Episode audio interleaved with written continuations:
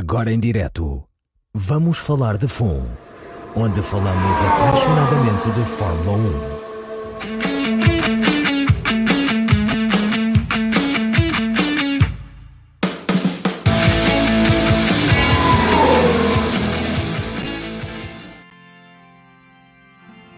1. Olá, bem-vindas e bem-vindos a mais uma homilia do Vamos Falar. Hoje, para a nossa congregação, quartas-feiras às 21 horas, Portugal Continental, menos uma hora nos Açores, temos um grande painel de convidados para estar aqui connosco durante as próximas horas a conversar sobre esta nossa paixão comum, a Fórmula 1. Antes de começar, queria agradecer às nossas patronas e aos nossos patronos todo o apoio que dão ao podcast, que é essencial ao seu bom funcionamento e que nos permitem, entre outras coisas, a lançar um podcast como o VFF Motores, onde esta semana se estreou o W Series. E por isso temos aqui hoje também a Clara. Grande Clara, como estás? Tudo bem contigo? Eu sei que estás meio, meio doente, mas estás aí em, em mute, tens que ligar o microfone. Pronto, era, era para, para, Agora está melhor, sim. Foi o milagre da Estava a voz. dizer- Exatamente, de repente. Estou- eu Estava a dizer que estava tudo bem e que hum, agradeço me, me deixar estar aqui durante este bocadinho também. Muito bem, e, e para continuar, hoje temos também aqui o grande Wozard, que está em direto do fim do mundo. É um bocadinho bem do contigo, fim do Lázaro? mundo. Está tudo bem, vim aqui para estes lados mais longe de forma a ter paz, encontrar o espírito preciso e estar aqui na homilia junto de vós, de forma a no fim comungar um pouco da vossa sabedoria. Muito bem, acho que leste aqui o catequismo esta semana, estás em grande forma. Portanto, vou juntar aqui o Bruno Paiva, que é para isto equilibrar um bocadinho. Grande Bruno, mais um milagre da Ferrari este fim de semana. Mais um, um mega milagre vindo do nosso senhor Piquet, com certeza. Ou não? Tem, tam- tem também o Vasco Pinheiro, que esta semana decidiu que tinha que ir à televisão. Era para se irritar, mas não se irritou, portanto ficámos todos. Foi uma desilusão, Vasco. Não, não sei o que é que se passou. Isto não correu nada bem. Não, não. E duvido muito que, que me voltem a convidar, porque as, o- as, as coisas que se falaram depois disso, da minha ida à Sport TV e de, de tudo o que o Pedro Nascimento, o João Carlos Costa e o Pedro Ricardo Martins disseram, é, fica muito difícil o meu regresso. Com muita Pois, pena. eh, eu percebo-vos, percebo-vos muito bem. Eh, Eu nem sei como é que tenho cá todas as semanas, mas pronto, faz parte da vida. Eu pago as cotas. Mas como estamos em semana pós Grande Prémio de França, nada melhor que temos aqui connosco o, o grande Le Chapeau. Bonsoir, monsieur Le Chapeau. Ça va? Oh, oui, ça va bien. Ça va bem? Grande Pedro Nascimento, muito obrigado por voltares aqui ao podcast mais uma vez. Hoje, com mais tempo, temos aqui uma conversa eh, mais eh, longa sobre coisas importantes da vida e sobre o estado da alma da nação. Eh, mas antes de arrancarmos com os temas do, do dia, vamos ao nosso primeiro segmento, que é a trivia do JCC.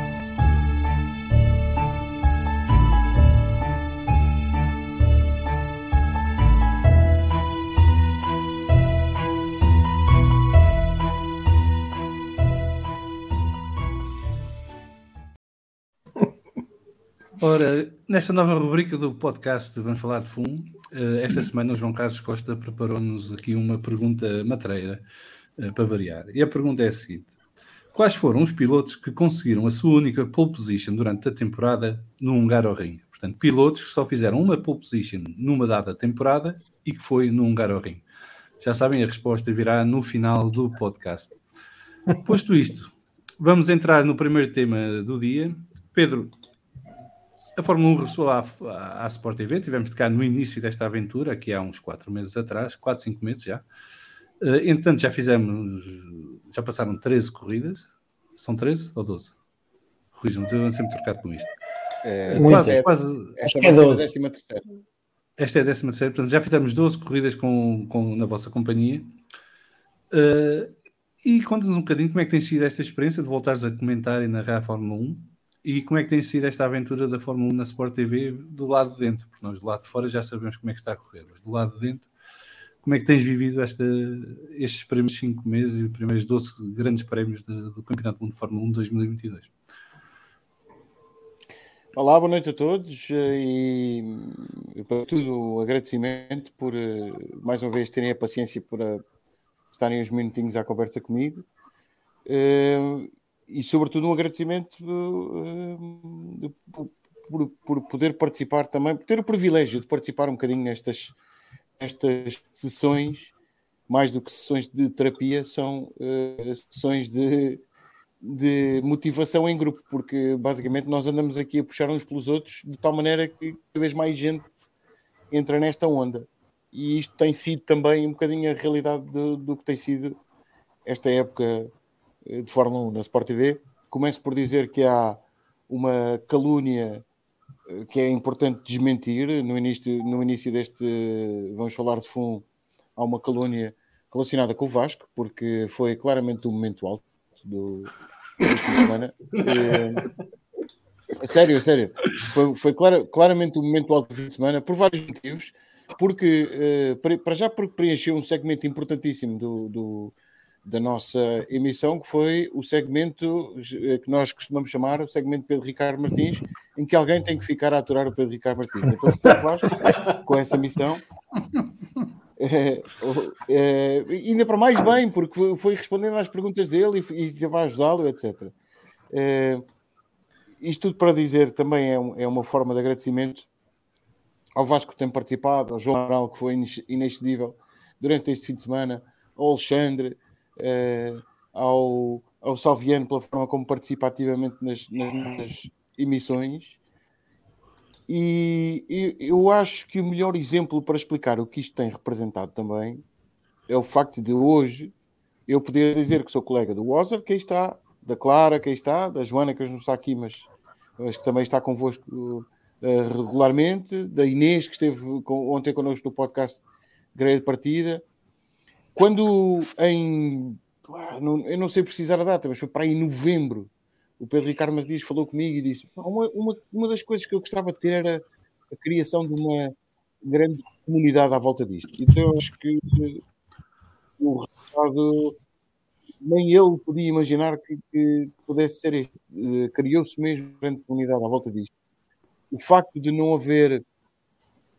eh, como é que eu explico isto? O facto de não haver uma, um bloqueio constante do que está a acontecer, ou seja, já vamos. A expressão está certa. Já vamos para a décima. Significa que isto tem passado muito a correr tem sido extraordinária a forma como, como nos recebem todos os, todas as semanas. Eu, eu ia dizer todos, todos os dias há um pedacinho em que nós estamos ou a lidar com a Fórmula 1 ou a responder a pessoas. Eu, por exemplo, posso dizer que a maior parte das pessoas que me escrevem ao fim de semana só lhes consigo responder à segunda-feira, eh, porque pá, não dá, porque é impossível. Também é verdade que o trabalho é muito, daí se calhar isto ser tão. Ou, ou, eh, aquilo que nos dá, o prazer que nos dá fazer isto, que é indesmentível, no final do dia che- chegamos já cansados, mas co- com a noção de que valeu a pena. Eh, para mim, eu- de- tudo isto, o que é menos surpreendente é trabalhar com o Pedro Martins, que eu, que eu conheço desde que estou na Sport TV e que tenho- temos feito imensas coisas juntos e que não é uma surpresa. E o João Carlos Costa e o Sérgio, que, que eu já conheço há uma série de tempo e, e que eu tinha a certeza, tinha a certeza, não me perguntes como, mas eu tinha a certeza que iam encaixar como uma luva nesta ideia que o Pedro Ricardo Martins teve para, para as transmissões da, da Sport TV, o plano que ele elaborou para termos como cobertura da Fórmula 1 na Sport TV. E eu acho que não só correspondeu, a mim correspondeu perfeitamente àquilo que eu achava, acho que está a exceder a expectativa de eh, toda a gente. Mas claramente eh, o caminho é para melhorar e por isso o Vasco tem que ler mais vezes. Vasco, está feito o desafio, agora tens de preparar melhor da próxima vez, não pode ser como desta que foste falar, sim. balbuciar. Eu fui, foi, muito. Fui, con- fui convocado muito em cima da hora e, e não tive oportunidade. E eu ainda por cima culpa quem me convoca. Tá, isto, isto está, está muito complicado. Bem, entretanto, juntou-se a nós o, o Sr. Conde. Muito boa noite, Sr. Conde. Obrigado por se juntar a nós mais uma vez. Já fizemos a trivia. É? Já fizemos a trivia do dia de Ah, hoje. já, já. está no ar, já está tudo a pesquisar no Google. Muito bem. Permitam-me começar com. Perdoem-me o conhecimento, mas quem é este, este senhor é quem? Não, não sei quem é, é quem este senhor? Não sei, também não sei. O senhor de branco. Olha, aqui na caneca diz que é o boss. Pronto. Pronto, eu não era para dizer isto, mas num espaço de homilia, num espaço de homilia como o nosso, há sempre momentos de caridade e, portanto, Exato. não podemos dizer que não a ninguém. Exatamente. Olha, permitem-me que comece com uma afirmação de princípio e ensinar ao senhor que não sabe quem eu sou uma coisa básica. Dois pontos. O penico não é para usar na cabeça. Posto isto, Mas eu assino por é baixo, eu cesta assino da- por baixo, ass- assino por baixo porque Isto é é, só a ridículo. cesta das ofrendas, é para ir recolher. ah, pronto. Mas olha, É. Pedro, se quiseres, eu vou buscar a guitarra e canta aqui um, uma oração de Santo Inácio, por exemplo. Desculpem lá. Mas quem é que inventou que sabia de pôr um penico na cabeça, ainda que diga a palavra Paulo Ricardo? Oh, por favor, há limites, não é? Foi o Walter e Botas. Foi o Walter e. Botas que inventou.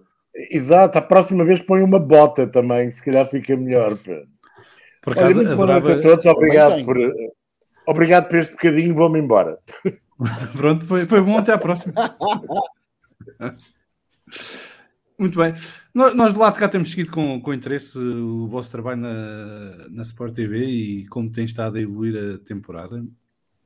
Eh, eu já me queixei aqui muitas vezes que às vezes parece-me que é- são horas a mais de Fórmula 1 e que também não vos dá tempo de, de poderem recolher todas as informações para analisar, porque acaba um- uma sessão começa a análise e depois da análise vem o podcast e depois no dia a seguir já o debrief e no dia a seguir já outro podcast e estamos, parece que estamos no ritmo, mas a verdade é que a maior parte das pessoas parece que gosta e está contente com isso. Hum, o que é que vocês já aprenderam com, com esta maneira de fazer, de, de trabalhar a Fórmula 1, porque é um bocadinho diferente do que estávamos habituados em Portugal.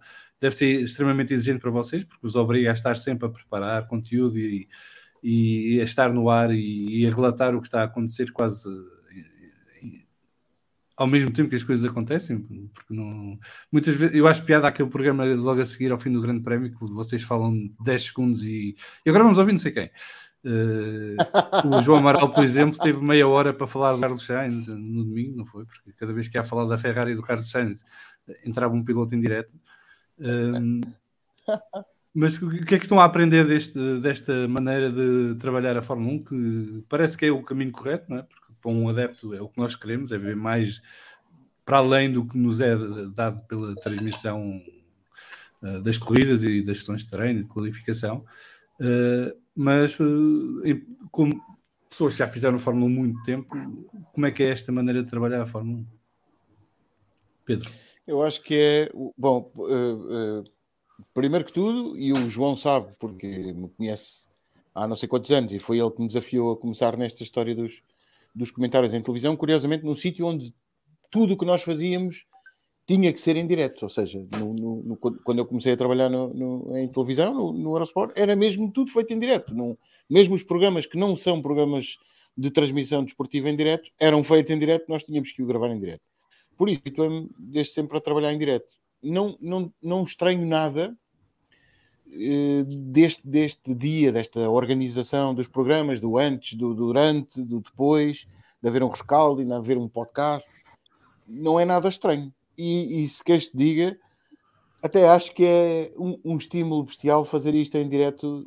Basicamente, a missão começa, por hipótese, domingo ao meio-dia, estamos em direto e só acabamos a à noite depois de, de finalizar o, o, podcast. Ou seja, trabalhar em direto tem, um, tem esta magia de, de, de, trabalhar em cima do acontecimento. Tem, uh, tem as dificuldades que tem. Eu, no, em Silverstone em, tem os desafios, não são dificuldades, tem os desafios que tem. Em Silverstone tivemos o, o desafio de sabermos que aconteceu um acidente logo no início, mas não sabermos o, o, o que é que aconteceu em concreto e estamos naquela tensão do direto. No, agora no último grande prémio tivemos o, o despiste do Leclerc e tivemos aqueles minutos porque ele falou no acelerador e porque não havia, não ficámos na dúvida se era isso que ele se tinha referido ou não. E depois já mais a frio ele veio admitir que era um erro, portanto tudo isto este, eh, poder passar isto também eh, para as pessoas é, é, eu acho que é o mais, é o mais fascinante de tudo se, se eu, eu vou tentar, eu, eu, eu gostava, João, que, que pedisses ao, ao, João Carlos Costa que também que partilhasse um bocadinho daquilo que ele está Sim, sim. eh, a sentir desde que chegou lá, basicamente, desde que começou lá eh, até agora. Mas deixa-me só concluir dizendo isto. Se eu, não, por favor, não fiquem escandalizados ou me entendam mal ou, ou, ou entendam um bocadinho de vaidade nisto que eu vou dizer, mas apesar do, do trabalho que isto dá a fazer, está a, está a parecer fácil. E não há mais nada a acrescentar, basicamente. É isso mesmo. É é um gozo, eh, é um prazer gozo, se quiserem, e parece fácil. São muitas horas, verdade? Começa, por exemplo, podemos pensar que esta semana eh, nós começámos a trabalhar na terça-feira da semana passada e ainda não parámos, porque pelo meio fizemos outras coisas, eh, não gostamos de dizer que não quando nos convidam para fazer coisas dessas e acho que vocês e outros merecem todo o respeito e por isso merecem quando nos convidam nós estejamos presentes. Da mesma maneira que quando nós vos convidamos, vocês também dizem sempre sim. E portanto, eh, isto tem que ser recíproco. Mas é isso mesmo, isto, isto não é bem, é um trabalho sem o ser, é um trabalho tornado paixão e eh, mesmo com esta idade toda e com estes anos todos a fazer eh, coisas ligadas às corridas de automóveis e a ser pago para isso, eu tenho-me sentido privilegiado e volto, continuo a sentir-me privilegiado. Desta vez, a equipa tem muita gente que eu conheço, tem outras pessoas que eu não conheço. A Sport TV foi uma enorme surpresa em todos os aspectos, e digo-vos em todos os aspectos, e já partilhei com o João Salviano em privado isso. Eh, a forma como nos recebeu aqueles que vieram de fora, a forma como nos, nos incluiu, a forma como interagiu connosco e, sobretudo, com as pessoas que nos veem, e, e não estou aqui a, a dizer isto de boca para fora, é uma coisa sentida, e aquilo que nós queremos é ver a vossa adesão e, e sentir que vocês eh, nos seguem, que há mais gente a ver Fórmula 1, eh, que a coisa mais menos agradável, se calhar, é sermos mais reconhecidos na rua, porque nos deixa ali fora da nossa zona de conforto. A mim, e ao Pedro e ao Sérgio, deixa Mesmo em Mafra? Mesmo em Mafra, deixa-nos um bocadinho Aqui é o fora pior. da zona, Aqui é, fora da zona aqui é o de pior. conforto. É, é verdade. E, hum, epá, nós não estamos habituados a isso e não nascemos para, esse, para essa exposição pública desta maneira. Mas isso é a melhor bitola, que a Fórmula 1 não, não deixou de ser um nicho, só que o nicho se alargou substancialmente. Ou seja, nós passámos de um pequeno casulo para uma grande colmeia. Isso é a melhor coisa que pode ter acontecido à Fórmula 1 e espero que a Fórmula 1 ajude que o, a que o desporto motorizado também venha a crescer da mesma maneira. E que estas emissões na Sport TV ajudem a que outras emissões da Sport TV e que emissões do desporto motorizado no seu todo cresçam, porque o que nós queremos é uma plataforma de. hum, Como é que eu ia dizer? Não é de fãs, é uma plataforma de gente que veja desporto motorizado, sendo grandemente fã, mediamente fã ou qualquer coisa fã. E ainda hoje eu estava a ler um post da Clara eh, sobre a mãe e esse fenómeno eh, que, Foi a Joana. obviamente, foi a Joana, pensava que eras tu, que pensava que, é um fenómeno que nós podemos achar que é caseiro, que tem um lado de caseirismo da mãe para a filha, eh, não é totalmente verdade. Isso está a ter eh, implicação eh, também em outros meios. E esse é, essa é a melhor. Como é que lhe de dizer? Não é a melhor paga, porque não é, não é isso que eu quero dizer. É a melhor prova de que nós conseguimos chegar mais longe a mais gente e que aquilo que estamos a fazer tem retorno. E isso só nos pode deixar satisfeitos. Sabemos que a nossa contribuição é alguma, mas que a contribuição maior é da Fórmula 1 propriamente dita, ou se quiserem, do desporto motorizado no seu todo, e temos sempre de pensar nisso, mas há que ficar orgulhosos se o projeto, todos nós, e temos aqui várias pessoas que trabalham agora na Sport TV e alguns que já lá foram como convidados, eh, temos de nos sentir todos nós orgulhosos por, por fazer parte desta comunidade que de forma profissional ou de forma não profissional, mas igualmente empenhada, está a viver a Fórmula 1, está a viver o desporto motorizado como nunca se viveu ou raramente se viveu. No, do nosso lado, e começo eu, depois quem quiser falar está à vontade. Eh, eu acho que nos surpreendeu um bocadinho a abertura da Sport TV em nos acolher enquanto fãs. Não, estávamos habituados, pelo menos pessoas como eu, que seguem a Fórmula 1, não tanto o futebol nem, nem outras modalidades.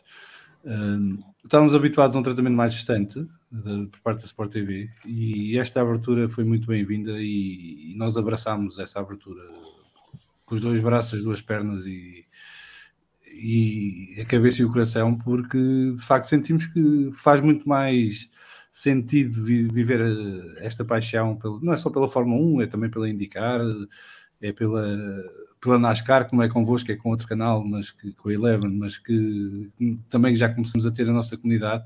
Uh, no MotoGP, que o Rui Bozer tem andado a, a, construir essa comunidade à volta do VFF e motores uh, e outras categorias do desporto automóvel que nós seguimos e que gostamos e, e acho que estamos a, a crescer a,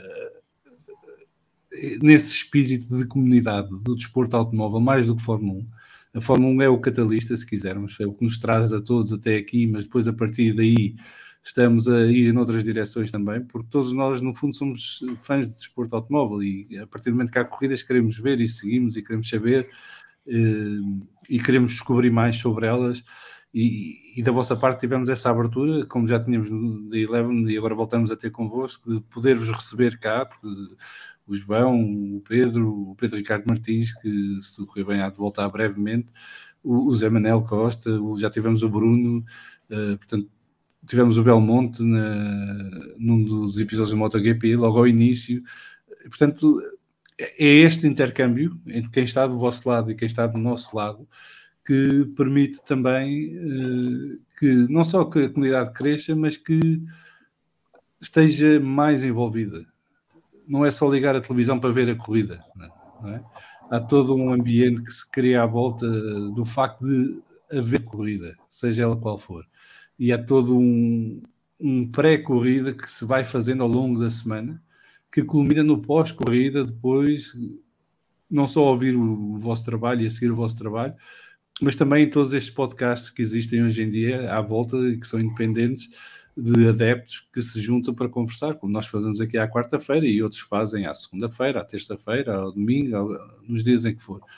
Um, e, e, isso deve-se muito à vossa abertura e disponibilidade e interesse também em seguir o que nós deste lado temos para dizer e temos para comentar, porque às vezes nós falamos de coisas que vocês nem tocam e são coisas que a nós nos movimenta muito mais do que aquilo que vocês analisam na televisão e outras vezes é o contrário, não é? Vocês tocam em coisas que nós nem estávamos a prestar atenção uh, e ficamos nós presos nessa discussão porque nem tínhamos pensado nisso. E, portanto, acho que, para usar uma palavra que eu odeio, é muito mais holístico neste momento ser fã de desporto automóvel em Portugal. Uh, porque temos estes espaços, temos este intercâmbio, temos esta proximidade que de facto faz com que tudo. Eu considero, por exemplo, vamos falar de uma segunda família já. Uh, nós somos, já somos todos amigos, uh, falamos quase todos os dias, trocamos impressões. É raro falarmos do que vamos falar aqui no podcast, porque os temas eu escolho à última hora já de propósito. mas vamos conversando sempre, trocando ideias e eu não sigo uma corrida sozinho, seja ela qual for. É? muitas vezes estou a ver corridas à meia-noite e há, há, sempre alguém que está comigo a comentar e estamos a, a trocar mensagem. E tudo isso é muito bom e, e, e, transformou a experiência de ser fã de Fórmula 1, neste caso, uh, em algo mais transcendente, uh, uh, algo mais completo, para não dizer holístico outra vez. Oh, João, deixa-me só acrescentar uma coisa. sim, sim. e é uma coisa muito simples, que é mal de nós, vocês e nós, se não soubéssemos aproveitar não só este movimento, como toda a tecnologia que hoje em dia está à nossa disposição para fazermos isto. Se não soubéssemos eh, aproveitar esta oportunidade, e a pandemia mostrou que era possível fazer estas coisas, a pandemia teve quase tudo de mal e teve algumas coisas de muito bom. E estes bocadinhos de conversa através destas plataformas de streaming eh, foram uma das coisas boas que aconteceram. E mal de nós que não soubéssemos aproveitar estes, eh, estes sistemas, estas tecnologias, para enriquecer ainda mais o produto de Fórmula 1.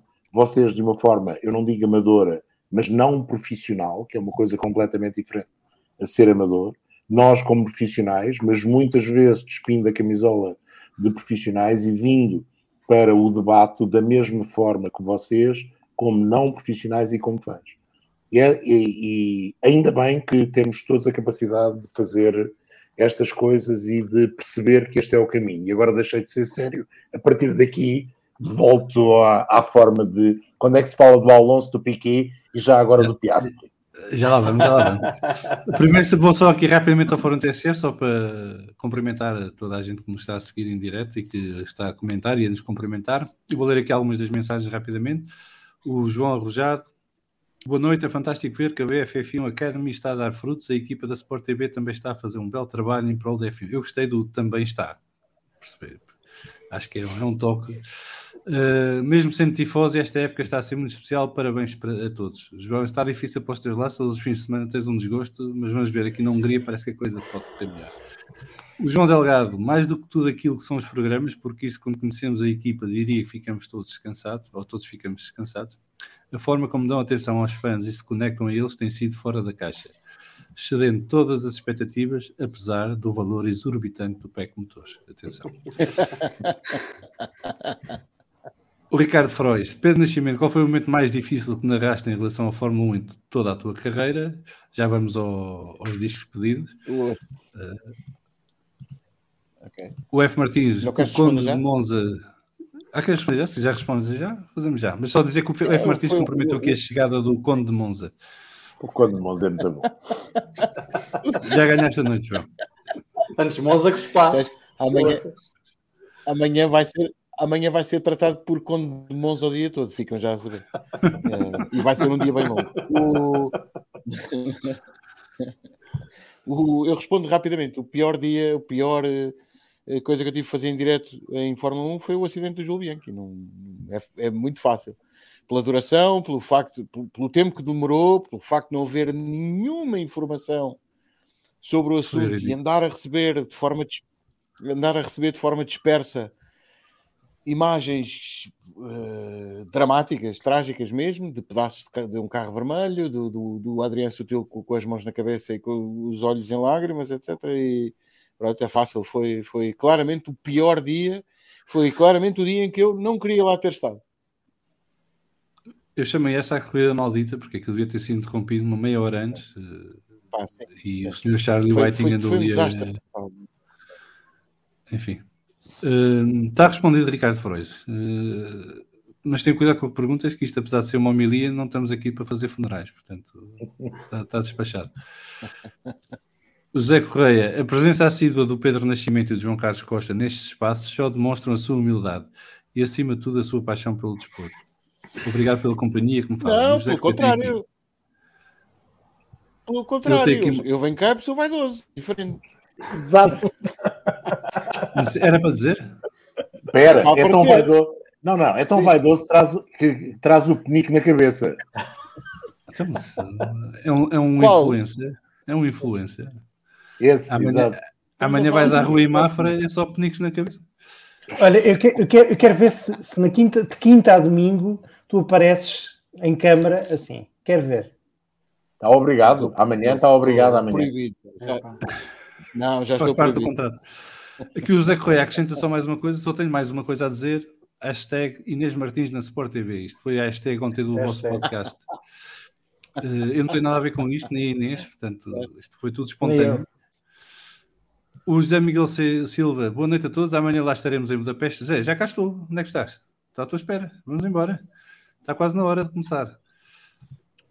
O Zé Correia aqui acrescenta mais uma coisa, igualmente obrigado a todos os membros do painel do Vamos Falar de Fundo pela companhia que me fazem por tornarem as tarefas domésticas mais toleráveis. Esta é das mensagens que eu mais gosto de ouvir, porque sempre que alguém me diz que eu lhe faço companhia quando estão a fazer qualquer coisa extremamente aborrecida, fico logo mais descansado, porque eu tenho sempre receio que a malta me ache uma seca como está a ouvir normalmente. Como estão a fazer coisas ainda mais chatas do que eu, aquilo equilibra e até passa como um Opa, gajo mas olha que eu, eu, eu costumo achar que, que se, se por acaso isto for motivação para lavar a retreta, epá, prefiro não saber.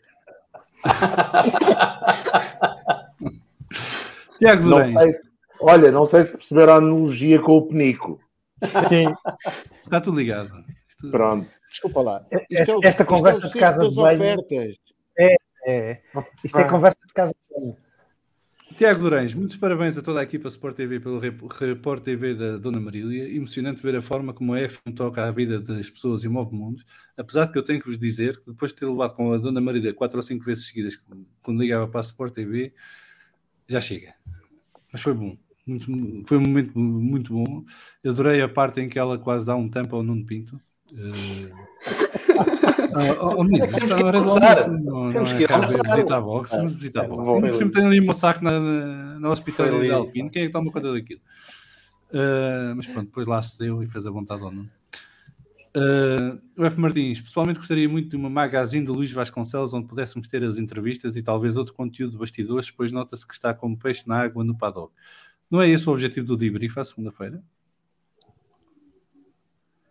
Pergunto eu. É, o- é todo, o trabalho do é. Luís, todo o trabalho do Luís Vasconcelos no domingo está no debrief. O trabalho todo que ele faz no domingo, a partir do momento em que abre o semáforo até cai a banda de xadrez, até ele se ir embora do circuito, o trabalho dele é aquilo que aparece no debrief à segunda-feira.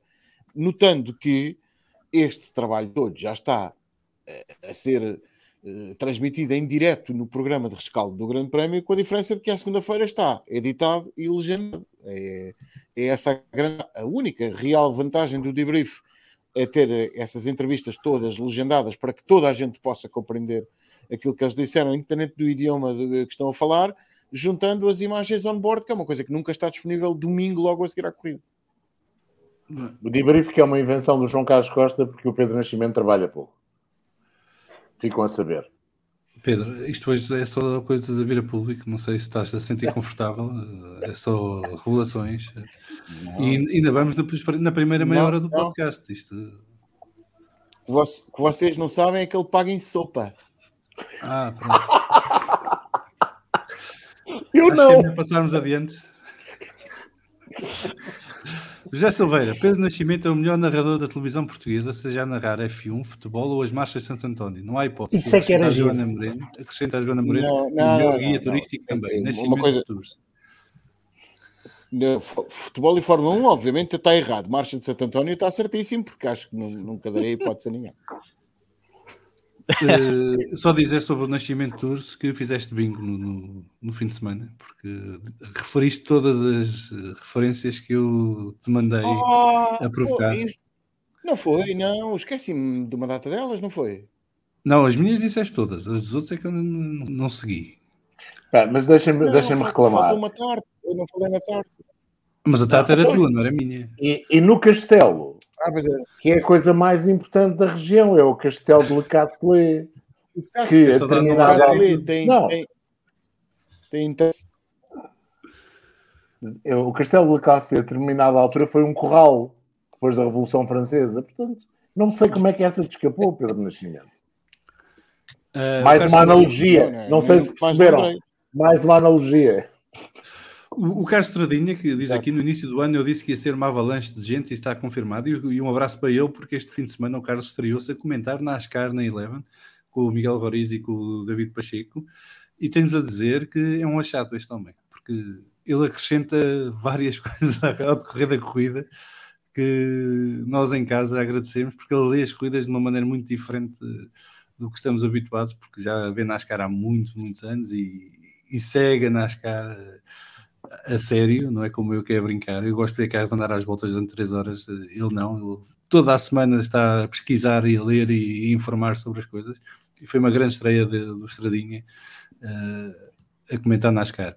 E agora para acabar, esta primeira ronda do Fórum TSF, o Alexandre Está aqui a dizer, boa noite, juventude bonita. Só para dizer ao João Carlos Costa e ao Pedro Nascimento que na passada quinta-feira eles diziam que ia ganhar a Ferrari. E, e o Alexandre tinha dito que ia ganhar a Red Bull. Quem é que ganhou? Ganhou a Red Bull, mas a Ferrari ia ganhar. Ah, oh, ia, ia. Isto dos X não conta aqui, não dá pontos. Claro que não, claro que não, tem toda a razão. Muito bem, está, está feita a primeira ronda do Fórum TSF, está aberto aqui ao resto do painel. Perguntas, comentários que querem fazer. Vasco, estás com cara de impaciente, diz lá. Não quero já irritado, irritado não, é mais. Não, não. Epá, eu estou com duas semanas de irritações no bus, portanto vocês hoje têm que ter um bocadinho de paciência. Ainda por cima, depois no domingo tive, tive que estar com o meu ar mais cerimonial possível, portanto não, não, não, tenho que ter paciência. Porquê? Porquê? Opa, porque foi a primeira vez que eu fui que eu fui confrontado com uma situação destas, não é? Pronto. Mas pronto, mas pronto, vocês puseram, foram, foram uns, foram uns porreiraços e puseram muito à vontade. Um, eu tinha uma coisa sobre o, pegando o que vocês estavam a, a falar, que é no fundo fazendo um, um balanço destes, destes primeiros meses de, de Fórmula 1 na Sport TV, uh, mas abrangendo um bocadinho ao que, ao que o facto de Sport, de, da Fórmula 1 hoje em dia não ser uma coisa tão, tão de nicho, e tu pegavas nisso, João. E, e, quer dizer, aqui falo da minha experiência pessoal, não é? No fundo, o que é o contacto com, com, com pessoas que não têm nada a ver com Fórmula 1, não só a nível pessoal, mas sobretudo a nível profissional. E quando percebem que, que, que têm de alguma forma alguma ligação à, à, à Fórmula 1, ou, quer dizer, não, não é ligado à Fórmula 1, que, tenho, que participe num podcast onde se fala de Fórmula 1, as pessoas ficam automaticamente com as antenas no ar. É uma coisa impressionante. E, e tu dizias que isto hoje em dia é uma grande colmeia. Eu a sensação que tenho, e fazia-vos esta pergunta, porque vocês com certeza devem ter uh, os números que de alguma forma podem demonstrar ou não isto.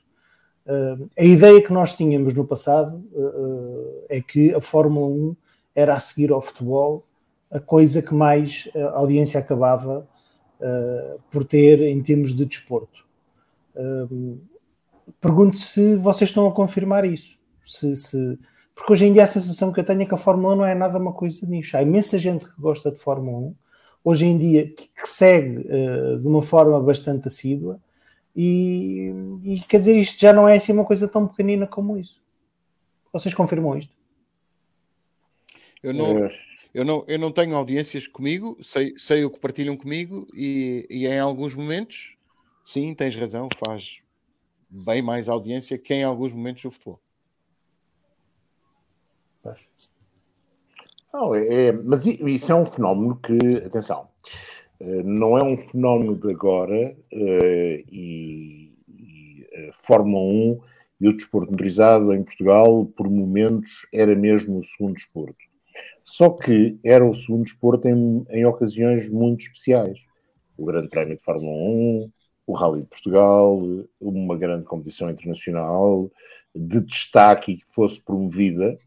Hoje em dia, penso que o que faz a diferença, e sem ter grandes números, o que faz a diferença é que ao longo de todo o ano se fala de Fórmula 1, se fala de MotoGP, e acredito que não seja só por causa do Miguel Oliveira, porque mesmo quando o Miguel Oliveira não está no topo a ganhar corridas e a lutar pelas vitórias, continua-se a falar de MotoGP, até mesmo quando não há Valentino Rossi, toda a gente estava com muito medo com a saída de Valentino Rossi, e até podemos dizer, até mesmo quando não há um piloto que se destaca e que é a grande vedeta da companhia, como acontece nos dias de hoje, por mim, eu até acho bem que sejam várias as vedetas da companhia, mas uh, o desporto motorizado sempre teve esse seguimento. Agora, o que está a acontecer é que no espaço temporal dos 365 dias do ano, ele deixou de ter nichos temporais e também aí se transformou numa colmeia maior. Acho que essa é que é a grande verdade de tudo isto. Estranhamente, acho que falta, tal como já aconteceu no passado, alguns órgãos de comunicação social se, eh, sejam rádios, televisões, eh, jornais, eh, as publicações online, ter uma atenção ainda maior, não só à Fórmula 1, como fazendo com que a Fórmula 1 leve de arrasto também as outras competições. Isso e aí tenho, tenho uma coisa a acrescentar ao que estás a dizer, João, que é é lamentável muitas vezes a qualidade com que, e tem, tem sido feito um esforço por parte de algumas televisões e rádios e jornais de, de trazer a Fórmula 1 um bocadinho para, para a frente, para, para as é notícias, mas é, é, muitas vezes fazem-no com uma qualidade muito deficiente. E custa-me a acreditar, uh, ou custa-me a entender, não é? A acreditar, como é que não existe um, esforço para se fazer com um bocadinho mais de qualidade. E muitas vezes uh, essa, essa, essa qualidade pode ser trazida de formas, uh, quer dizer, hoje em dia existe uma comunidade de pessoas a, a apoiar e assistir e a falar de Fórmula 1 um, de uma forma consistente. Hoje em dia, que é uma coisa que, que não existia, uh, por exemplo, há 4 ou 5 anos.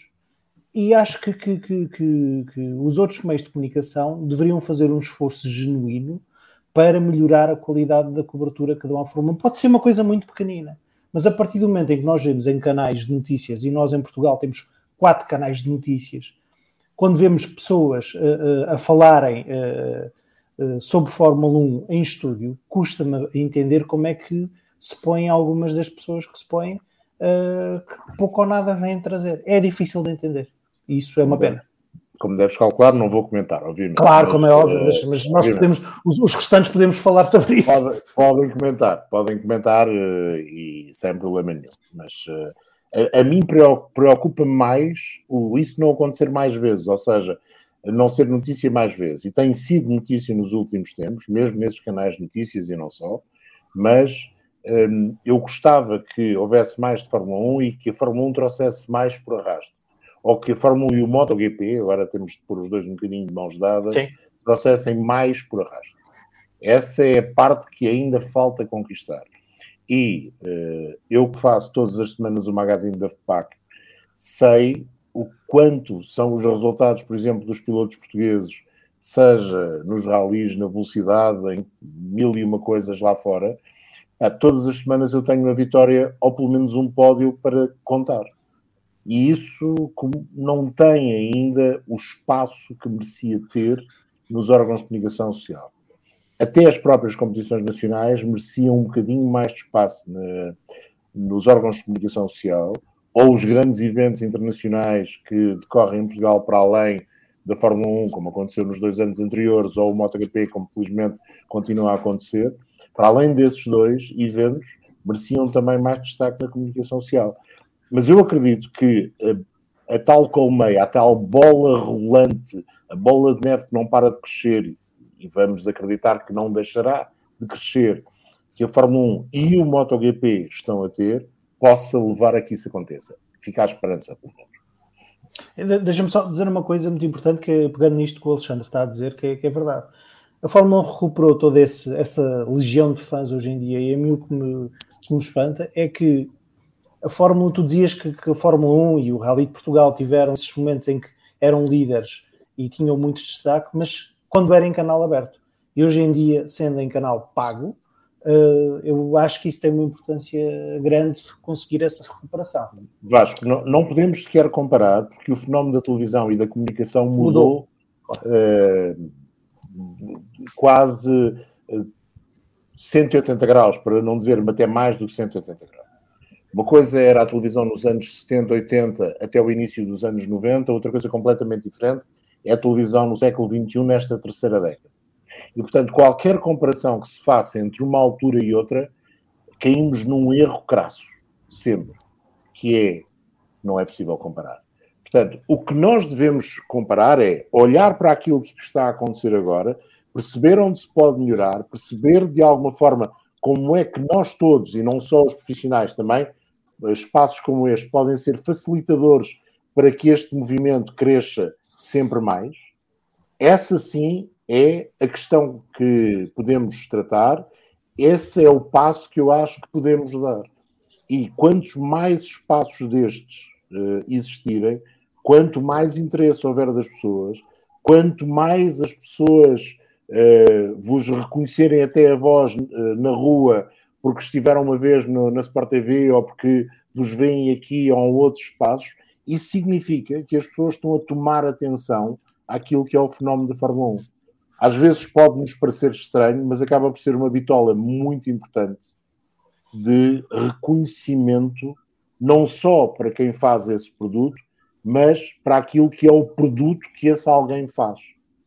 Essa, essa é a questão que nós temos de tentar fazer também crescer, ou continuar a fazer crescer. Comprar dois espaços, nós não voltaremos a 1980, nem 1980 se encaixa no ano 2022. É chover no molhado, nitidamente. Chover no molhado. Eu já disse isto aqui várias vezes. Primeira vez que houve concorrência direta num grande prémio de outros canais de televisão, na primeira prova de, dois, de 1993, a Fórmula 1 perdeu em larga escala para, para o programa do João Baião. Mas quando eu vos digo em larga escala, é mais de um para três. Portanto, está tudo dito. A partir daqui, a, a conversa uh, tem de seguir outro rumo. Não, não vale a pena. É, é chover no molhado e perder tempo. Uh, eu, eu só quero dizer primeiro que eu quando vou aqui ainda ninguém me conhece, o que é muito bom. Uh, é, sinal, é sinal que ainda não sou importunado pela minha fama. Mas queria pegar aqui numa, uma, uma, um comentário do Aires Souza que diz que faz falta rotações. Eu não sei se o Pedro Ricardo João Carlos Costa. ouvir ou não. Diz, diz. Não, não, o João Carlos Costa é que é o do rotações. Sim, sim, mas eu, eu, eu, quero mandar aqui o recado para o Pedro Ricardo Martins. não sei se não está a ouvir aqui, mas se não tiver a ouvir, eu também faço, com, faço chegar a mensagem. Se calhar estava na altura da Sport TV considerar um, um magazine semanal tipo rotações. Mas olha, porque vocês têm tantas modalidades. Uh, João Salviano. João, eu, João arranjo, Salviano. eu arranjo alguém da, da BFF1 Academy para ir fazer oh. rotações da Sport TV. João Salviano.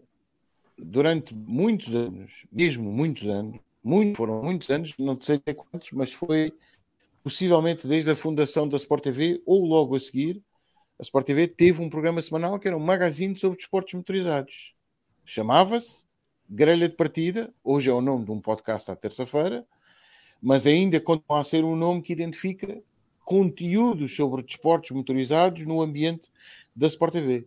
Não está fora de hipótese. Foi uma coisa considerada, foi, um, foi algo que foi considerado para este ano e não está fora de hipótese que volte a aparecer o magazine sobre desportos motorizados, que tem alguns problemas para pôr no ar neste momento.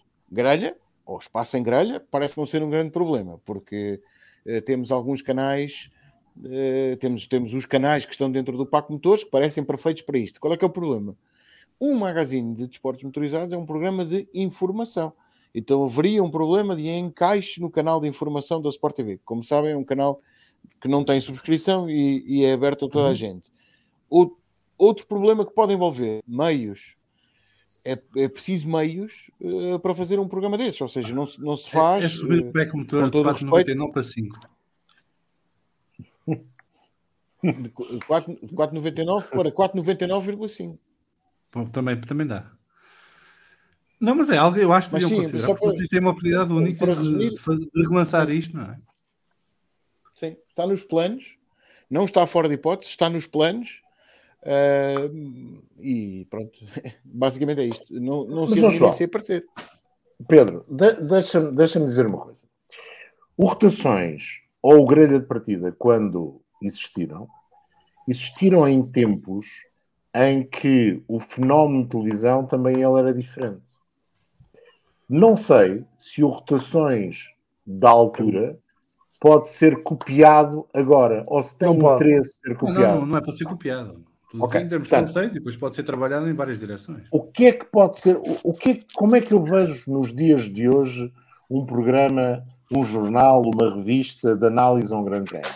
É tentar explicar-nos, depois de, ter, eh, de termos digerido tudo, aquilo que aconteceu no fim de semana se calhar um espaço de entrevistas, um espaço de debate, um espaço de debate barra diálogo, sim, teria sim. mais lógica de um, um programa de Olha, havia um programa de pivô, de pivô peça. Não é? Desculpa interromper-te, mas agora bem-me à cabeça por teres dito um espaço de debate. Havia um programa de televisão brasileira que eu já vi vários no YouTube que gostava muito, agora não estou a lembrar do nome, mas que basicamente eles sentavam, traziam um convidado, normalmente é um piloto, uhum e depois tem um painel de jornalistas e pessoas ligadas à, à modalidade do piloto É E estão ali uma hora à conversa.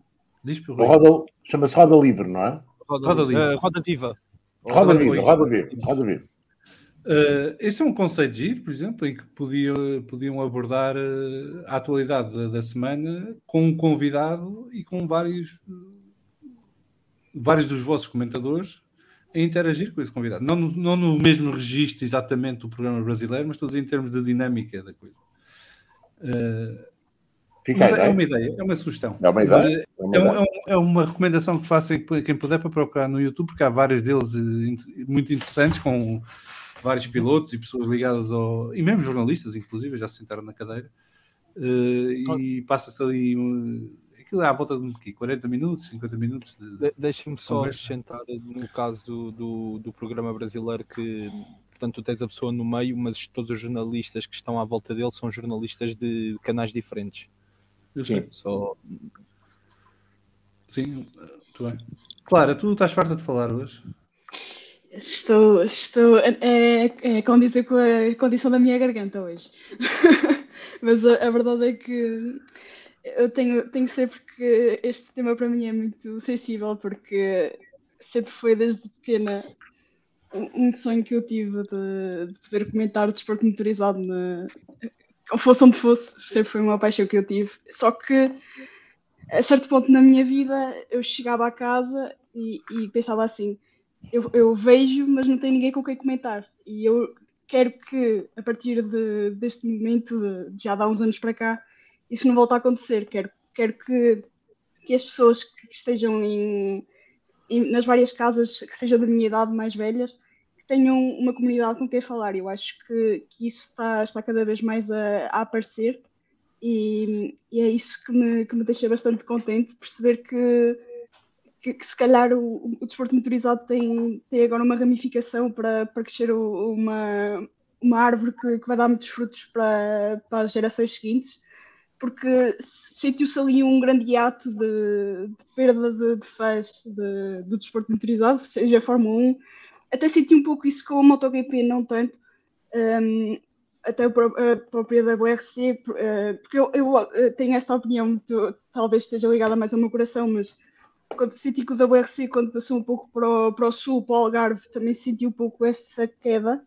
Uh, quando voltou agora ao norte, eh, senti novamente um, um apego maior à, à modalidade. Portanto, acho que, que é sem dúvida um que gosto de ver este, este envolvimento da, da Sport TV um, com, com a comunidade da, da Fórmula 1 e, e, estão, e acho que estão a criar algo muito bonito e que ao, ao qual eu agradeço imenso o, facto de poder, eh, poder comentar, já pude comentar eh, W Series e, e também que é um- uma modalidade que eu espero que também vá crescendo. Sinto que, que aos poucos eh, que cada vez vejo mais pessoas a interagir e quem sabe não, não, não cresça mais no futuro. Mas tu, tu estás a especializar também na W Series, é na lenda de Jamie Chadwick, porque a rapariga limpa aquilo acho com que- uma facilidade que até mete impressão. Eu acho que agora vai ser J Series, que é uma, é uma variante diferente. A ver quem é que consegue ganhar. se há alguém que se atreve. Se há alguém que se atreve. Isso Bruno, é desculpa. Peço desculpa, chama-se JC Series. JC Series. É, já, já está, já está a fazer a marca, olha. Bruno, ainda não disseste nada? Bem, eh, boa noite a todos e estou-me a sentir o Lagareiro 2 hoje. Parece o Lagareiro da semana passada. Um grande saravá para o meu amigo Lagareiro e a sua, e a sua futura 4L. Ahm, Esperemos, eu- eu- esperemos. esperemos que sim, esperemos que sim. E o meu futuro Renault 5 sabes, já estás a Alpine. Bem, eh, eu queria começar por dizer uma frase que gosto muito e, e que é aquela frase que me vem sempre à cabeça cada vez que vejo um grande de partida, um pós-corrida, um pré-corrida, eh, um programa à quinta-feira, seja o que for, que é uma frase do Confúcio, que regula um bocadinho a minha vida, que é escolhes um trabalho de que gostas e não tens de trabalhar nunca mais na vida. E é isso que eu sinto muitas das vezes, eh, se calhar arrisco dizer 99% das vezes, e o 1% é para quando vocês estão mesmo muito cansados, porque já são muitas horas e muitos dias. E só aí talvez é que eu não sinto isso. E, e vejo isso e sinto isso todos os dias em vocês, onde já acompanhava como é óbvio, pela, pela, minha idade acompanhava o João Carlos Costa há muitos anos, o, o Pedro Nascimento antes noutra vida também, um, e, e, este, este ressurgir, de, não só da Fórmula 1, mas dos esportes motorizados, uh, ligo muito a esta, estes dois, estas duas questões que nós temos estado aqui, tenho estado vocês a falar, eu tenho estado a ouvir, uh, que é um pouco o fenómeno do surgimento das comunidades, a par da tecnologia, uh, e, que, e que a pandemia também trouxe, como disse e bem o João Carlos Costa. a mim, a pandemia trouxe-me só coisas boas, por incrível que pareça. Trouxe-me a família, vamos falar de fundo, mas primeiramente trouxe-me a família Bunker do Lagareiro. Volto a mandar um grande saravá ao meu amigo Lagareiro, que me trouxe e que me fez, foi ele que me fez conhecer João Salviano e todos estes amigos, agora uh, grandes amigos, e falamos todos os dias. Uh, mas, e depois temos o outro ponto da questão, que é a forma como a Sport TV conseguiu transformar o paradigma totalmente de, algo que já estava a ser feito de uma forma diferente pelo, pelo, pelo outro canal, e bem, e bem, sem dúvida nenhuma, com, com o João Carlos Costa e o Sérgio Veiga e com o Oscar Góes, quem gosto muito também, mas depois eu acho que a adaptação foi a verdadeira chave do sucesso. A adaptação e o perceber do que é que motivava toda esta comunidade nova que surgia Uh, e esse trabalho, sem dúvida nenhuma, foi, foi vosso, equipa Sport TV. Uh, e se há coisa que eu gosto muito é, é de interagir com todos vocês e, e dá muito gozo que de vez em quando uh, falem nos meus, nos meus posts, nos posts do João, nos posts do Vasco, que ele não faz quase nenhum, mas, mas, mas, mas ele tem, tem, lá o Twitter, tem lá o Twitter porque sim mas nos posts do. Estou a brincar, nos posts do Alexandre. O Twitter e... para fazer RT aos nossos, não é? É, é isso, é só isso. Mas é, já é bom, não é nada mal. É, é para o engagement. É para engagement, é para engagement.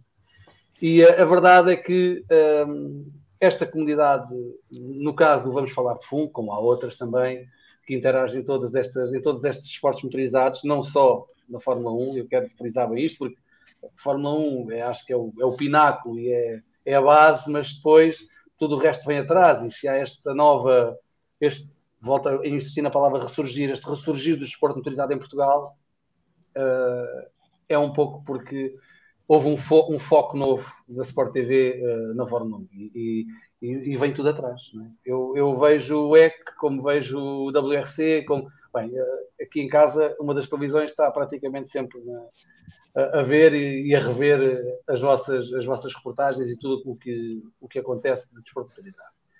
Bruno, é, mas é isso cura-se, Bruno, isso cura-se. É difícil, é difícil. Uma das coisas muito, não, uma das coisas muito boas que, que vocês trouxeram. Mas não tem graça nenhuma. Não, não, uma das coisas muito boas que vocês trouxeram à minha vida, isto é mesmo verdade. É, eu já disse isto várias vezes aqui, aqui no Full é o trazer a, a, minha querida Beta, amor de 25 anos, para o mundo do desporto motorizado, coisa que eu nunca pensei na minha vida poder acontecer. E a verdade é que ela uh, vem de novo para um mundo que detestava, aqui há, há dois, três anos atrás, que detestava e que me estava sempre a chatear a cabeça porque eu queria ver tudo o que existia, que não era muito, mas, mas tudo que, que existia eu queria ver e hoje em dia senta-se a ver comigo as corridas e quando está a trabalhar ao domingo, foi o que aconteceu esta semana, no dia a seguir diz, não, a gente não vai ver nada, a gente vai ver a corrida porque eu quero ver a corrida do princípio ao fim. Epá, isto é maravilhoso. É maravilhoso. e ela, ela, vê, ela, ela vê, o Vamos Falar de Fumo alguma vez não? Já viu alguma vez? É pá, vê pou, poucas vezes, mas de vez em quando vem-me cá dizer, olha, sabes quem é que está Pronto. à frente, não sabes? É o Max Verstappen. Pronto. Não te esqueças de dizer que eu disse. Eh, não te esqueças de dizer que eu disse. É a única coisa. Pronto.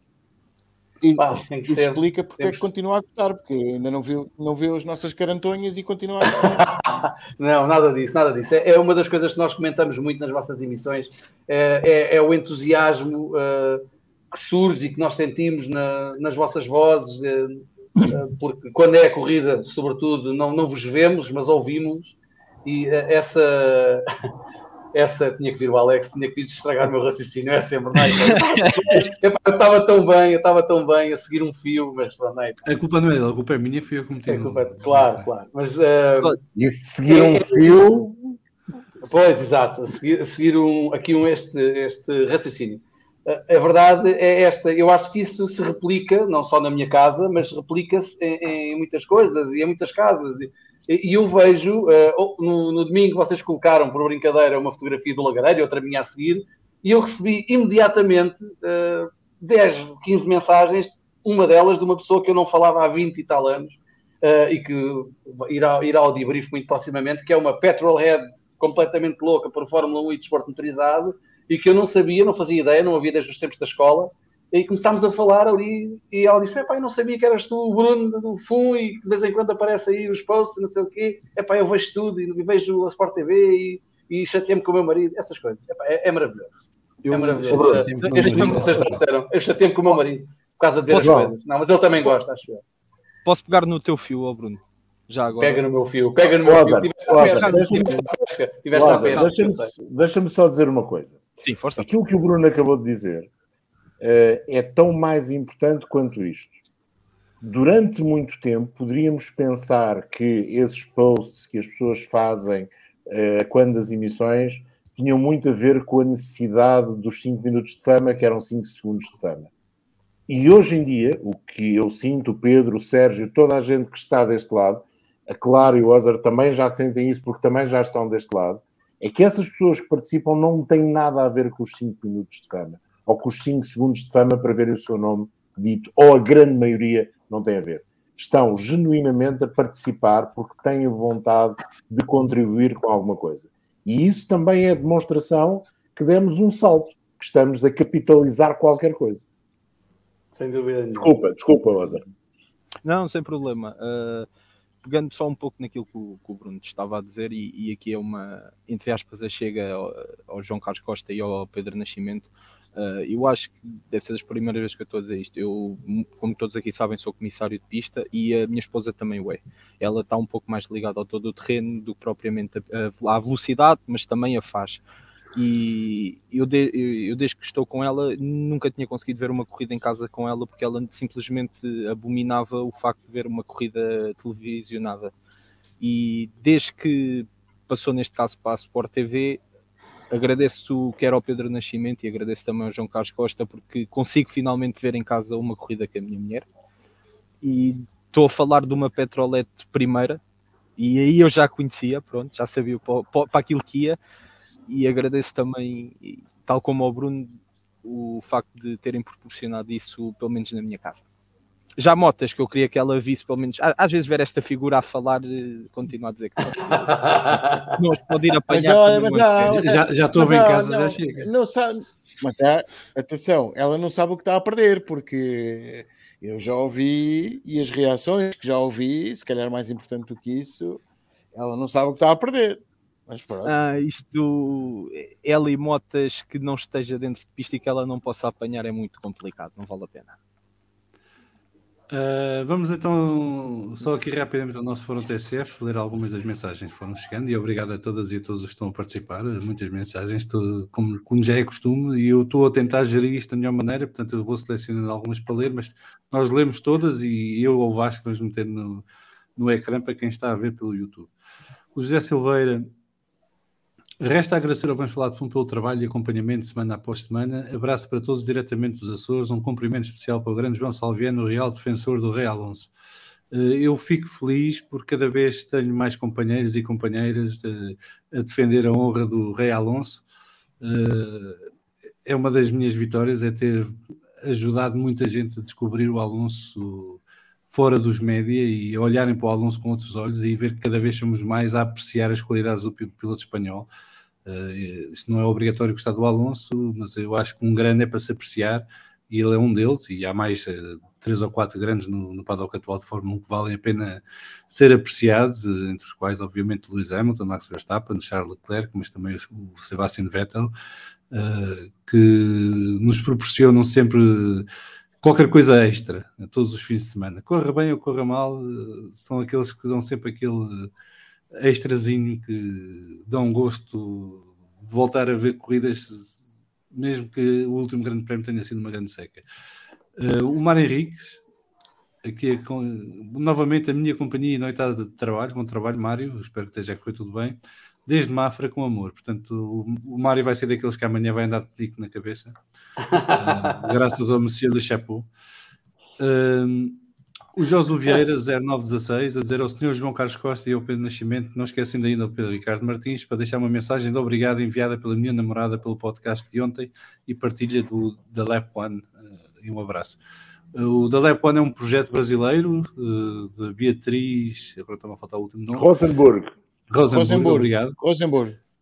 No grelha de partida ontem ela esteve presente eh, e apresentou o seu projeto e, e- a intenção do projeto.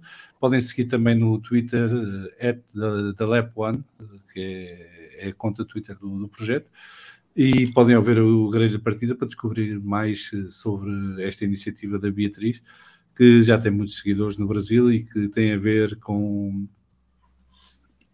algumas das coisas que têm vindo a público ultimamente na Fórmula 1, que, nomeadamente o assédio que as mulheres eh, são vítimas durante os grandes prémios eh, por parte do público nas bancadas e o comportamento de alguns dos adeptos, que é um- não é o ideal, longe disso, e portanto convido-vos a irem descobrir um bocadinho mais sobre este projeto da Lep One.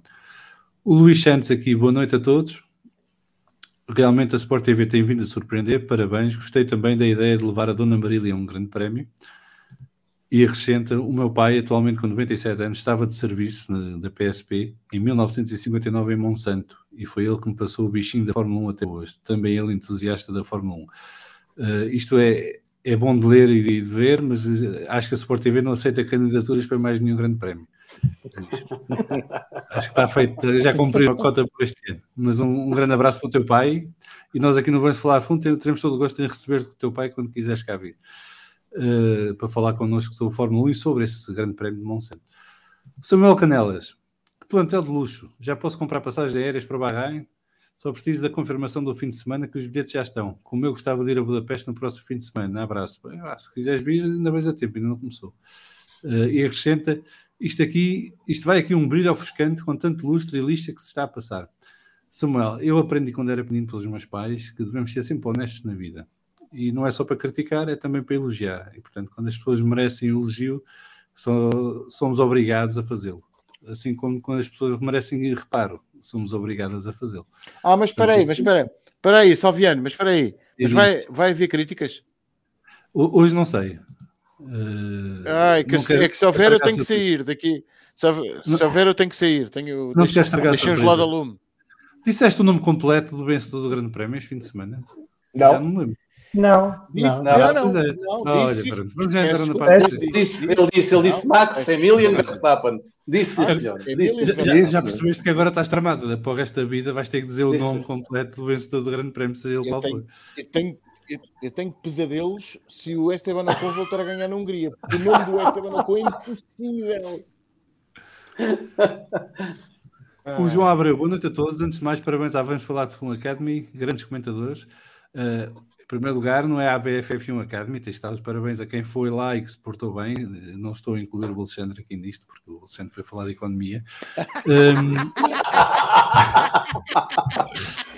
e em segundo lugar, tens que agradecer a quem proporciona isto, que é a Sport TV, através do Pedro Ricardo Martins, do João Carlos Costa, do, do Pedro Nascimento, uh, e também do Sérgio Veiga, que foi a ausência dele que deu espaço para que tanta gente boa pudesse lá ir este fim de semana. E um abraço para o Sérgio, que não sei se ainda está de férias, se já voltou de terras do, do Rei Juliano. Não, Uh, não, não, continua, continua. pronto, mas uh, está longe, mas não está esquecido, e portanto ah, estamos à, à espera do seu regresso. E até lá vai dando a oportunidade de que outras vozes possam juntar e, e partilhar a paixão da Fórmula 1 na, na Sport TV. Uh, e deixa aqui o João abrir uma questão para o Pedro Nascimento e para o João Carlos Costa. Este ano os dois voltaram a partilhar a cabine para comentar a Fórmula 1 porque não recuperaram o jogo das apostas de 2016. Porque tu Ah, tens o isso seu é- tempo e é tens o seu espaço. é para- Mas há duas versões. Há duas versões. A versão, a versão o- oficial, vers- versão oficial é que a, app da Sport TV tem, tem uma, uma O aplicação Predictor. que é o Predictor. E, e- e não, não acho, acho que não faria muito sentido os comentadores terem um jogo entre eles e haver uma aplicação que faça isso. A versão que ninguém quer admitir, eh, percebem, mas que é preciso cha- chamar as coisas pelos próprios nomes, é que há certos comentadores que estão com medo de voltar a perder. Mas é aqueles comentadores que fazem uma Fantasy League sozinhos? Esses, esses. Hoje foi a única vez que eu ganhei alguma coisa na vida em apostas. Foi a única, única vez. E ele já não quer repetir, já não deixa. Não, É, é Não, uma- não, não, não, não, não, não, não. Não, agora, mais a sério, obviamente, aquilo tinha um espaço e um tempo e replicava um outro jogo de apostas no mesmo canal, numa outra disciplina. Portanto, tem, tem um espaço e um tempo. Acho que não, não seria justo para ninguém voltarmos a fazer. Até porque há o predictor da Sport TV. Ah, E depois há tipos de como o Alexandre que vão ao, ao programa de televisão, dizem o contrário do, do que vocês todos dizem e acerta. Exato, pronto. Pois, pois, pois. Ma- mais grave do que isso, acerta e só lá vai falar de economia. Exatamente. É. Ora, Eu já, já- eu já, já ouvi dizer que o José Go- a SIC está a pensar substituir o José Gomes Ferreira pelo, pelo Alexandre. Olha, eu não percebo qual é o problema de, de Esteban José Jean-Pierre Ocon Calfa- Calfana. Qual é o problema? Estás a ver é o Calfano? O É o Calfano. o Calfano, é o, o ovo escalfano é que dá cá de mim. A Guida Dias a dizer que as redes sociais também têm ajudado e bem a que a Fórmula 1 seja cada vez mais divulgada e que tenha novos fãs. E nós aqui costumamos muitas vezes hostilizar o que se passa nas redes sociais, mas a verdade é que se não fossem as redes sociais não estávamos cá todos e, portanto, e também é muito pelas redes sociais que comunicamos todos, eh, eh, especialmente quando há corridas, treinos, qualificações, eh, e portanto fica aqui essa nota também. O Alexandre diz que Rotações fazia-me levar na marmita por estar acordado até à uma da manhã na sexta-feira, ainda pré-adolescente, a vibrar com as vitórias do Lamy, as loucuras do Diego Castro Santos, ou mesmo os desejos do Pedro Matos Chaves. Acho que era uma experiência que se- todos nós, da nossa geração, vivíamos. Eh, E era sempre um péssimo dia para ver o programa, mas era o que havia. Eh, Sexta-feira é um dia complicado de manhã. Mas F. Martins. de pré... eh, desculpa, mas o Alexandre já deixou de ser pré-adolescente? Não, mas deixou de haver rotações. Ah, pronto. Só Não, para não, tirar. Mas é um, mas é um pré-adolescente com muito jeito para falar de economia. O F. Martins, nem quando alguns dos pilotos portugueses se destacam, lá surgem. Já futebol, se um jogador tem uma unha encravada, fazem direto de horas à porta do hospital. E agora finalmente temos espaço para os maluquinhos dos carros ou motas noutros locais para nos reunirmos enquanto comunidade. Eh, é para isso que serve também estes podcasts, não é? É criar esses espaços alternativos onde nos podemos encontrar. Eh, e depois há outra coisa que nós, nós somos apaixonados por isto e achamos muitas vezes que isto é como eu digo quando se vai uma, uma reunião para, para se denunciar, toda a gente acha que tem razão, não é? Cada um tem a sua versão dos factos e acha que tem razão. Nós aqui também achamos sempre que temos razão, porque aquilo que nós gostamos é aquilo que toda a gente gosta e deveria ser o prime em todos os canais. Eh, a verdade é que se calhar somos a minoria da minoria e, portanto, espaços alternativos como este permitem-nos juntar-nos e conversar, até porque a maior parte dos fãs, se calhar, não tem interesse em estar aqui a gastar horas a uma quarta-feira à noite a falar de Fórmula 1. Uh, isso resulta aqui porque estamos todos no mesmo diapasão, mas num canal de televisão é mais complicado. E portanto fica também o desafio a quem quiser uh, criar um espaço de podcast sobre outras modalidades que ainda não sejam, não tenham tratamento de desporto motorizado, o VFF Motor está à vossa disposição, basta entrar em contato connosco e poderemos uh, ver como é que podemos montar esse espaço para poderem falar, falar do, dessa categoria de, de desporto motorizado e criarmos mais uma comunidade aqui no, no, na grande comunidade que começa a ser o Vamos Falar de Fundo. A Joana Moreno está aqui a dizer, Senhor das Motas, ensina aqui a audiência a dizer o apelido do Top Rack. Rui, já sabes qual é, não sabes? Já sei, e primeiro de tudo, isto é uma vingança, porque estou constantemente a levar com duas senhoras que trabalham no Sport Rui, TV Rui, dizer, Rui. Rui, Oi? Rui. Sim? Abby is pulling away. Abby is pulling away. É bis pulling away, nem mais. Mas, como eu estava a dizer, estou sempre a levar com duas senhoras que agora também trabalham na Sport TV a dizer: Pois, tu não sabes qual é a pressão de ter, estares a comentar, olhas para trás e tens lá um senhor como o Pedro Nascimento ou um senhor como o João Carlos Costa, e isto é a resposta para eu agora Eu passar a aqui a dormir. vergonha. Não, eu, eu só eu só estou a dizer que eu sei que isto é uma vingança desta senhora cujo nome é Joana Moreno. E portanto estou aqui para passar a vergonha e digo que é rasgar-te logo. Isto começa a parecer um podcast siciliano. Uh, vamos passar à frente. Mais, mais, mais, mais engraçado é eu dizer st- stop rack, em vez de top rack, Top dizer rack. stop rack, que é a alcunha Ah, dele agora. rack. para mim. Stop rack, rasga-te. O Porquê? Por causa do Stoppy? Exatamente. Ah, homem, rack, o homem é o estás a ver, há, há- uns que travam tarde. Há há- exatamente. Filho, o filho de um fazia acrobacias na moto, pá. Eh, e que, se, e que se matou. Ou não era ele? Não, isso era, isso era desculpa, não era ele, era o. Eu peço desculpa. Eu Ah, o tipo que anda com ele para todo lado. O... O Kenan. Só O Kenan Fóculo. Sofoglu, sim. Eu não percebi foi o que é que veio por trás. Sim. Que o- Não era Muito das bem. acrobacias, o, o pai fazia acrobacias e isso não era morto. Não, isso é o pai do Toprak, fazia eh, acrobacias de motas. O, o Toprak Do Toprak, andou- pronto, então. andou nessa vida na, na criancice pura até aos 10, 11 anos, acompanhava o pai em algumas feiras, alguns eventos, tanto que ele é muito conhecido pelas acrobacias que faz ao longo do paddock. Eu este ano no Estoril estava a andar pelo paddock e ele a fazer cavalinhos com, com o Man Max, uma 125 scooter da Yamaha, e este foi o registro de crescimento e depois foi apanhado, por assim dizer, eh, pelo Canon, que tem um, um clã de pilotos turcos incríveis, não, não, não há como negar, e desde aí ele fez este processo todo ao lado do Canon e o foco dele foi sempre as superbikes. Neste momento acho que começa a ser um erro, é bem ou mal. Acho que o patamar em que o Toprak neste momento já devia de estar, eh, já, se calhar já começa a ser um palco pequeno para ele. E, e pronto, acho que é isso. E é Toprak e é o Turco Rasgat Liogo.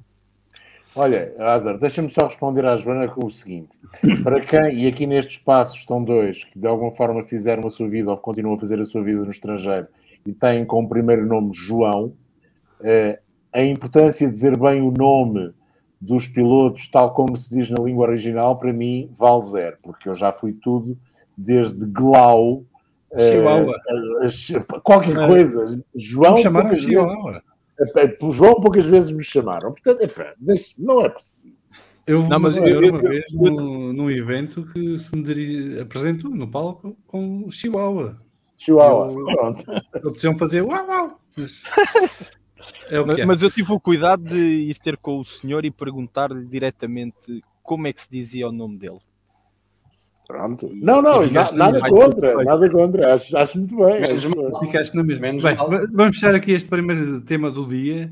Só lendo aqui rapidamente dois comentários. Um é do Alexandre, que diz: O Alexandre foi falar de economia porque para falar de Fórmula 1 já lá havia muita gente. E todos sabemos que os comentadores de economia na TV ainda acertam menos que os de Fórmula 1. Já disse que sou fã do Briatore. O Briatore andou em grandes movimentações. Isto é só para fazer aqui o gosto ao, ao João Carlos Costa. Andou em grandes movimentações no paddock de Paul Ricard e consta que era para pressionar eh, a situação do Piastri a resolver-se rapidamente. Portanto, já falámos de Piastri. Podemos passar à frente? Deixa-me só dizer que o Alexandre já é, Olha- já é tão importante que já, já fala na terceira pessoa. Portanto, Não, já, exato, eu ia dizer isso também. é o que temos, é o que temos já. Espera, mas o mais engraçado é que já não bastava tanta conversa sobre o Pia- Piastri, ainda o Briatore tinha-se meter ao barulho. É A verdade. coisa já não. É verdade. Mas eu eu acho que o Briatore está a garantir que o Alonso tem lugar na Alpine. O resto. O Bernardo Figueiredo tem aqui uma pergunta para o Pedro Nascimento para acabar este tema. Se, se e quando o Lewis Hamilton eh, ganhar uma corrida já se inclui o Lar, Lar Bastier, Balestier ou Lavoisier Tá Tá na lá, narração? Estava a pensar nisso. Estava a pensar nisso. Lar Lewis, Carl, Balestier. eh, Davidson, Hamilton, Le Balestier. Mas, mas, mas e vais dizer Sir Lewis Hamilton. De- devia dizer. É o título honorário Devia. do senhor. Devia dizer. Sim, sim, sim. Muito Isso bem. custa-me tanto. Isso custa-me Fica ao tanto. desafio. Fica ao desafio de ele traduzir o nome em português, porque se ele é brasileiro. Exato. O Luís, Nem o mais. grande Luís. O Luís. Ah, muito bem, vamos passar ah, ao Driver of the Day do Grande Prémio de França e com isso entramos nos destaques do Grande Prémio de França.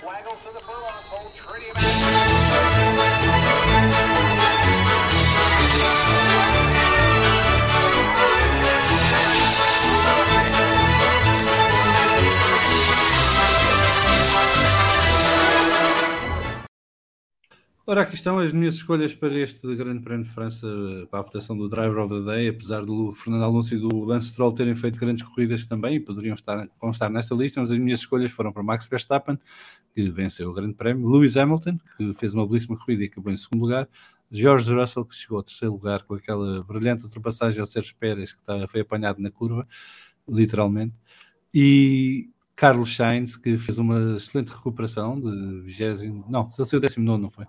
de 19 para quinto no final, mas poderia ter sido um pódio não fosse a penalização nas vias, na via das boxes. Ora, os participantes nesta votação escolheram Carlos Sainz como o driver of the day com 53,6%, seguido de Lewis Hamilton com 22,9%, Max Verstappen recolheu 12,4% das preferências e George Russell 11,1%. E com isto entramos então nos destaques do Grande Prémio de França. Começo pela Clara. Clara, o que é que te agradou mais e menos com, neste último Grande Prémio de Fórmula 1? Eu, honestamente, foi uma corrida que eu, que eu esperava logo ao início. Temos aquela, vaticinamos o Grande Prémio de França a ser mau, mas é como uh, até escrevi isso várias vezes. Uh, referi que, que este Grande Prémio foi quase como um jogo de xadrez. E, e ao pouco, aos poucos viu-se que as peças que foram caindo, e neste caso uh, caiu a peça do, do cavalo do, do Charles Leclerc, e, e, tudo, e tudo mudou, porque ao, ao, início parecia que íamos ter uma batalha entre ambos no, no topo do pelotão e de repente perdemos isso. Um, a verdade é que de certeza que, que, o, que o Verstappen, apesar de, de tudo, uh, gostou, porque venceu com alguma vantagem e, e geriu muito bem toda, toda a sua liderança mas perdemos ali. Acho que vai ser uma das corridas durante este ano que vamos perguntar sempre e se porque realmente a, a, Ferrari durante todo o fim de semana, principalmente no sábado, demonstrou que, que tinha ali uh, umas cartas na manga para, para poder vencer o, o Grande Prémio e o, que tal não aconteceu. Portanto, claro que um destaque tem que ser claramente, neste caso pela negativa, uh, o abandono de, de Charles Leclerc, mas também eu gostava de destacar, mas isto já é, já é outra coisa, que é também um, o facto de, de, para mim, foi a melhor corrida da, da Alpine durante toda, toda este, esta época, porque às vezes fica a pensar o que é que seria, fica água na boca para o que seria se, se a equipa francesa fosse assim tão consistente durante todo o ano. Porque vimos um, o, o Ocon em oitavo, que fez uma. Não, não digo que foi uma, uma boa corrida, mas foi, foi consistente. E claro, o Alonso em sexto demonstrou muitas, eh, muita matreirice, mais uma vez, é, para mim é um dos momentos do fim de semana, aquela rádio em que, em que quase é ele que faz a estratégia, porque às vezes também é preciso, e, e ele faz quase a estratégia toda da, da equipa e, e, e, convoca a McLaren a, mudar completamente uma abordagem que iria fazer de desgaste de, de, dos pneus. Até, até acredito que, que o Lando ainda hoje esteja a pensar como é que um, isso aconteceu, mas a verdade é que é preciso também ter alguma inteligência dessa parte. Um, e também, uh, não quero esgotar logo as cartas todas, mas uh, eu gostei muito dos espíritos do regulamento que entraram neste grande prémio, que foi o George Russell e o Carlos Sainz, que a 300 km por hora de repente debitam todo um regulamento da, da FIA uh, para os seus engenheiros. Sim, mas o Russell foi... enganou-se. O Russell enganou-se, usou o regulamento errado. Exatamente, mas é, esse, mas esse momento também me marcou bastante. Bruno, foi um grande fim de semana para a tua Ferrari, mais uma vez. Epá, é, quer dizer, eu, eu, é um sabor é meio, é meio amargo, mas também é doce, porque como sabes, eu sou, eu sou o meu piloto é o Carlos Sainz e, e tenho que dizer que uh, o Sainz é, é o Alonso Júnior, portanto, para mim, cada vez mais, eu gosto muito do Alonso, e, e ver o Carlos Sainz a, a dar lições uh, à equipa de estratégia, pá, para mim é delicioso, sinceramente, é delicioso. E, e, e, digo, e sei que muita gente não vai concordar comigo, eu já eu disse isso na altura no, no chat, no, no Twitter, e, e continuo na minha. Eu acho que a Ferrari fez um erro crasso em, em não ter colocado o, o Sainz macios. Para mim foi o erro, o erro. Uh, a questão dele, dele, dele trocar de pneus ou não trocar naquela altura, quando fez aquele, quando houve aquele rádio, acho que aquilo teve ali um bocado de delay, a meu ver. Mas, uh, acho que estava certo, era naquela o rádio altura. Foi à volta 40. O rádio foi Sim, à volta 40. E, o, portanto, não... a ultrapassagem foi à entrada da volta 42, portanto houve quase uma volta de diferença. Portanto, houve ali quase uma volta de diferença. Então, não, não, para mim, não me fez logo sentido na altura. Eu vi logo que aquilo era mais televisão que outra coisa. Uh, eu acho que foi na altura correta, já se via que os pneus estavam com desgaste, mas epá, o Carlos Sainz mostra a cada grande prémio que, muito embora a Ferrari ou o Binotto, ou seja quem for na Ferrari, uh, queira por si só eleger o Leclerc como piloto número um, ele, eles, eles até podem querer fazê-lo, mas o Carlos Sainz não vai deixar isso parar. Isso garantidamente. Para mim, ele é o grande destaque deste, deste grande prémio, uh, pela positiva. Qual dos Carlos Sainz? É a pergunta que fica. Carlos Sainz, Carlitos Júnior. Vasco, para continuarmos a senda do Carlos Sainz, boa corrida do Sainz, recuperar muitas posições e não for aquele contratempo na, na paragem das boxes que parece que foi culpa do próprio piloto, não foi tanto da equipa, porque uh, ele viu ali uma situação um bocado confusa da equipa e quando sentiu que baixaram o macaco traseiro, ele arrancou quando ainda estava o semáforo uh, vermelho e a equipa ainda o tentou avisar, mas obviamente já não dava tempo, ele teve menos de um segundo para reagir e, e ali na, naquilo é como a minha mãe faz, se está amarelo, aceleras. Uh, e portanto ele acelerou e foi, e, e o álbum trava. Uh, mas uh, mesmo assim, uma grande corrida do, do Carlitos. Sim, é uma grande corrida do, do, do Sainz, mas hum, eu acho que eu não consigo perceber. Ah, e espera, e teve aquele momento brilhante, a ultrapassagem ao Pérez, que para mim, se não é a melhor deste ano para Sim, já, é, claramente é, é, para mim é, é, a ultrapassagem do fim de semana.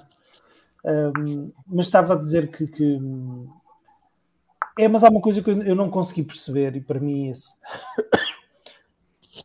Peço desculpa. Uh, uh, o, o Sainz, como, como acho que não foi o único piloto que partiu de duros e tenho alguma dificuldade em perceber, a não ser, não me consigo esquecer aquilo que o João Carlos Costa me disse uh, antes da corrida, uh, quando estávamos a conversar, ainda antes de começar o programa de pré-corrida, que disse que os médios e os duros duravam o mesmo número de voltas, que eram, eram 15 voltas, não era, João Carlos? Uh, e a determinada altura, uh, quer dizer, lembrando-me disso, percebo porque que o pararam, mas uh, então porquê é que ele não tinha partido logo de médios?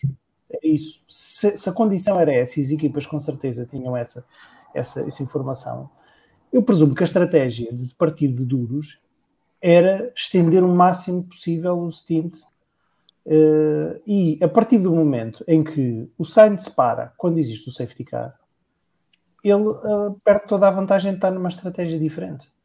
E claramente, uh, e fica em igual, igualdade de circunstâncias independentemente de, da diferença de andamento que tinha para, os, para, os, para, aqueles carros todos que estavam a ultrapassar. Isto tudo para dizer o quê? Parece-me que esse, claro que os 5 segundos uh, de penalização comprometeram, de certa forma, de forma decisiva a corrida do Sainz, mas a Ferrari acho que tem responsabilidade nessa questão de. Eu não teria posto o Sainz na mesma estratégia do que todos os outros que estavam à frente teria mantido nos duros, arriscava.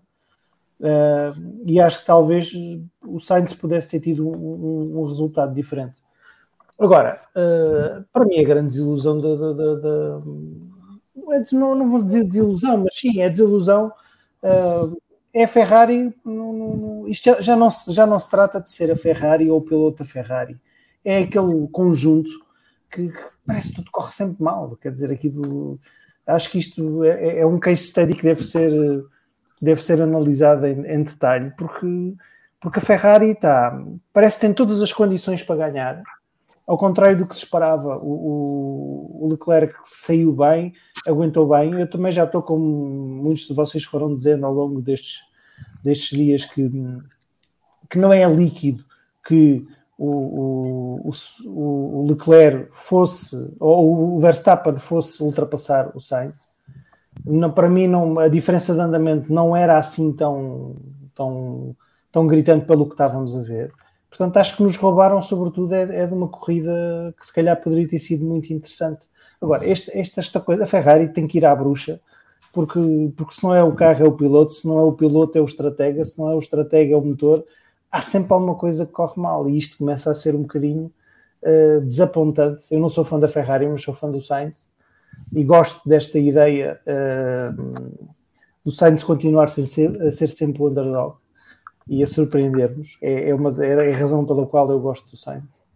E, e acho que isso acho que isso a Ferrari tem que tem que já se percebeu que em condições normais a Red Bull ganha isto tem isto controlado sem sem grandes, com mais ou menos gestão, vai conseguir parece-me uh, resolver o assunto mais.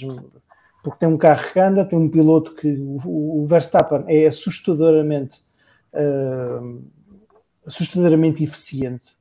E, e eu lembro-me perfeitamente quando, quando o Schumacher ganhou aqueles sete títulos, e, e, todo, e eu, como muitos devemos ter pensado, já não vamos ver em vida algum piloto que, que, que, que consiga bater estes recordes e o Hamilton uh, está a consegui-lo.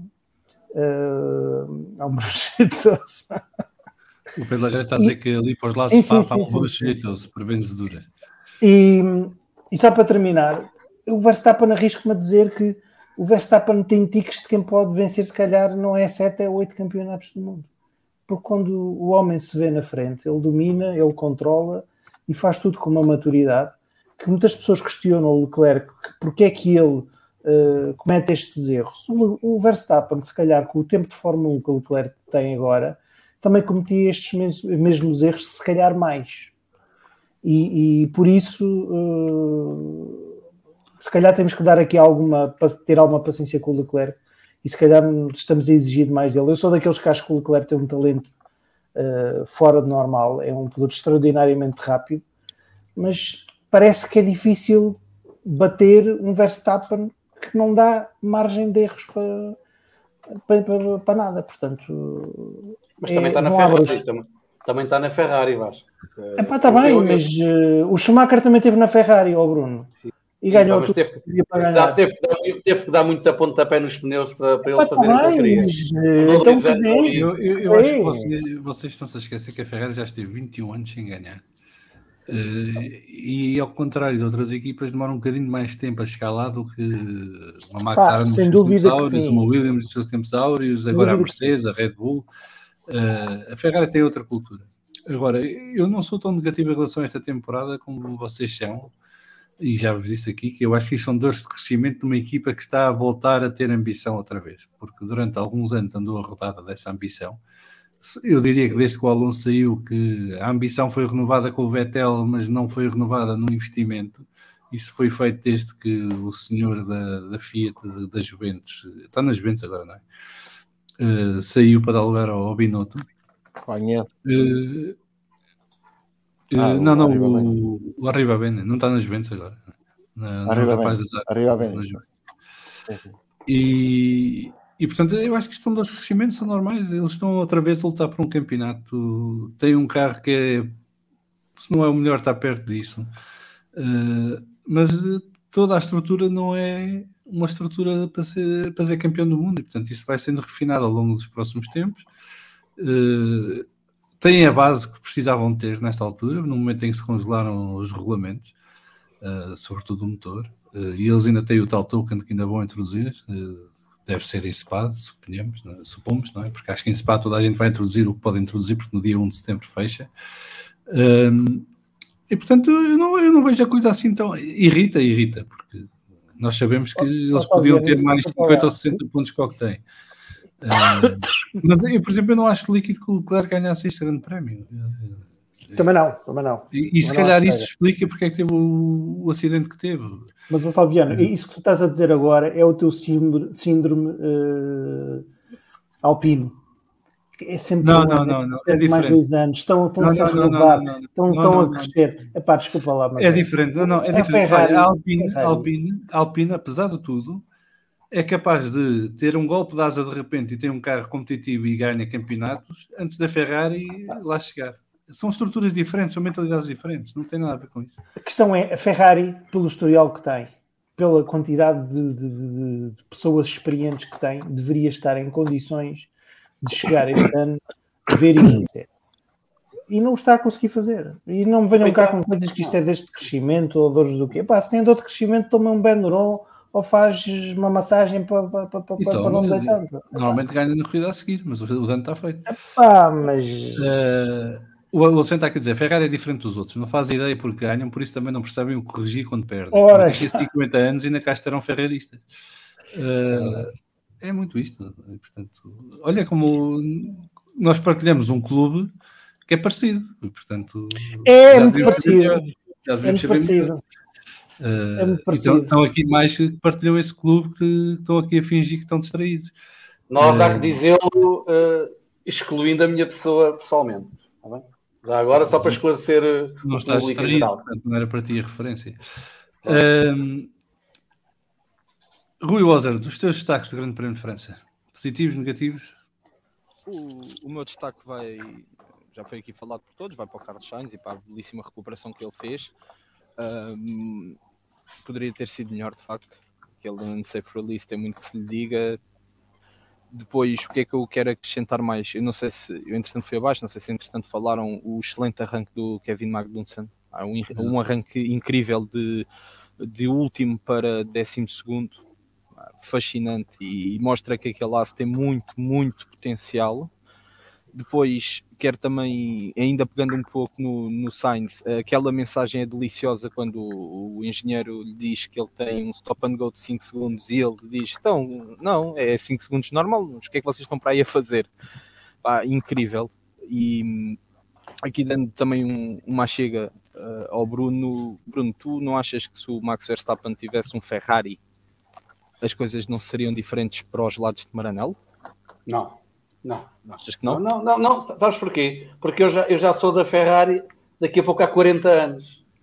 E eu vejo constantemente, constantemente e ciclicamente a Ferrari a cometer erros eh, que fazem-me lembrar eh, a, a, a Ascot. É pá, comete erros. Ei, Isso é comete muito erros. atrás. Epá, Isso. desculpa, não, erro, estou a falar no sentido de erros Sim, Epá, claro. ama- amadores, erros amadores. Uhum. Epá, o Leclerc andou quatro voltas com, os- com- com o frente esquerdo, quatro voltas com o frente esquerdo, notoriamente ele a, a torcer, e o Ferrari é um, é um carro que entra facilmente em todas as curvas, muito mais que o, que o Red Bull, muito melhor este que o Red Bull. Epá, ele, ele, ele teve a sofrer quatro voltas, quando até visualmente nós na televisão víamos que haviam problemas sérios. Epá, eu não me custa acreditar, é um erro, provavelmente, é um erro de avaliação e de julgamento do Leclerc naquela curva, mas tem muito a ver com o estado dos pneus. E, e não é à toa que a Red Bull manda primeiro, não é à toa que, o, que a Red Bull manda primeiro o Max às boxes. Não é à toa, porque eles, eles também perceberam. Não, Eles viram na. Eles televisão. mandaram o Max às boxes primeiro porque perceberam que em pista não o passavam e a única hipótese era fazer um undercut. Não, e também foi que os pneus, isso. que os pneus não, não se comportavam, os pneus, aqueles pneus não duravam ah, 17, 18 voltas performantes ou, ou 20 voltas performantes. Eles, eles tinham que fazer a jogada primeiro. E só aí é que poderiam depois jogar com o que vinha para a frente. Eu, E a Ferrari não dúvidas isso, que- Eu pessoalmente tenho as minhas dúvidas que o acidente do Leclerc tem alguma coisa a ver com pneus. Mas isso- Pá, eu não. Eu, Não, eu, aquele, eu- aquele, eu- aquele, aquele da traseira, Não, aquele da também traseira, não, mas oh, isso- isto tudo. Atenção, eu, eu tive, eu tive o cuidado de ir ver eh, os onboards com a telemetria das 5, 6 voltas anteriores e há uma coisa que acontece na entrada da curva que nas outras voltas anteriores não acontece. Talvez por estar a fazer uma push slap de- pa- para poder ir ao, ao pit e trocar, mas o Leclerc. O overeating, nessa- não é? O overeating. Não, não, não, não. O Leclerc nessa curva ele entra cerca de 7 km por hora mais rápido do que em todas as outras voltas anteriores. Ok, vais-me dizer, poderia estar a fazer o push lap? Poderia, mas não deixa de ser um erro. Ou um, Não, ou ele um estava possível pressionado, motivo porque o, ele estava pressionado Não é o Verst- o, o Verstappen já estava de- dentro da janela de safety car dele, e, portanto já estava abaixo dos 27 segundos. Ah, e, portanto, ele poderia estar a tentar eh, minimizar o Sim. estrago aí, Sim, sim, porque sim. iria sair atrás do Max. E Mas pode ter exagerado na entrada da curva e perdeu o carro. É, Agora, na minha Eu opinião, não quero entra entrar aqui na, na discussão do acelerador e do tapete Não, ficar não, não. preso, como diz o bandeira amarela. Ou, eh, eu acho que aquilo é um erro normal de quem está pressionado e que está no limite. E, portanto, Eu, eu acho que aqui a principal questão. eh, e- e não acho que ele venha cedido à pressão. Aquilo que acontece. Não é a primeira vez que vemos um piloto de topo a perder o carro assim numa curva e ir direto ao muro. Eh, Eu, Sim. a coisa que me. e Já tens de continuar. A única coisa que. Aquilo que me veio à cabeça quando eu vi aquilo foi Sebastian Vettel em Hockenheim 2018. Não tanto porque o acidente é igual, mas porque é uma situação em que um tipo que está na luta pelo campeonato do mundo uh, perde ali o momento que tinha de recuperação. Estás no caso a comparar, do Vettel, perde a liderança do campeonato. mas a- aqui, desculpa, desculpa. Estou a falar do tempo do- do- da questão anímica, não estou a falar da Claro, questão do... Mas estás a falar de alguém que tinha quatro títulos mundiais já contra alguém que ainda não tem nenhum título mundial e que está sedento, por assim dizer, de chegar a esse título e que neste ano se vê com oportunidade para tal. Hum, O Vettel já trazia quatro títulos na bagagem. O, Sim, o que eu acho eu, eu- momento eu- eu não sou, eu sou capaz de jurar isto. O, o Vettel trocava os quatro títulos por um com a Ferrari. não, não digo não, mas a verdade é que ele chega àquele momento com quatro títulos na bagagem. Tá tem um, um background que o Leclerc ainda não tem. E, e aqui, se calhar, vou deixar o Bruno chateado, mas não acho de todo que a Ferrari, ou neste caso o Leclerc em concreto, consiga o título por um motivo. Acho que ainda falta um pouco aquele chamado estofo de campeão, por assim Mas eu dizer. concordo ao contigo. Leclerc. Eu concordo contigo. Eu, eu acho que o Leclerc neste momento está ao nível do, do Max em 2017 ou 2018. Sim, eu, eu olha, ótimo, plena noção, plena noção disso e por isso é que ele comete certa- certos erros e mais, é uma coisa que o João Salviano tem vindo a falar desde há muito tempo e que eu concordo em absoluto, ele falta-lhe aquela, aquela, aquela ânsia de ser campeão. A equipa, não, eu não vou fazer isto, eu não vou entrar na box, eu vou, eu vou seguir. Oh, ponham-me os pneus macios. Ele- ele- o Max já tem isso, percebes? E sabe o Sim, dizer já tem acabou. sabe claro. dizer à equipa e a equipa já o respeita. A, a o Red Bull já respeita isso. O Sainz é à bruta. o Sainz o O faz? Sainz é à bruta. Não, porque o Sainz é à bruta. O Sainz é, para já é espanhol. É o diferente. É, é outra coisa. Tem- É, desculpa lá. É, Sim, é uma questão de cultura. É uma questão de cultura. O Leclerc é monegasco. Estamos a falar da realeza da Fórmula 1. São coisas diferentes. Sim, não é é? escolas não é? é Bem, pá, Cabeleireira, é que eu estou a dizer. Eu estou a dizer, é da- ele é da Academia Ferrari.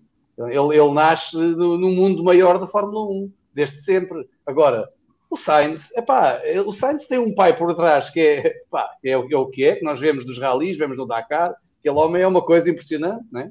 E, e depois o filho replica de, uma, de forma refinada isso na Fórmula 1 e bem. Por isso é que eu gosto dele. Por isso é que eu gosto do. E só para, só para rematar e passar a palavra, eh, eu vou recuar eh, cerca de duas semanas quando a Inês me convidou, de uma forma errada, claro, mas para, para participar no debrief. E, e tenho pena que seja preciso para o Carlos Sainz sair de Budapeste em patamar igual eh, ao Leclerc e levar a decisão conhecida, entre aspas, da Ferrari decidir quem será o primeiro piloto para o resto da temporada em lugar ao ringue quando acontece a pausa. E tenho pena que para isso o Sainz tenha que vencer, fazer a volta mais rápida e que o Leclerc tenha, eh, tenha que não pontuar, porque estou em querer e estou na fé, tal como disse no debrief, que da mesma forma que o Massa era o primeiro piloto e era o principal candidato no- na box da Ferrari, ou pelo menos eu tenho essa ideia, em 2007, na luta pelo título que levou o Kimi Raikkonen no bolso, eu estou em crer que se este ano o Sainz sai de Budapeste com um ponto que seja a mais que o Leclerc e tem a estrutura da Ferrari a dar, se calhar, eh, o mesmo tratamento ou um tratamento um bocadinho diferente ao Sainz que é dado ao Leclerc, eu acredito que no final do ano a batalha seria não entre Verstappen e Leclerc, e Leclerc mas sim entre Verstappen e Sainz, e arrisco-me a dizer que acho que o Sainz saía por cima lutando com as mesmas armas, por assim dizer, que o Verstappen.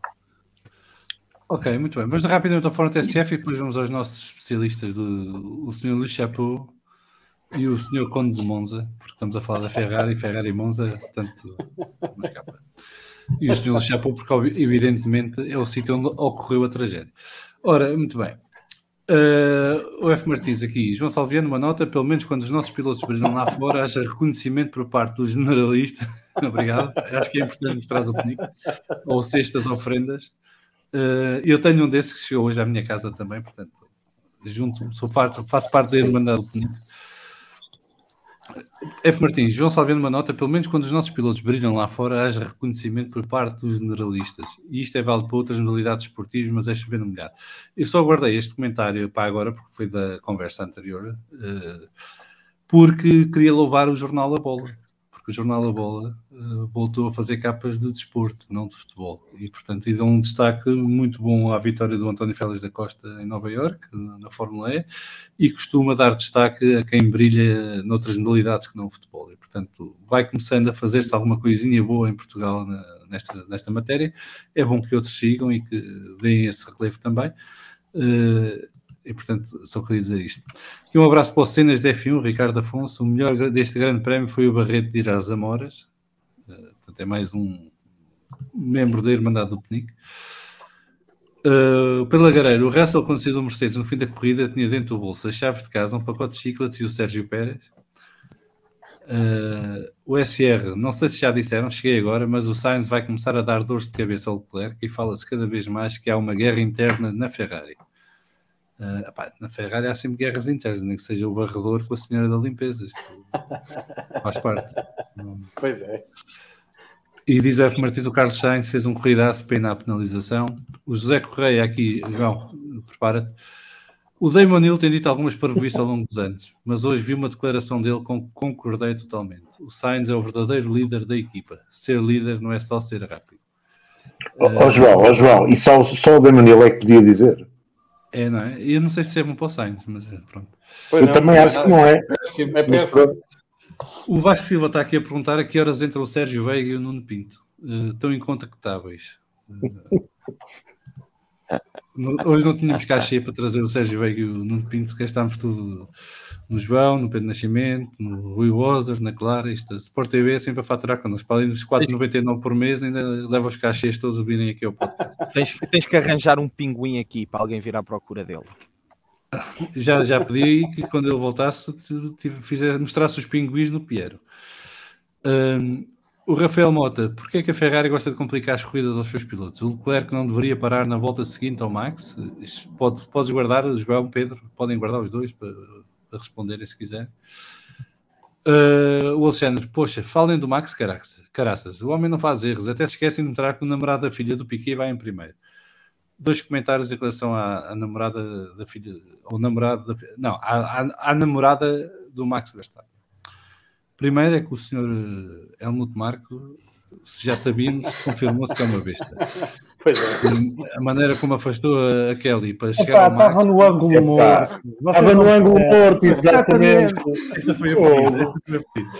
Oh. a segunda é que, para aqueles que andavam aí a pregoar que o Piquet estava banido do, do paddock, eu vi lá o Piquet na mesma, cara. Portanto, está banido, mas o nome Piquet anda por lá a passear. Um, o Alexandre a dizer, o Lagaré tem razão, que treta é aquela do empurrão à filha do Piquet. O Max tem um contrato de longo prazo, bem que balançava o capacete ao Marco. Como é que sportinguistas não percebem a Ferrari? É Vasco. SDM, anda aqui, anda aqui com uma teoria que a Red Bull tem um carro bastante melhor que os outros e sabendo isso preferiu meter mais 10 kg e limitar estragos de motor para se preparar já ao futuro e testar. Eu li em alguns sítios, vocês também falaram disso durante o fim de semana, eh, que a Red Bull poderia andar a testar no carro do Pérez a solução que vai entrar em vigor em Spa. Uh, e a ver qual Eu é nisso a perda de rendimento do, do carro do Pérez, então podes acrescentar em mais detalhe a seguir, mas a, saber qual é a perda de rendimento do carro do Pérez versus o carro do Max Verstappen nas várias situações, tanto em qualificação como em corrida. Então fica aqui um tema já para a conversa continuar a seguir. A Nadine Vicente diz que o plano A, B, C, D, E, o próximo plano da Ferrari é o GPHU, God Please Help Us. A Joana Morena Sportingistas e ferraristas são pessoas que têm todo um nível diferente de força mental e um estoque infinito de lenços para limpar as lágrimas. Já não usamos lenços, pá. Isto já secou, já não, já não, já não há lágrimas para isto. Um tal de João Carlos Costa diz que estamos a falar do fenómeno de melancia. Muitas vezes é só água, mas quando é boa não há fruta melhor. Até tocam violinos e os sapatos dançam. Uh, fica aqui para o senhor quando depois uh, explicarem mais pormenor. Epá. E, Joana, como é que é possível tu não saberes o que eu estou a escrever? Mas não é para mim. Sporting, Ferrari, melancia, quando, claro. não, quando é só água, é os violinos do é Sporting e os sapatos do Schumacher. Puxa. O único, o único melancia que eu conheço é o João Pinto, tenho dito. Isso, isso não é melancia, isso é azia. Uh, Joana, Joana Moreno. Às vezes faz, a melancia às vezes faz azia. Tantas coisas que eu não estou a perceber. Sim, senhora a Joana Moreno a dizer que. E o Ted Kravitz a perguntar ao Warner se o Leclerc é um crasher. Às vezes dá jeito de pensar antes de falar, só às vezes. Tenho-te a dizer que o Sr. Ted Kravitz, quando eu me aproximei dele no, no Paddock ano passado, foi da maior das simpatias, super acessível e ficou todo contente por eu ir falar com ele. Portanto, não consigo criticar o Ted Kravitz, até porque gosto muito da rubrica dele do, sobre o Paddock, que agora já não vejo há uns anos, mas que, que gostava muito de seguir, porque nos dava uma perspectiva diferente do que é que se passava na Fórmula 1. O Alexandre quer dizer, sabem porque é que a Ferrari é, é a equipa de Fórmula 1? Porque o Max limpa o chão com eles ao não fazer erros e estão há 20 minutos a falar dos vermelhos. Uh, epá, isto é um síndrome da comunicação social portuguesa que se espalha aos podcasts, só falam dos vermelhos, o que é que és que eu te faço? Uh, eu disse para darem destaques positivos e negativos, fala tudo o mesmo. Rafael Mota, porque é que o Leclerc não entrou nas boxes na volta seguinte ao Max? Já lá vamos.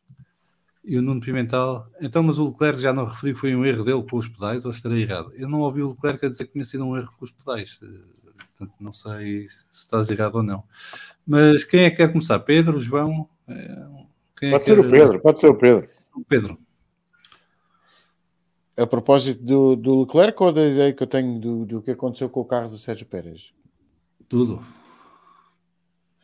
O, o, Leclerc continua a dizer que ele ia para a box trocar de pneus. É, por, por muito que. O, o detalhe dos microsetores a, a roxo é, é demasiado tentador uh, achar que aquilo era só para ficar com a volta mais rápida naquela altura. Não fazia sentido. E, e a diferença de tempo, ainda para mais, era 27.4, uma coisa assim, que era basicamente o tempo de parar na box, trocar de pneus e ainda sair à frente. Uh, portanto, é um erro, acontece, já aconteceu aos melhores. O Salviano ainda há pouco falou da história do, do Vettel em Hockenheim. Uh, não, não penso que o Vettel tenha ficado a ser pior, pior piloto depois desse dia, da mesma maneira que não acho que, que o Leclerc seja pior piloto depois do que lhe aconteceu uh, em Paul Ricard. Sim, sim, e já, já partilhei isto, partilhei isto com o João e partilhei isto com o Salvo com quem acompanhou o podcast Uh, fico, fico um bocadinho com cara, de, com cara de nabiça uh, por ter dito o fim de semana todo, desde sexta-feira. Vejam só o carro do Leclerc a passar nesta curva, é incrível. A dinâmica do carro, a trajetória que ele fazia, e foi logo naquela curva que ele se foi enfiar na barreira de pneus. Portanto, não deixa de ser, não deixa de ser curioso. Os, os ingleses têm uma expressão que é o commentator's curse, ou seja, uma, uma espécie de maldição do comentador quando dizes muito bem, muito bem, muito bem de uma coisa, é normal que ela se vai virar e explodir na tua cara. Portanto, foi mais ou menos isso que aconteceu. A propósito do, do Sérgio Pérez, uh, é, uma, é uma suspeição que utiliza, ganhou um bocadinho mais de forma depois da entrevista que o Lewis Hamilton deu ao, ao Luís Vasconcelos e que viram no debrief com certeza, em que ele diz a dada altura diz: Espero que eles usem eles. Ele deve estar a referir-se ao, ao, Max Verstappen, que foi o único carro que ele viu a corrida toda. Ele nunca viu o Pérez, ou se viu o Pérez. E, viu pouco tempo. Não ligou nenhuma. O Max ia mas viu, embora num instante. Sim. Sim, e viu a traseira do, do, Max Verstappen durante o safety car e pronto, e, e, e quando quis ver com mais detalhe ele foi-se embora.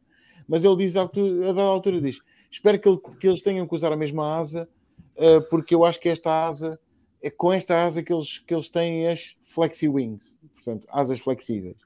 E o Luís Vasconcelos diz: asas flexíveis, e ele volta às, volta às costas com aquela carinha de Luís Hamilton assim e vai-se embora. É, Olha, mas posso dizer uma coisa? Saiu o relatório do Joe Bauer, desculpa, saiu o relatório do Joe Bauer sobre as inspeções aos carros, e um dos carros que foi inspecionados foi do, do Max, e passou tudo. Aliás, nenhum carro foi detectada nenhuma infração, não, nem nenhuma suspeição de nada. Não está, não, está, não está fora do regulamento, mas, mas as partes omissas que, que, se escondem, que se dobram, etc., não são verificadas por regulamento. Ainda. Ainda. Podem vir a ser, mas não são verificadas pelo regulamento. O que eu acho que a Red Bull está a fazer é a estudar com o Sérgio Pérez uma maneira de, de adaptar o conceito deste Red Bull a, uma, a detalhes que eles têm que sabem que vão ser banidos. Percebes? Eh, como é que eu provo isto? Não tenho que comprovar. Não tenho sequer comprovar. Ah, Ainda a semana passada aqui no podcast falámos dessa possibilidade, que as equipas usassem agora os treinos livres, sobretudo dos grandes prémios que faltavam, portanto França e Hungria, para testar as soluções do que vão ter que usar a partir do Grande Prémio da Bélgica se isto for mesmo introduzido. Portanto, não, não seria Sim, de estranhar vocês, vocês essa situação. Partilham, vocês partilham connosco praticamente todas as emissões e veem tudo e, e devoram tudo como nós. a sexta- sexta-feira foi um bocadinho agitada do lado da Red Bull. O Newey, o Adrian Newey, desceu do muro das. Desceu, ele tem que atravessar as boxes todas para, para chegar lá ao interior da garagem, várias vezes olhar para o, para o soalho do carro, para, aqueles, para, para as dobras laterais, para os pedaços que ficaram danificados. Não, não creio que eh, fo- fosse necessário estar tão preocupado, ainda por cima o engenheiro mais sénior que há, estar tão preocupado com uma peça específica de, de um carro se não fosse a única que eles têm. Eh, portanto, daí eu achar que o carro que o Sérgio Pérez teve neste Grande Prémio é bastante diferente do carro do, do vencedor do Grande Prémio. E, e com isto não estou a dizer nem que o Sérgio Pérez está a ser prejudicado, e muito menos estou a dizer não houve mérito nenhum no, no, no vencedor do Grande Prémio, que o foi com inteiro mérito, porque fez, mais uma vez, fez tudo bem feito.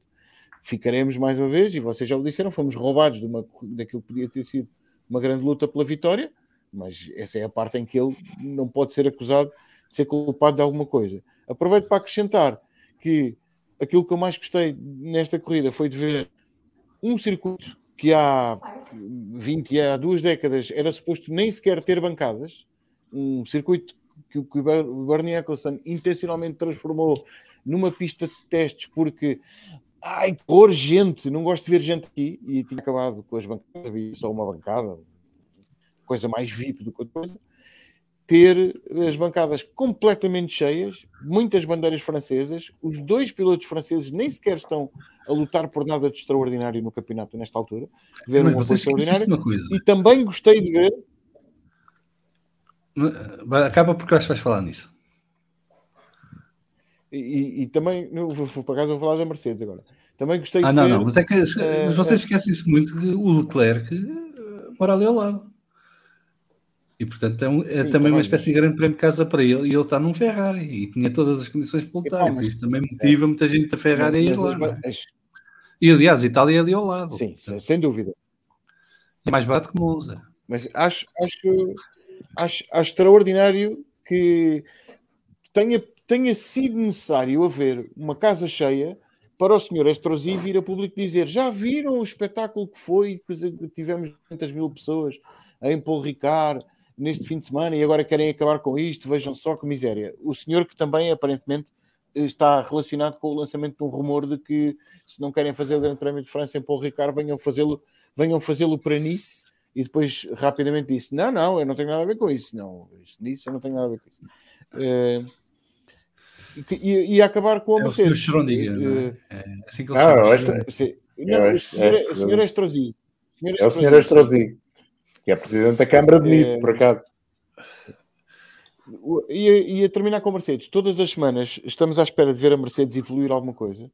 Na Áustria, há um momento em que o Mike Elliott diz ao Lewis Hamilton que em, em pure pace, é engraçado que ele diz em pure pace, ou seja, em andamento puro, ele estava em cima dos mais rápidos naquela corrida. Mas depois acrescenta, descontando tire wear e número de voltas feitas pelo mesmo jogo de pneus. Portanto, é, é- é pure pace, mas com descontos.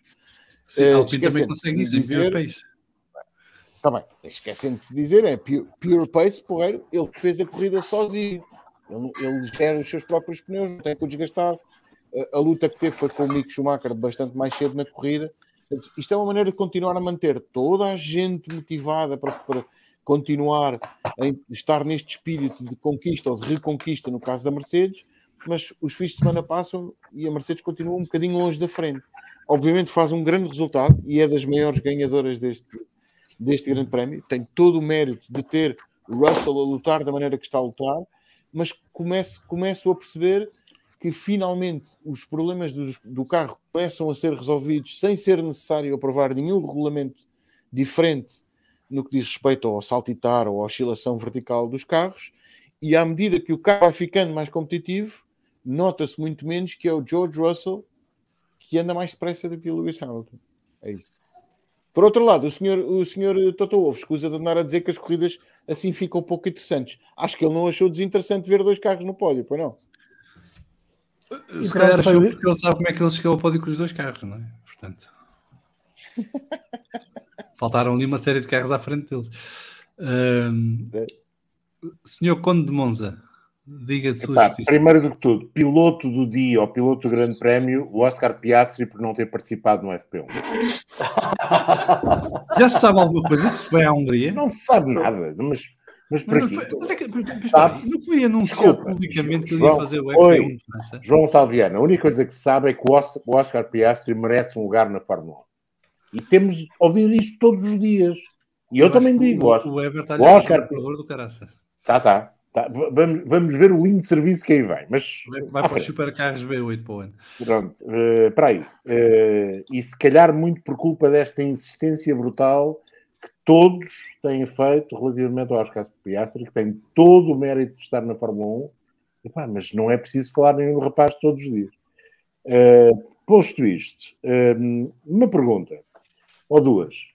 Quem se- têm sido os dois melhores pilotos dos últimos anos na Fórmula 1? Um tal de Max Verstappen e um tal do Lewis Hamilton. O que aconteceu no Grande Prémio de França? Os dois, exatamente da mesma maneira, gerindo aquilo que os outros tiveram de menos bom, ficaram em primeiro e segundo. Acho que não é preciso dizer mais nada. Terceiro, toda a gente anda a dizer que o Carlos Sainz merece ser eh, tratado de forma igual e que o Leclerc erra. E o Carlos Sainz, no início do ano, anda tudo com problemas de memória. O Carlos É. Sainz fez meia dúzia de disparates, meia dúzia é um exagero, obviamente, no início do ano. E acho que a Ferrari já devia ter decidido um primeiro piloto, porque a Ferrari tem um carro que obriga os pilotos a andar no fio da navalha. Eu disse isso no domingo, disse isso na segunda-feira, disse isso na terça-feira. A Ferrari tem de rapidamente pôr, hum, digamos que, ordem na casa. E ordem na casa vai começar por decidir quem é o primeiro piloto. E, nesta altura, o mais rápido com aquele carro chama-se Charles Leclerc. Cometeu dois erros, verdade. Um custou-lhe um grande prémio, o outro custou-lhe posições no grande prémio. Não se, nunca saberemos se neste caso custou o primeiro ou o segundo lugar, mas um dos dois custou. Mas a verdade é que o outro senhor, em situação, o Carlos Sainz, em situações até de muito menor pressão, no início da temporada, também cometeu os mesmos erros. E a Ferrari tem de perceber que se, e eu volto a dizer, se o Max ganha 10 pontos ao Leclerc, vai até ao final do ano a ser segundo e chega. E podem dizer, ah, mas isso é só contas de matemática. É, mas o, mesmo o Max Verstappen, principalmente este Max Verstappen, sabendo que lhe basta ser segundo, vai fazer a gestão da corrida tal como fez neste grande prémio e em outros grandes prémios. Portanto, acho que a Ferrari chegou à altura de tomar uma decisão, a Red Bull já tomou uma decisão há muito tempo. E vocês reparem uma coisa: o que é que a Red Bull está a fazer desde o início da temporada? A Red Bull está a usar a sua equipa satélite, primeiro, para desenvolver peças para o carro principal, é notório, aquela história do capô motor que nós brincámos e achámos que era apenas uma situação de uh, olha que giro, Pá, acho que há ali uma, uma relação de causa e efeito. Um, dois, se vocês virem bem, o, o Pierre Gasly e o Yuki Tsunoda, um deles já mudou tudo aquilo que podia mudar sem penalizações, o outro já mudou tudo mais um aquilo que tinha de mudar e já teve penalizações. Do outro lado está um senhor chamado Max Verstappen, que é o único piloto, para além do Daniel Ricciardo, que tem uma borla em tudo. O, no, os dois motores, teoricamente, são iguais. Podemos dizer, ah, mas está bem, mas no carro do Tsunoda e do Gasly eles têm dado mais toques, uh, o sistema de uh, arrefecimento do carro é diferente e isso coloca mais problemas. Não me parece. Portanto, a Red Bull está a usar uma equipa satélite para uh, dar passos em frente. E acho que faz muito bem. Eu, se fosse a Red Bull, fazia exatamente a mesma coisa, como se fosse a Ferrari usava a ASE, como se fosse a Mercedes, se calhar usava, usava, usava é abusivo, usa. usa. E usa, acredito eu também. Acho que temos de ser um bocadinho irracionais e temos de aceitar essas coisas. Há e o espírito esportivo. Há o espírito regulamento e o espírito esportivo que se encontram exatamente na mesma altura é verdade não ganham campeonatos. É verdade, não, é verdade aqui agora estamos estabilizados. Não, acho, acho que, primeiro, pilotos do Grande Prémio, sem dúvida Verstappen e Hamilton, muito mais que Carlos Sainz, na minha opinião, apesar daquela fantástica ultrapassagem. Nada contra o Carlos Sainz, atenção, até gosto muito do rapaz, acho que é um excelente piloto. Uh, as primeiras 16 voltas do Charles Leclerc são um tratado de bem guiar e bem suster um adversário, também. Não acredito muito na ideia que o outro moço, o tal de Max Verstappen, uh, estivesse numa de conter, esteve de conter, a conter depois. E depois o Hamilton faz uma corrida a todos os títulos notável, um grande arranque, uma gestão perfeita de, por parte da Mercedes da paragem, também não era muito difícil, só a Ferrari é que poderia ter falhado ali, uh, da paragem com o safety car e um final de corrida incrível, até na forma como ele olha para o Max e sabe, pois é, não vou atrás de ti. Portanto, deixa-me ir aqui no segundo lugar, porque assim marco pontos. Acho que são os principais destaques no Grande Prémio de França, que foi muito giro, apesar de estranhamente ter tido quase metade das ultrapassagens do Grande Prémio do ano passado. Mas mesmo assim, eu gostei mais do Grande Prémio deste ano do que gostei do Grande Prémio do ano passado e gostei muito do Grande Prémio de Paulo Ricardo do ano passado. E sabes porquê? Porque o DRS não foi decisivo. Pois não. Para ter lutas. Não, verdade. Enquanto o ano passado, quem tivesse DRS ia-se embora. Tens toda, tens toda a razão. Tens toda a razão. O DRS funciona melhor este ano porque não é totalmente decisivo. É decisivo às vezes. Porque não é um, uma garantia de ultrapassagem. É exatamente, exatamente. É um facilitador, mas não te garante a ultrapassagem. Exatamente. É o facilitador que te abre as portas de uma grande empresa, mas não te garante o negócio. É. Pronto, podemos fazer a analogia assim. Há ah, uma palavra especial para um tal de Fernando Alonso, tá, que faz também uma grande corrida. E ninguém viu. E ninguém viu. Mas também ninguém viu a grande corrida do Lando Norris. Não. Portanto, olha. Sim, sim. Faz não, a, a saída do Alonso é magistral. Mas o Fernando, o, o Fernando Alonso faz uma grande corrida, volta a mostrar que é um cérebro, é um crânio para corridas eh, fora de série, porque eu acho que vocês sabem isto, não, não foi só a tirada sobre o Lando Norris, foi a tirada sobre o Lando Norris e, a, e o facto de depois ter dito, pronto, já garantimos estas 10 voltas de paz, que eram as 10 voltas que faltavam. Uh... Sim. Não, e que, que ele, geriu muito bem toda a coisa. Ele existiu, faz aquela largada fenomenal. Há quatro pilotos que fazem grandes largadas. É o Lewis Hamilton, o Leclerc, obviamente, mas o Leclerc está à frente e, portanto, o desafio era só continuar à frente. Mas o Lewis Hamilton, que mais 100 metros de reta e passava o Verstappen também. Temos o Fernando Alonso, que sai tão rápido como, como o Hamilton, consegue passar o Norris na primeira curva e a maneira como ele ataca a segunda curva por fora uh, para passar o Russell é fenomenal. Depois temos o Kevin Magnussen, que faz não só uma grande largada, mas uma grande primeira volta. E convido-vos a todos a irem ver a on-board a volta do Stroll a primeira volta, porque também é uma outra coisa fantástica. Com é. o pormenor de que ele na chicane perde o carro à entrada e mesmo assim quase consegue passar o Vettel e o, o Ocon. E o Ocon depois foi cabrãozinho e fechou-lhe a porta e estragou-lhe um bocado a coisa. Mas mesmo assim, uma grande primeira volta do Lance Stroll que vale a pena ver e rever. Uh, e, depois, e aquela... a história dos pneus é, é a cereja no topo do bolo. Mas a corrida do Alonso, o que me impressionou mais, só, só porque estamos a falar do Alonso e como eu não gosto do Alonso, não aproveito todas as oportunidades, o que me impressionou mais no Alonso foi o ritmo controlado dele, porque ele desiste de ir à procura das três equipas da frente, conscientemente, ele não faz esse esforço e faz uma corrida de gestão em que o, o, Norris nunca conseguiria na vida chegar sequer ao pé dele. Uh, e ele mantém os pneus frescos toda a corrida, que é um dos pontos fracos do Alpine no início do ano. Portanto, a Alpine está a mostrar melhorias em todas as frentes nessa altura. E em termos de progressão ao longo do ano, eu acho que se não é a melhor, está perto disso. Uh, portanto, vamos ver a segunda metade. Se calhar vamos ter uma segunda metade do campeonato em que os dois Alpine podem outra vez repetir o que fizeram ano passado, que é estar ali sempre quinto, sexto, sétimo lugar e com sorte irem a um pódio. O Vitórias não acredito, porque era preciso haver um bowling outra vez. Uh, mas conseguirem um pódio ou dois até o final da época é bem possível. E, e, o grande desafio é ver se a Alpine consegue reduzir a diferença para a Mercedes. Isso é que seria o ideal. João Salviano, o que é fantástico, não é? Lutar pelo quarto, o quinto e o sexto lugar.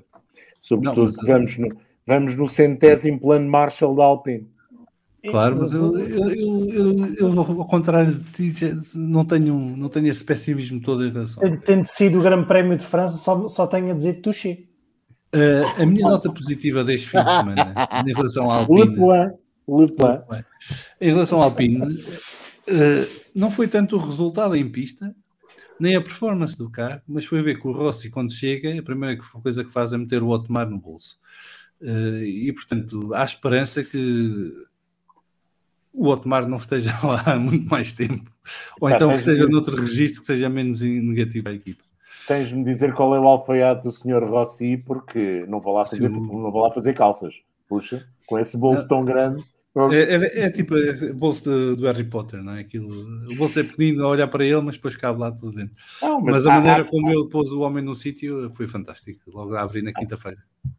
Disclaimer aqui. Eu, se a Alpine ganhasse todos os grandes prémios, também ficava muito feliz. Pá, mas eh, não está a dar e demora tempo e, e não vejo razão a não ser uma falta de. Não é bem de gestão, é uma. É, é a tal história dos chefes a mais. Acho que a Alpine já devia estar muito mais no topo e está a ter uma travessia do deserto demasiado grande para aquilo que eles próprios desejavam um bocadinho a exemplo da McLaren. A McLaren não se recompôs ainda da saída do Ron Dennis. Essa é que é a verdade. Podem pintar as coisas, podemos gostar todos muito do Zac Brown, e é um gajo muito porreiro, e é um baril, e é o senhor dos autocolantes, é o que quiser. McLaren ainda não se recompôs da saída do Dennis. Nem vai, nem vai recompor, porque há uma regra ouro que o Denis sempre defendeu e que, e que até que foi o que o empurrou para fora no final, ou ajudou a empurrar para fora, que é a história de não se ganham campeonatos sem ser a equipa oficial do construtor. de bem. Eh, enquanto não tiverem um motor próprio, próprio, ou pelo menos exclusivo em termos de tratamento preferencial por parte do fornecedor, eles não têm hipótese de lutar por campeonatos. Poderão fazer bons resultados, conseguir uma vitória aqui e ali, mas eh, consistentemente estar na luta não vão estar porque não têm esse extra. Eh, e isso também foi o que me levou a dizer que este ano iríamos ver as quatro construtoras a ficar no- nos lugares da frente e já se começa a perceber que vai ser isso que vai acontecer. Vamos ter a Red Bull com os seus ondas disfarçados, a Ferrari, a Mercedes e agora a Alpine. Eh, que era a que estava em dúvida, não é? Mas a Alpine começa a Aston não é- Martin também é Martin construtora. é, é, mas não é de, não é de motores. Eh, Não é verdade o que estás a dizer. Os Aston Martin um. têm todos motores Mercedes. Tem, mas não, são Não é? deles. Pronto. Mas Então são são. equipa cliente, não são equipa de fábrica. Ah, pronto, ok. Hum, mas vamos ver se não, não haverá motores Aston Martin no futuro. Isso vai ser uma desgraça. Vai ser um... A verdade é que o Sr. Lawrence Stroll, o Sr. Lawrence Stroll, por muito que a gente possa olhar para aquilo com, com outros olhos, a verdade é que ainda agora foi buscar mais. Quanto é que foi? 650 milhões de dólares eh, aos sauditas para investir uma grande parte na equipa de Fórmula 1 Eh, e outra parte é na parte de automóveis de estrada, que não custa-me dizer que são de estrada, mas automóveis de luxo. pá. Uh, portanto, a Aston Martin vai ter a fábrica pronta a partir do próximo ano, não é? É, acho que é para o ano que fica pronta. Uh, e, portanto, vai começar a ter condições de trabalho diferentes e isso requer mais dinheiro. Ele, ele conseguiu arranjar. Portanto, ele vender sabe vender. Uh, João, então, no processo mais, de transformação, que vai demorar mais um ano ou dois até estar uh, no ponto, digamos. tu, fala- tu falaste nos 650 milhões, acho que são mesmo 650 milhões. Não sei se dólares, se libras, mas não, é muito dinheiro. Hum, que vieram de onde? Dos sauditas. E depois nós perguntamos porque, porque é que o Ricardo cai, porque é que Spa cai, porque é que no futuro próximo poderemos ter dois, dois grandes prémios na Arábia Saudita. Já temos um no Bahrein, outro em Abu Dhabi, vamos ter um no Qatar. E mais países houvesse ali naquela zona do planeta, e se calhar mais grandes prémios teríamos lá. É, é, it's business, my friend. E- Sim, não, mas eu, eu, eu nem sou, sou um purista, quem manda é o dinheiro. Uh, a Fórmula, mas a Fórmula é assim há muitos anos, há sempre foi. Mesmo quando eram sempre foi. independentes, os garagistas independentes, era tudo dependente do patrocínio. É? Volta mais atrás, sempre foi, sempre depende, sempre a dependeu. É assim, as pessoas têm tendência a esquecer que o senhor Juan Manuel Fangio e o senhor Flávio Gonzalez vieram correr para a Europa como um projeto político do senhor Perón. Então, é o que isso? Não é um, um projeto político ou financeiro? É. Não há muito a dizer. Sports Washing 250. Portanto, os ricos dos anos 50 compravam Ferraris 250 para os filhos tentarem ser campeões do mundo e falharem redondamente várias vezes. Desde Uh, termos família real a conduzir. Aqui o Fábio Santos, o Fábio Santos está a perguntar: a Red Bull ganhou com motores Renault e a Renault estava na grelha. Eu estou a fazer confusão. Eu acho que no- dos quatro campeonatos da Red Bull, a equipa Renault só esteve num deles, não foi? só teve num, só teve num. Nos outros era Lotus eh, Renault. Eh, portanto, a equipa só recuperou no último ano. Ehm, vamos aqui rapidamente ao Fórum TSF, tenho aqui algumas mensagens escolhidas. A Joana Morena dizer: sou parte da Irmandade do Penico. Vamos falar de full out context. Eh, isto- dava, um, dava um bom título para o podcast, a Irmandade do Penico. O SM a dizer ser da Ferrari é algo muito bom, poupa fortunas ao SNS em cardiologistas, nem notam a taquicardia. Uh, aqui o STM a acrescentar à, à sugestão da, da Irmandade do Penico da Joana One Penico to rule them all and in darkness bind them Ah, por acaso, só é coincidência mas eu hoje à tarde, enquanto estava a trabalhar pus o Senhor dos Anéis em pano de fundo e foi a Irmandade do Anel precisamente, que eu estava a ver João Salviano, adeus. Boa tarde. Star Wars, Senhor dos Anéis, tchau. Adeus. Olha, eu eu tenho uma pergunta para ti, antes de ir embora. É verdade que a última vez que um piloto bateu em primeiro lugar em condições secas foi no Canadá em 95? Pá, Estou Não tenho a lembrar aqui, certeza, foi em mas 95, é Canadá. bem possível que sim, porque de facto o Vettel quando bateu, e já agora por falar do Sozinho? Vettel, ehm, sim, sim. Ehm, já agora por falar do Sozinho? Vettel, João, não, não lembro-me- concordo, não concordo nada contigo que este seja, um- e com muita gente, que este seja o momento Vettel do Leclerc. São duas situações totalmente opostas. Não, não, nem acho que seja, mas foi o que me veio à Ah, cabeça ok. quando vi. Pronto, Quando não vi, não me lembrei disso. Não, Não acho nada. São não situações completamente opostas e acho que não vão ter a mesma, a mesma consequência. Isto, apesar do Charles Leclerc, estranhamente acredito que teve de se refugiar em casa para fazer um clean mind até, ou para ter uma clean mind até à Hungria. Não Sim, achei muito normal para chegar a casa era só atravessar a estrada. Pois, também é verdade. E, não, e não foi de carro, acho que foi de helicóptero também, como o Max Silan. Ah, mas ah, Net mas não É me net parece. Não me parece. Não me parece que seja o momento de Sebastian Vettel e vamos desejar que não seja o momento de Sebastian Sim, Vettel. e, e vamos ter a resposta este fim de semana também, porque à partida. Mas já lá vamos. Desculpa, Rui, querias dizer alguma coisa? Não, estava só a dizer, lembrei-me, lembrei-me entretanto de duas situações eh, assim, mais recentes, que foi o caso do Verstappen eh, no Brasil em 2018, n- envolvendo o Ocon, Não e bateu claro, 2000, eh, pronto, daí a questão não percebi se Não era bateu um batente sozinho, sim, sim. Ou, ou se, entre aspas, bater acompanhado, depois temos também 2016, o mítico acidente na primeira volta na Catalunha. O STM está a dizer, não sejas assim, João Carlos Costa, que quando se fala dos Anéis, pode sempre imaginar os senhores alemães da Auto Union e a sua Irmandade, que até querem voltar à Fórmula 1. Ah, Epá, e o mais engraçado é que dizem que vem num pacto suíço, não é? é, é uma coisa estranhíssima. O senhor, o senhor, o José Correia, este podcast nunca falha nas previsões. A maioria dava a vitória à Ferrari e o Max ganhou. O Pedro ficou maravilhado com o carro do Leclerc naquela curva e ele espetou-se lá. É só apostar no contrário. Zé, é verdade, mas eu apostei na vitória do Max e acertei, mas ainda mais impressionante, o Pedro Lagareiro apostou na vitória do Max no domingo, na pole do Leclerc no sábado e que os Mercedes iam ao pódio. Portanto, o Lagareiro. Deve é ter que sido a sabe. primeira vez que o Lagareira acertou em alguma coisa. É, e agora não se cala. Ah, mas aqui foi em tudo, acertou em tudo, ainda por cima, poças. O STM a dizer o síndrome de mau perdedor também não está no regulamento, mas é visível a milhas. Já o Flexiflor nem como equipa de engenheiros. O Red Bull deve fazer IPO daqueles centros de cinzeiro. Hum, o F. Martins, o caso do Ricardo é diferente. Ele anda tão longe do limite que nem gasta material. A malda também é tão mazinha às vezes. A Joana Moreno, o que me impressionou mais no Alonso foi ter ganho no pedra, papel ou tesoura à primeira tentativa, depois de ter aprendido dois minutos antes como é que funcionava. Que grande era esse Marrico. O João Alves, já ouviram o Rossi a dizer que o EC 2024 será o futuro do Alonso depois de retirar da F1? E é aqui que está o problema, porque o Alonso quer que seja o EC 25, não é o EC 24.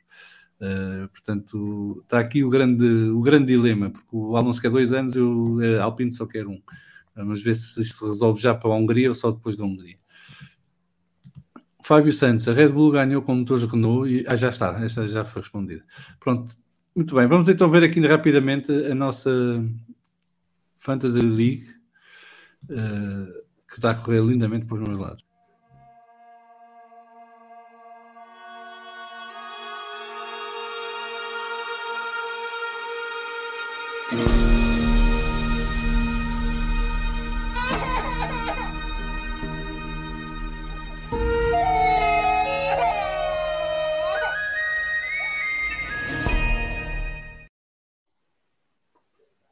Ora, então, no Grande Prémio de França, em Paulo Ricard, o grande vencedor foi o Ceará Sporting 2 do Gerardo N com 228 pontos, seguido o Paulo Citas F1 do Paulo G com 196 pontos, o Timo 1 do João G com 194 pontos foi em terceiro lugar, o Padrela F1 team, team do José Silveira com 193 pontos em quarto lugar, o Time 1 do Rui C com 186 pontos em quinto lugar, e vou só dizer aqui o Time 1 do Maldoçoado M de 185 pontos em sexto lugar para mandar um abraço e que espero que esteja tudo em grande forma com ele. Aqui na nossa temporada do F1, vamos falar de um F1 Fantasy. O Istanbul do Luís D com 2.429 pontos lidera executo com o El Plan T do Pedro V uh, com 2.429 pontos. O Weekend Drivers do Daniel D com 2.402 pontos segue em terceiro lugar. Os Esperanças do Felipe F com 2.379 em quarto lugar. E o Team 1 do Francisco B com 2.365 pontos em quinto lugar. Está feito o nosso momento de fantasy.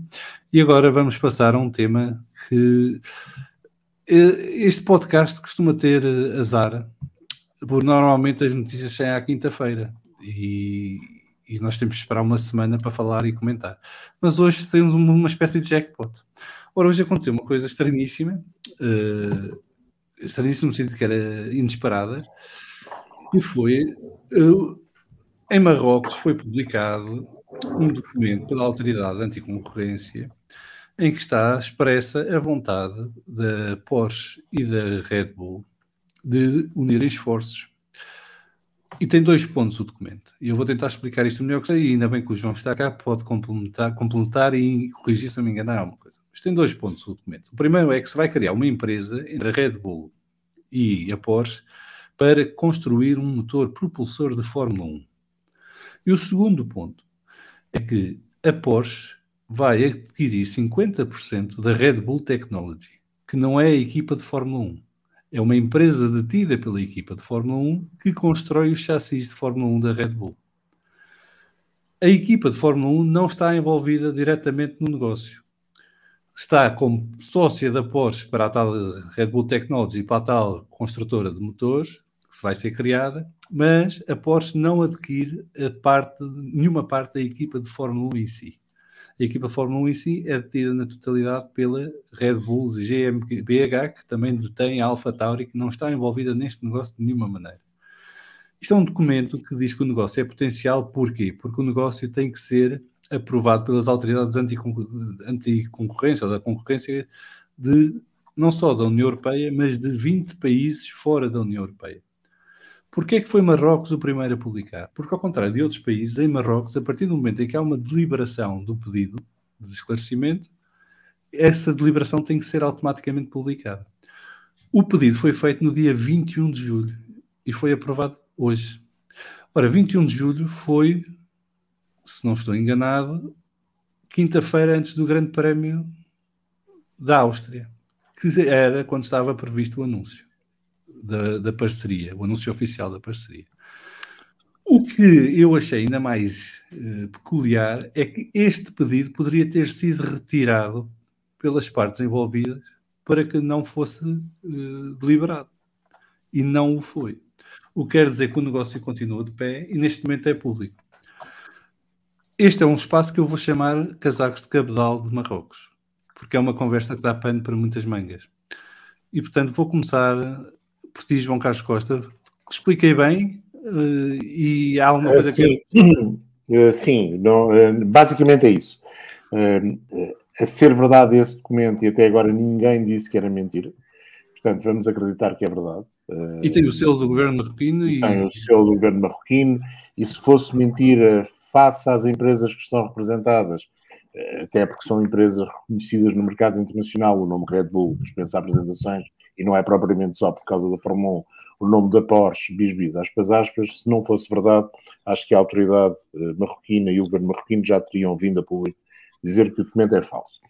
Ora, isto não quer dizer que o negócio seja feito, como disseste, João, quer dizer que de facto há intenção. E eu na terça-feira, antes do Grande Prémio de, da Áustria, disse que haveria fortes hipóteses de tudo ter sido uh, anunciado na Áustria. O que sei, até o catering já estava encomendado. Uh, mas não foi. E não foi por um conjunto de razões, essas eu já não sei quais, mas acredito que tenham a ver com a decisão do Conselho Mundial, exatamente dessa semana, de que o regulamento de motores de 2026 ainda não estava totalmente fechado, ainda havia algumas coisas para decidir, e pode ter tido a ver com o facto de, do grupo Volkswagen ir mudar de mãos em termos de presidente, CEO. É exatamente o senhor que hoje em dia é o presidente da Porsche, o CEO da Porsche, que irá tomar conta uh, no futuro, muito próximo do cargo de presidente, CEO do grupo Volkswagen. Bom, posto isto, o, o, o, o projeto existe, já se percebeu que se houver motores Porsche na Fórmula 1, e acredito que venham a haver, será numa parceria com a Red Bull, já se percebeu que a Porsche não quererá comprar a Red Bull enquanto equipa de Fórmula 1, que é a tal empresa que o João referiu e que tem sede social na Áustria, enquanto a Red Bull Technologies tem sede social eh, na Grã-Bretanha. Isto é tudo um, bocadinho estranho, mas pronto, essa parte eu já não domino, mas a verdade é, é que é assim. Portanto, é isso mesmo. Vai, à, à partida haverá uma parceria com a Porsche para a realização de um motor. Isso poderá significar que a Porsche não estará envolvida, aliás, que a Red Bull Technologies ou Powertrain Technologies não estará envolvida na realização do motor que será da responsabilidade da Porsche, até para não pôr em causa qualquer acordo que tenha atualmente com a Honda na cedência de patentes, eh, troca de informações do motor que vai ter que usar até 2025 e haverá sim uma participação da Porsche uh, naquilo que será uh, parte da Red Bull que fabrica os chassis. Não sei se se viram a reportagem da Sport TV que o Pedro Ricardo Martins fez na Red Bull, ele explica muito bem a forma como a Red Bull hoje em dia se separa em quatro grandes zonas, por assim dizer, em quatro grandes negócios que, no fundo, funcionam todos uh, em conjunto, mas nem todos funcionam para o bem. Fórmula 1 fazem muitas outras coisas, um deles, sobretudo, faz muitas outras coisas. Pronto, e, e o que está uh, a acontecer é isto há certezas, isto quer dizer que é a confirmação oficial do projeto Red Bull Porsche? A mim parece-me que é isso mesmo. Ainda que haja algumas vozes que nos últimos dias se tenham levantado relativamente àquilo que será o envolvimento do grupo Volkswagen no Mundial de Fórmula 1 e que dizem que pode haver um arrefecimento do mesmo. Agora, convém nunca esquecermos uma coisa: a Porsche faz parte do grupo Volkswagen da mesma maneira, ou quase, não é exatamente a mesma coisa, que a Ferrari faz parte do grupo Stellantis não fazendo. Portanto, uma coisa pode não querer dizer outra. Ou seja, o negócio Porsche-Audi poderá não ser a mesma coisa que o negócio Porsche. Eh, podemos ter a situação da Audi não entrar na Fórmula 1 e a Porsche entrar, eh, e podemos até dizer que se entrar a Porsche não entra ao grupo Volkswagen. Mas vamos esperar para ver. A última notícia que eu soube é que havia a hipótese de tudo isto ser anunciado no dia 4 do mês de agosto. Parece-me estranho, a notícia não foi confirmada pela mesma fonte que me tinha confirmado a outra, e esta tem menos valor do que a outra, apesar de também essa não estar totalmente certa. Não me parece normal que a Porsche eh, use um dos primeiros dias da pausa de verão para anunciar um projeto. Parece mais normal que o venha a fazer, por exemplo, no Grande Prémio de Itália.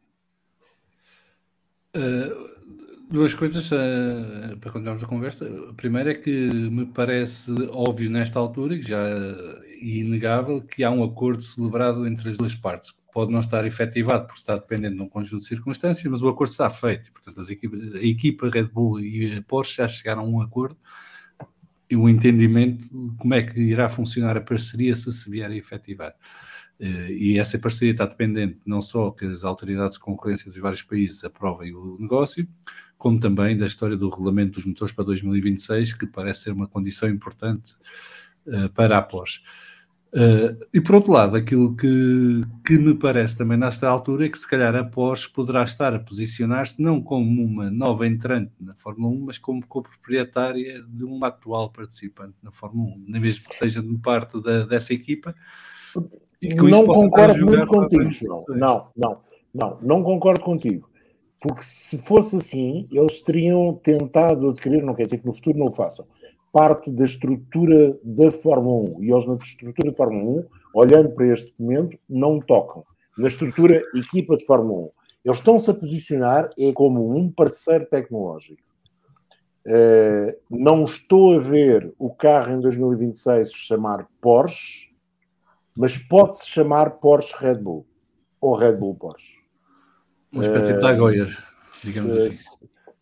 Diferente, diferente, diferente. Atenção, Sim, diferente, porque- mas eh, não estou a ver. E, e estamos aqui no achismo, completamente, sem grandes certezas. Estamos no achismo eh, disto.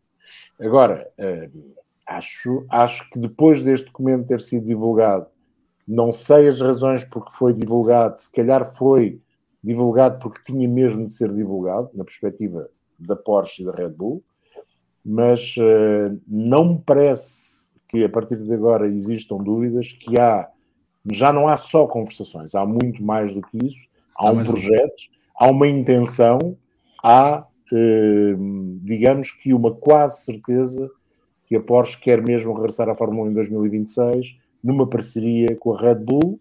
Vamos ver é os termos da parceria, ainda que me pareça que toda esta situação dos motores e do não envolvimento da Red Bull Powertrains neste negócio tenha a ver com a necessidade, e é normal que assim o faça, da, Red Bull salvaguardar, digamos, a sua posição face ao parceiro eh, escondido Honda eh, até 2025.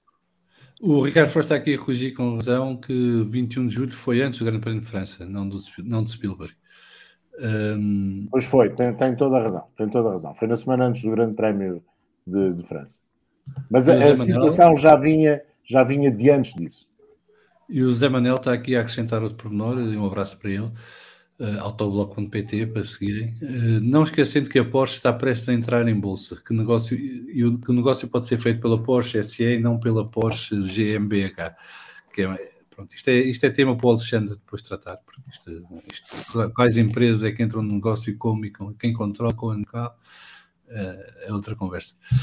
Uh, Pedro Nascimento, o que é que parece toda esta história da Red Bull Porsche? Parece-me que parece-me que a Porsche vai dar um, um passo importante em eh, garantir uma coisa que a Red Bull não é capaz de garantir, que é fazer motores eh, por si mesma. E no caso da Audi, acho que não vamos, não vai tardar muito mais tempo até a Audi confirmar que vai comprar a Audi por parte, a Audi, a Sauber A por partes. 75%. E, e- sim, e daqui, sim, sim, e daqui a, daqui a três anos temos uma Fórmula 1 um bocadinho diferente. É uma, é uma expectativa muito interessante de se ter para o próximo ano. Muito interessante. E isto parece-me nesta altura que é inevitável que uma destas duas marcas entre na Fórmula 1. As duas. Inevitável que as duas. Ué, eh, uma está mais avançada que a outra, Eh, parece. Acho, acho muito difícil voltarem atrás agora. Sim, Até mas, porque o novo, acho- o novo acho presidente do grupo. Volkswagen, até porque o, grande, o novo presidente do grupo Volkswagen, que é o atual presidente da Porsche, é um grande entusiasta da entrada do grupo na Fórmula 1, não só da Porsche. O, o João Costa já disse isto. No- depois, de- depois da expectativa toda que nos andam a criar há 15 anos, ou há 20 quase, depois destes últimos avanços todos, haver um retrocesso era é- é su- suicídio de imagem, se quiserem. Ah, o João Alves está aqui a dizer, Pedro, que o, o chapéu é para recolher fundos para um router melhor para o Pedro Nascimento. Ah, temos que fazer aí um Não é peditório mau. para levar a. É mau. não, a volta e meia corta, mas é, acontece, não, não faz, não, não faz moça. Ok. Um, o o Alexandre está aqui a acrescentar que se a Renault sair, a Fórmula 1 fica a aparecer o DTM da altura dos Alfa 155. Muito bem. Ou Ah, então, ou então o tempo da Fórmula Livre, da Fórmula 1 da altura, antes da guerra também, da Segunda Guerra Mundial. Também fica a aparecer muito isso. era muito, muitos alemães e Ferrari, não é? Era a Audi, Ferrari. a Audi que por acaso era a Porsche, ou era do Sr. Porsche, a Mercedes e Alfa Romeo. E a Maserati também entrava, não entrava? Maserati também, sim. Mas de uma forma mais pequenina. Wozat, o que é que te parece isto tudo? Parece-me uma. Finalmente temos uh, fumo branco a sair. Eu já, eu acho que desde que me lembro que ouço uma possível entrada da VAG na Fórmula 1, portanto, desta vez confirma-se. À partida vamos ter então duas representantes do grupo VAG na, na Fórmula 1 o, o, negócio, como tu disseste, está praticamente feito, falta passar para o papel e passar cá para fora toda a informação, pelo menos relativamente à Porsche. O papel já passou, porque foi aprovado hoje pelos marroquinos. Eu queria dizer cá para fora nas redes sociais e isso tudo, peço desculpa. E, e vamos ter então, alegadamente, essas duas marcas a entrar. Uh, eu quero fugir aqui, não saindo do tema da questão do grupo vago, mas também trazer aqui umas umas palavras que foram ditas há algum tempo por parte do senhor Akio Toyada, que é o chefe máximo da, da Toyota Gazoo, que disse que o objetivo da Toyota é também estar presente em todas as competições motorizadas possíveis.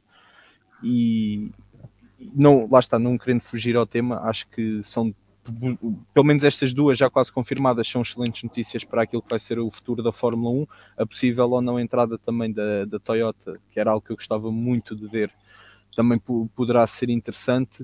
Uh, e aqui a forma, e houve alguém que, que até puxou esse comentário. Uh, aqui a minha questão vai ser, eh, no caso então da Audi adquirir, como foi falado, os 75% da Sauber Incorporation, Uh, e tendo a Porsche adquirir, uh, ou, ou, neste caso já a Porsche a adquirir uma parte, sobretudo pelo que eu percebi, no, no departamento de chassi, no departamento de construção de, do carro em si, da Red Bull, estou uh, curioso também para perceber até que ponto é que não, o grupo VAG não vai começar a mexer cordéis e não vamos passar, eh, ou não virá essa atual Sauber, a atual Alfa Romeo também passar a ser então uma equipa satélite e de que forma é que isso vai começar a ser jogado e bem visto com a Red Bull? Para mim, neste momento, essa vai ser a questão interessante do jogo.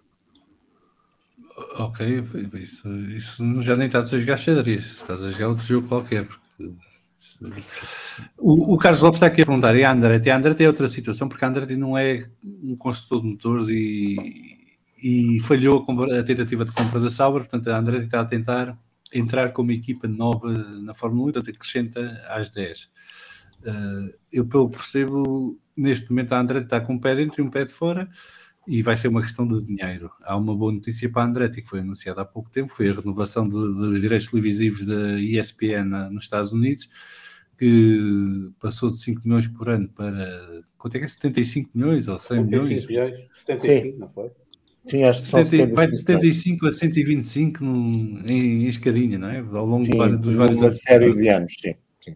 Uh, e isso poderá ajudar a Liberty a convencer estas equipas a abrir mão e porque vão ter um bolo maior porque recebem uma parte desses direitos televisivos e isso poderá ajudar a Andretti a entrar. Mas é uma situação diferente da que estamos a falar em relação à Audi e à Volkswagen, à, à Porsche.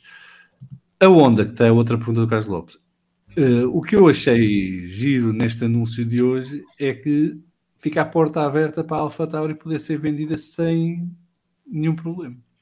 Porque a AlphaTauri não está envolvida diretamente em nada do que foi anunciado hoje. Há uma especulação do jornalista que lançou a notícia cá para fora inicialmente a dizer que, em princípio, o mais lógico será que vai ter motores Porsche, mas isso é, é especulação pura, porque neste momento a AlphaTauri pode ter motores de quem quiser, não está obrigada a ter motores de, de, desta nova parceria Red Bull Porsche e continua em cima da mesa o que o Domenicali disse aqui há um, dois meses atrás, que haveria um outro construtor que depois do verão poderia apresentar uma proposta para entrar na, na Fórmula 1 e fala-se-me que é a Honda através da AlphaTauri. E isto também poderá explicar um bocadinho porque é que foi adiado o regulamento de 29 de junho para finais de setembro João, eu, eu, eu relativamente ao AlphaTauri e esse negócio da Honda só, só coloco uma questão. Um, a Honda regressa e regressa como equipa B? Não, Ou regressa como equipa autónoma, pelo que se percebe. Compram a AlphaTauri. Espera, mas regressa como equipa que tem uma estrutura italiana que poderá ter a necessidade de ter uma estrutura de motores em Inglaterra ou terá uma estrutura de motores no Japão. A Honda já cometeu um erro nos carros de turismo com a Jazz, exatamente por essa distância, a distância efetiva. E as coisas durante anos não correram bem, exatamente por isso. E Agora vai repetir, eh, e vai repetir eh, esse erro. Essa história custa-me um bocadinho eh, a encontrar, digamos que, uma razão para ela, a não ser que a Red Bull Powertrains, ao contrário do que nós imaginemos, seja muito mais onda do que o Red Bull, ou seja, que aquilo É, que a mas é Honda completamente- deixou. Não, mas eu estou a dizer em termos de investimento, não estou a falar em termos Mas tecnológicos. eu, pelo percebi, este ano ainda é a onda que está a pagar. Pronto. Se for assim, acredito que sim. E aí veria a Alfa Tauri a deixar Faenza e a encontrar um poiso qualquer naquele eh, círculo, numa das rotundas de Milton Keynes. não é? Sim, eu isso eu acho que se for comprada a Alfa Tauri pela Honda, acho que não fica em Itália. Não tenho grandes ilusões. Portanto, Se- a Honda- sua a Honda pena, não é? Repara, a Honda vai repetir o erro que fez quando comprou a BAR? Quem sabe? Isto os japoneses nunca se sabe. Isto- E a Toyota vai repetir o erro de voltar à Fórmula 1? Eu acho que a Toyota não vai repetir o erro de voltar à Fórmula 1 e não acredito nas últimas notícias de que a BMW possa regressar à Fórmula 1. Ou outros. A BMW ainda foi pior, porque a BMW, ao contrário da Toyota, que teve sempre maus carros e que aqui e ali podiam ter um fogaste, a BMW sai no momento em que o carro estava pronto para lutar por vitórias em campeonatos. Eh, portanto, ainda é mais bizarro. Isso- João, isso tem sido a história da BMW de- deste século XXI em termos de competição. Quantos projetos Hum. ganhadores teve a BMW? Ainda me lembro do Sr. Mário Thyssen, que eu achava muita piada, porque era o Cristo da, da Fórmula 1 na altura. Eh, Ele, toda a gente lhe batia, era impressionante. O Zé Manuel está aqui a dizer que neste momento só há novos construtores de seguirem a tendência de maior eletrificação. O resto são desejos de todos nós. Eu não concordo com isto, porque a Fórmula 1, ainda esta semana, anunciou a história dos combustíveis sintéticos a partir de 2026. E eu acho que a maior parte dos construtores está a desistir da ideia de eletrificação a todo custo e a considerar outras alternativas. Até porque há um problema grave na eletrificação, é que não há produção elétrica suficiente para abastecer um mercado de automóveis elétricos em massa. E quem não sabe o que é que anda para acontecer agora, isto, o gás e o petróleo estão caros, não é só porque eh, dá jeito às empresas de- petrolíferas que, que sejam caros, é porque há uma procura desmesurada por esses bens, para, sobretudo para a produção elétrica e para fins industriais, nem é tanto para consumidor privado. E, e, portanto, os automóveis elétricos eh, neste momento começam a passar para segundo plano porque não há capacidade instalada para gerar a energia necessária para satisfazer um mercado de milhões de automóveis elétricos em cada país. Nem há infraestrutura montada para isso. Isso ainda vai demorar mais algum tempo. Não acho que não seja uma solução para o futuro, acho que no futuro imediato eh, não, veremos, não, não iremos ter isso assim tão acentuado no- no- nos mercados eh, automóveis. Mas é a minha João. opinião. João, mais uma das razões porque a Fórmula 1 está a escapar da Europa também. Sim, quero fugir aos regulamentos e às restrições e tudo mais. Eh, e, e depois há a tal história do- dos motores de combustão terem que acabar em 2035 na Europa, eh, só podem haver híbridos e, e não, e sem ser motores de combustão, e portanto eh, há aqui muitos desenvolvimentos a acontecer que tornam tudo isto um bocadinho diferente do que se pensava há um ou dois anos atrás. Eh, e portanto vamos ver. Eh, Vasco, o que é que te parece esta história Red Bull Porsche? Como é que vês isto? Hum, Parece-me que, que- que já vai sendo hora disto se clarificar. Já todos percebemos que, uma vez que exista ah, que as regras dos motores estejam aprovadas, as, as peças vão de se começar a ajustar. Hum, agora, há uma, há uma coisa nesta estratégia da, da, da- da entrada do grupo Volkswagen que, eh, que eu acho que não. Há aqui uma coisa que acho que não faz muito sentido. Uh, uma coisa que o João disse uh, há pouco fez-me parecer alguma, algum sentido, que é a, a entrada da Porsche como num, num, papel mais ou menos parecido com o que tem a Ferrari dentro do grupo Stellantis. Estamos a falar da Porsche dentro do grupo Volkswagen. Acho que isso faz algum sentido. O que eu acho que não faz sentido nenhum é existir um grupo como a Volkswagen, ou independentemente do grupo que seja, mas que tem várias marcas, querer entrar com duas marcas com dois projetos diferentes, porque é isso que estamos a falar. Estamos a falar da, da, da, da Porsche entrar para o universo da Red Bull e de alguma forma adquirir o que era a propriedade uh, uh, em termos de, de, da Honda e a Audi de raiz com uma equipa nova, com uma equipa nova comprando a Sauber aparentemente e aparentemente desenvolvendo motores ou vai buscar os motores de, de, que vão ser Porsche. Ainda não consegui perceber qual é a estratégia exata de, exatamente do grupo Volkswagen e de um ponto de vista até de marketing não consigo perceber muito bem a ideia de ter dois construtores a lutar um contra o outro uh, com tecnologias diferentes. Mas são dois segmentos diferentes, Vasco. Eu a Audi é para todos, toda a gente praticamente, ou digamos classe média. Mas de um ponto de vista, Porsche é uma classe mais acima. Se, se, é porque estas coisas, acho, só fazem sentido de um ponto de vista de marketing. E nós já falámos aqui várias vezes, questionar qual a, a, o real valor que traz uma marca como a Alfa Romeo estar envolvida na, na, na Fórmula 1. Aqui dá um motor Ferrari lá com o autocolante Alfa Romeo, não é? é mas é as vendas da Alfa Romeo subiram, portanto estão contentes. Eu sei que sim, mas ou seja, eu, mas eu não estou a questionar. Mas, mas facto, isso, isso da Alfa Romeo é uma questão pura de marketing e é assumidamente marketing. Mas é isso, é mas é isso que eu estou a dizer. Isto é, é visto de um ponto de vista de marketing. A questão do grupo Volkswagen entrar não é um, um ponto de vista de marketing, é de um ponto é, de vista Vasco, Vasco, não, não, não, não, não. Marketing e desenvolvimento. É do marketing. É do marketing e do desenvolvimento, sendo que o marketing paga e os grandes projetos de desporto motorizado das marcas nos últimos anos, e quando eu digo nos últimos anos, estamos a falar de mais do que uma década, são grandemente pagos pelos departamentos de marketing. Sim, não, mas eu percebo. Que, oh, João, eu, percebo que, eu percebo que seja pago pelo marketing, isso para mim não me levanta dúvidas. Eu o que questiono é existirem dois projetos em termos técnicos dentro do mesmo grupo. É isso que não, não, não consigo entender muito bem. Empresas separadas. Uh, Está bem, mas é pá, de um ponto de vista de, de, esforço financeiro, é basicamente o dobro, não é? Mas são, são orçamentos separados também? Está bem, mas em última análise aquilo afunila tudo para, para o mesmo, para o mesmo não. nome, não é? Mas o problema é que está aí, é que não, é que não afunila. Até porque, eu por acaso não sei ao certo, mas eu acho que mesmo no grupo Volkswagen, de cada uma das empresas, há investidores separados. E mas, mas, mas, só para terminar. Uh, Ou seja, tu se fores acionista da Audi, não és acionista do grupo Volkswagen automático. Epá, está bem, eu, sim, tudo bem. Em termos de estrutura acionista, percebo isso. Com certeza o Alexandre depois há de explicar melhor isso. Mas uh, uh, a questão é Portanto, ou seja, o que vocês estão a dizer é que sim, o grupo Volkswagen quer entrar com duas marcas, com dois projetos técnicos diferentes. É isto que vai fazer. É não que... sabemos. Pronto, Nós... então não sabemos, não sabemos. Essa é que é a questão. Acho de... esquisito.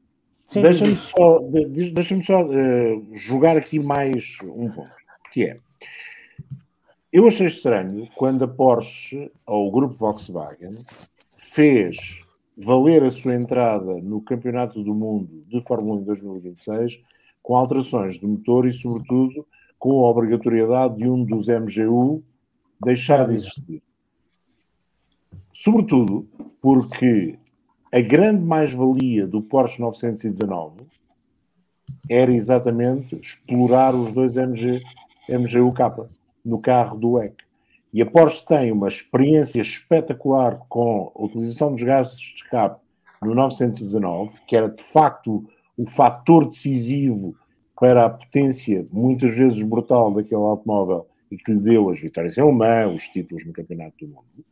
E, e é verdade, sabe-se, é, há um livro publicado com, sobre isso, sobre a história do 919, com um, escrito por um dos engenheiros do projeto, em que deixa entender de uma forma claríssima que no final do projeto e antes daquele carro dos recordes que foi feito, eh, foi feito uma, um cilindro eh, com base naquele V4, exatamente para servir de base a um possível motor de Fórmula 1 e que a Porsche terá feito durante algum tempo algum forcing junto à Federação Internacional para que os motores de Fórmula 1 tivessem mais cilindrada, mas menos cilindros no futuro próximo, alegando que era uma maneira de tornar os motores mais leves e não perder potência, porque o motor, o, o V4 2 litros do 919 era de facto muito pequenino e muito leve.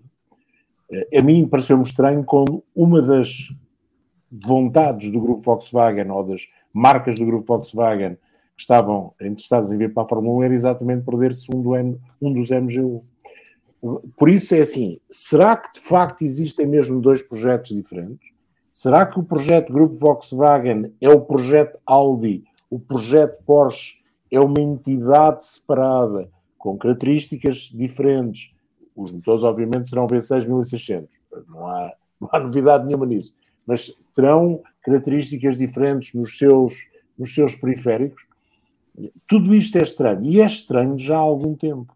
Este Sim, adiar, estes negócios, era, primeiro era com este, depois era com aquele, depois era com aquele outro, tudo isto é estranho. A única coisa que parece certa é que algures 2016, 2017, se calhar um bocadinho mais tarde, Audi, decidi, Audi não, o grupo Volkswagen decidiu que finalmente queria vir para a Fórmula 1. E a partir daí terá criado um, um grupo de trabalho, uma estrutura interna, chamem-lhe o que quiserem, para estudar a melhor hipótese para fazer lobby, para ir à procura de influenciar a decisão do regulamento, eh, tirando com isso benefício. Por exemplo, uma das coisas que está mais em jogo, até mais do que a questão dos MGU, que essa já está, já está posta de parte, já foi aceita, são uh, o tipo de ferramentas de ensaio que as marcas construtoras de motores podem ter e as horas que eles podem ter em termos de banco de motor, CFD, etc. Porque, sem dúvida nenhuma, quem está parte com o argumento de vantagem dos anos todos e da experiência toda.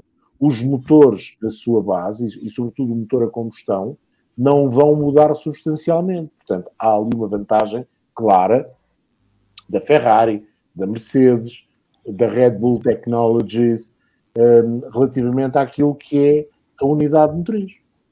Portanto, é, é, tudo isto é estranho. Tudo isto tem uns contornos estranhos e se calhar o desfecho será igualmente estranho. Seja um desfecho positivo, seja 50% positivo ou totalmente negativo. Mas, mas eh, até fazendo aqui uma. Pegando no que estavas a dizer, ainda bem que, que, que de alguma forma me estás a dar uh, a concordar mais ou menos comigo. Sim, sim, estou. Se fizer, fizermos uma, uma, uma analogia uh, para outras disciplinas, eu a conheço com mais algum detalhe é dos ralis. Uh, o único que me lembro, com certeza está aqui o Zé Manel no chat que me vai corrigir, ou mesmo até vocês, João e Pedro. A única altura em que existiram marcas dentro do mesmo grupo ao mesmo tempo, nunca foi por muito tempo, uh, e foi a Peugeot e a Citroën a última quando uh, uh, estava a Peugeot a sair e creio que a Citroën a entrar com, com, com o Xara e, e, e, acho que no grupo B também teve, teve a Peugeot e a Citroën, a Citroën com o BX, uma coisa perfeitamente aberrante, e a Peugeot com o 205.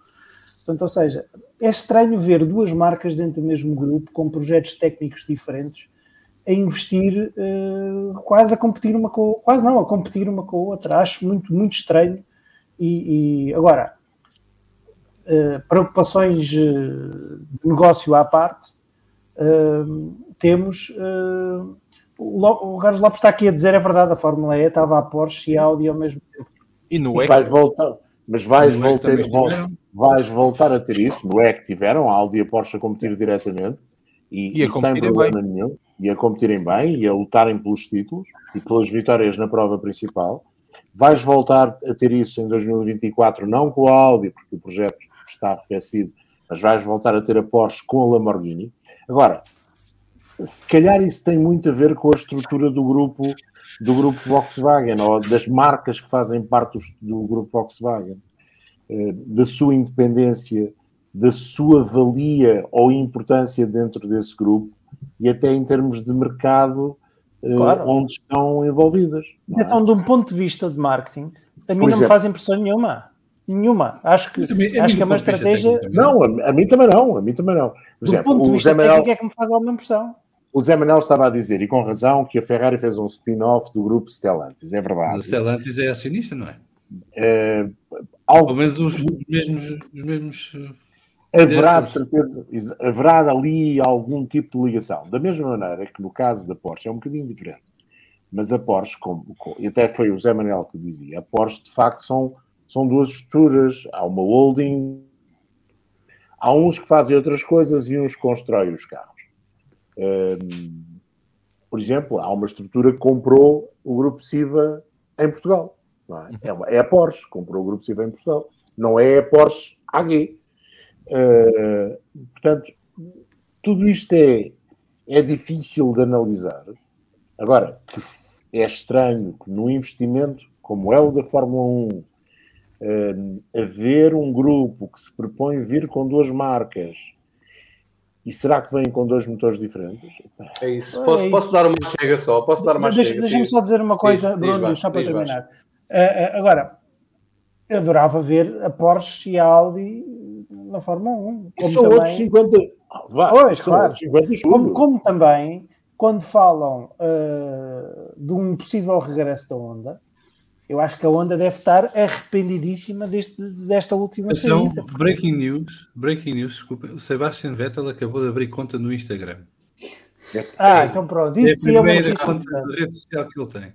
Espera lá que isso, isso, isso, isso então é uma notícia verdadeiramente importante. É, é, é super importante. É pá, importantíssima. Ah, É, já, por exemplo, a, a Toyota não acredito, não, não, não me parece. A Toyota, te- a Toyota Fórmula 1, se calhar, é, é algo que nunca vamos voltar a ver. Não Mas a porque Toyota acho- tem estrutura. não, não- aqui não é um problema de estrutura. A Toyota nunca deixou de ter, de ter estrutura, porque a Toyota saiu Sim, da. Fórmula 1 e meteu-se noutras coisas. Portanto, nunca deu, o problema Não, da eu, Toyota. eu- eu, Eu estou acho que é a mesmo um trauma, um trauma. A Toyota deve precisar muito de sofá para conseguir eh, eh, voltar à Fórmula 1. Só que E eu a BMW também é uma coisa a parecida. Da fábrica, ok? A fábrica desculpa? montada. Eu quando falo da estrutura falo também da fábrica que está montada na Alemanha ainda e que ainda hoje Sim, a de de Colónia, que era da, da, do- da Toyota e Team Europe, não é? ainda é. E, e já Não é, agora lá, não é não- lá que está o simulador do EC, não é em Colónia. Não sei. É? Vale E já- já, agora tenho, tenho só aqui uma, uma questão para, para colocar ao, ao João Carlos Costa. O, o Carlos Tavares, ainda há pouco tempo, veio dizer que tinha o objetivo de ter a Stellantis ah, a adquirir de todo a Alfa Romeo. Também. Ah, poderei. Não, foi mais além. Foi mais além. E manter a Alfa Romeo na Fórmula 1. Na Fórmula 1, sim. Sim, sim, sim, sim. Com- adquirir o grupo Sauber e permanecer com a Alfa Romeo. Ah, Eu essa ideia isso não já disse, mas disse que queria manter a Alfa Romeo na Fórmula 1. Ele- A minha questão é, é- é se, se poderá ainda existir alguma novidade relativamente à Stellantis ou não eh, na, na permanência, então na Fórmula 1. Alfa Romeo A. Não, Alfa Romeo As é uma boa, uma boa equipa. Por exemplo, sim. Eh, por que não? Por que não? Posso deixar a Não. minha teoria? Oh, Pode, desculpa, pode. João, desculpa. Posso deixar a minha teoria? Eh, pronto, eu, eu concordo um pouco com o Vasco quando ele diz que, como estratégia de marketing, é um bocado estranho haver duas. Não, não, não, não o problema não é estratégia de marketing. O problema não é é- marketing. Marketing não, não, me espanta. Técnico. Duas marcas do mesmo grupo terem dois motores diferentes Sim, com isso. duas estruturas diferentes. pronto. isso. Ah, e, e- e se fosse este cenário? E se fosse este cenário, eventualmente? Ah, a Audi compraria uma equipa, Sauber, por exemplo. A Porsche aproveitaria todo o ónus que tem da, da nova fábrica que a Red Bull constrói de motores, mais ou menos patrocinada pela Honda e desenvolvida pelos técnicos da Honda, produz motores que equipam Red Bull, mas que também podem equipar uma equipa da Audi. Por que não? Pertencer exatamente ao mesmo grupo. Porque assim o grupo, o grupo Volkswagen matava dois, dois coelhos numa cajadada só. E- Bruno, isso tinha, espera, isso tinha tudo lógica se deste acordo que hoje foi este, este documento que hoje foi publicado, aquilo que lá estivesse escrito era que a Porsche teria uma parceria ou iria adquirir a Red Bull Powertrains. E é aquilo que não está lá. Mas isto pode ser apenas o início. Isto pode ser apenas o início, até Não, porque verdade. eu já não sei quem é que diz. Verdade. Eu já não sei quem é que diz aqui nos, nos comentários, e isto é um dado muito importante, eh, que a Porsche vai entrar muito proximamente eh, na Bolsa, como Sim. marca. Como, eh, Sim, mas o Red Bull E- Powertrains tem um acordo com a Honda. E esse acordo, a Honda fo- foi, bastante criteriosa nas cláusulas que lá pôs, pelo que tenho lido. Eh, apesar de ceder a tecnologia à Red Bull, a Red Bull está obrigada a não aceder a, outros. a. João Salviano, João Está Salviano. bem, está bem, está Tu bem. disseste tudo e depois acrescentaste a palavra onda. Sim, eu sei, mas. Pronto. A onda, a onda, a onda. Fez tudo Sim, mas eu isso. estou a dizer, a Red Bull Powertrains até 2026, duvido que mude de. Obviamente. Pronto, exato, até de mapa. 2026. Depois, Onde, onde um regulamento, onde um regulamento muda, não sei se radicalmente, já tive mais, mais certezas disso, mas muda bastante. é? E, e- quem te diz a ti que, que a Porsche não se está a preparar ali para um, não é bem a nível técnico, mas um, um meio hostile takeover, é óbvio que nu- nunca vão dizer assim, não, a gente vai agarrar aqui na, nas, nas todas de que os japoneses fizerem. Da, da, hostile takeover é como forma metafórica. Em, quê? em agarrar naquela tecnologia que a Honda deixa ali e deixa, deixa, deixa pronto uma fábrica de, fazer, de desenvolver motores, acima de tudo. e Não deixa, numa porque a maior parte do pessoal não vem da onda. O pessoal da onda está a ser mandado, está a ser chamado à base. O- fico- eles contrataram algumas pessoas da onda, mas o grosso vem da Mercedes, pelo, E, pelo que se sabe. e existe sempre a questão da propriedade intelectual. Exato. E, e os motores de 2026 não vão ser iguais aos atuais. Terão algumas partes que, mantêm, mas eh, Motor a combustão? construção é diferente. O ICE à partida será um projeto muito parecido. Aliás, é um V6 900. Pronto, não, não haverá muito para, para pensar. O ângulo do motor pode ser diferente, sim, talvez, mas eh, à partida não, porque o regulamento não deverá prever isso. Não sei. O é- Alexandre está, está a levantar uma questão que é, a minha questão é quando é que o Domenicali investe em convencer um construtor chinês na Fórmula 1? Não pode, mesmo porque eles só copiam, não inventam. Mas há, há aqui uma questão gira porque tem a ver com o Domenicali. Quando o Domenicali foi apresentado como CEO da Liberty ou da Fórmula 1, dali, muitos de nós na altura dissemos, lá veio o grupo Volkswagen, não sabíamos se era a Lamborghini, se seria a Porsche, qual seria, mas haveria uma que vinha. E na altura foi categoricamente negado que não, que não há planos, não há nada. E a verdade é que dois anos depois cá estamos nós. Uh, nesta conversa, já que vamos há quase 40 minutos a falar disto, uma coisa que à partida foi negada veementemente por toda a gente. Uh, não sei se mais alguém quer acrescentar alguma coisa a este tema. A Clara não falou, não sei se quer dizer alguma coisa, Clara. Não, eh, honestamente, eh, só queria referir que ao início que parecia uma bola de medicamentos, só isso. É, é parecido, parecido. É uh, mas só queria dizer que realmente eu acho que nenhuma marca entrará no mundo da Fórmula 1 sem também querer dar as suas opiniões sobre um, um, upgrades a, a, a, regulamentos e acredito que um grupo com uma, uma, um nome tão grande como, como é esse não, não chegará e, e não, não, mudará, portanto é, é, era só isto, não, não tenho mais a acrescentar. Muito bem. Vamos então continuar. O, o Alexandre está aqui a dizer: Salvia, não digas isso, os chineses estão a melhorar a 300%, então nos elétricos é assustador, pois, mas isto não vai ser a fórmula elétrica, a fórmula elétrica é o outro lado. Um, vamos só aqui rapidamente ao Front SF, tinha aqui algumas mensagens marcadas. O Rafael Mota a perguntar se alguém sabe por onde anda o homem do Hungaroring do ano passado, o Bottas, anda a exibir um penico novo este fim de semana, em xadrez vermelho e branco. Uh, o Bernardo anda, Figueiredo... anda a levar água anda, anda a levar água à miúda, pá. Foi levar água à miúda, não viste? É verdade, tem um vídeo giríssimo, ele à espera que. Como é que ela se chama? É, Tiffany. Uh, a Tiffany, Tiffany passasse bom, na estrada. Pedro Nascimento. Tu Aquele não Tour de França não é? Não percebestes? O homem andou de 2017 a 2021 a ser aguadeiro. Ou a dizerem que era aguadeiro. Saudades. Tinha saudade. O Bernardo Figueiredo está a dizer que o Alonso bateu em pista seca em 2005 em Montreal quando liderava. Creio que foi essa a última vez antes do Charles. Eu não me lembro. É verdade. É verdade. É verdade. É, é bem possível. Pronto, então temos uma é mais possível. perto. Alonso 2005 no Canadá. Tinha que ser o rei. não podia ser mais ninguém.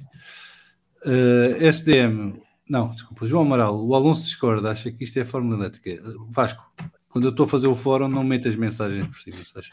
Já vamos ao João Amaral. Um Censura. Censura. SDM, pergunta para Comprando uma marca do grupo, a empresa que faz chassi de Fórmula 1, isso não poderá abrir a porta te à tecnologia para os mesmos para a Audi? Eu acho que é o contrário. A minha interpretação da compra da 50% da Red Bull Technology tem a ver é com manter segredos do motor que eles vão desenvolver dentro de portas e controlados. Porque o chassi vai ter que se adaptar a esse motor. E, portanto, eles poderão não querer, uh, não ter controle sobre essa parte da construção do carro também, porque poderá revelar uh, muito o que vai ser feito. Oh, João, deixa-me lançar aqui uma, uma ideia. E por que não a Audi comprar uh, Sauber e usar os motores da Paz? Sim, e isso liberta a Alfa Tauri já, já, já o homem falou há bocado. O homem falou nisso há bocado. Mas eh, nós não ligamos não, viram aqui primeiro, ouviram aqui primeiro. Não, não, não, mas, mas espera, mas eh, atenção, assumir. O Bruno falou nisso há bocado. Pronto, assumir ser um Audi Quem é o Bruno? Quem é o Bruno? Eu. Eu, eu disse isso, era exatamente isso que eu estava não, a dizer. Não, não, não, não disseste nada. Era, era, era, é mentira. Era isso, isso é blasfémia. Não, não, não. blasfémia. O homem disse Foi que é exatamente isso que eu disse. Sim, ele, disse, ele mencionou isso. não pode ser. O Conde nos acabou de plagiar o, o rapaz que está vestido com a capa da Ferrari. Ah, mas estás a ver? Ele é que da Ferrari e fica logo desacreditado. Quer dizer, não. A gente já nem liga. Teve uma saída de pista à volta número 18. Obrigado, Pedro Nascimento. Não, Obrigado, eu acho que isso poderá ser uma possibilidade. Uh, e poderá abrir a porta à, à tal venda da Alfa Tauri. Uh, eu há uma coisa que o senhor Matheus tem vindo a dizer há alguns anos, e eu sempre entendi isso como um misto de pressão na FIA, de um lado, e alguma vontade dele de desinvestir na Fórmula 1 sem perder o retorno.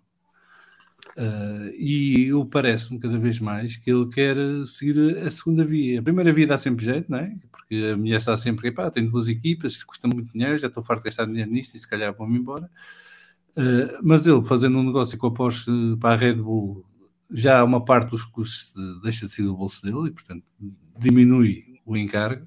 E se despachar a Alpha Tauri ainda arranjar um cliente na, na equipa Sauber Audi, ainda melhor. Uh, e continua a ser Red Bull por todo lado. E, portanto, pensava. Aliás, a Red Bull, se não estou enganado, foi patrocinadora da Sauber foi, há 20 senhor. anos atrás. Primeiro patrocínio da Red Bull na Fórmula 1. O primeiro foi o Berger. Era Sauber, uh, era Red Bull e Petronas. O Berger tinha lá no Ferrari. Mas não tinha num carro.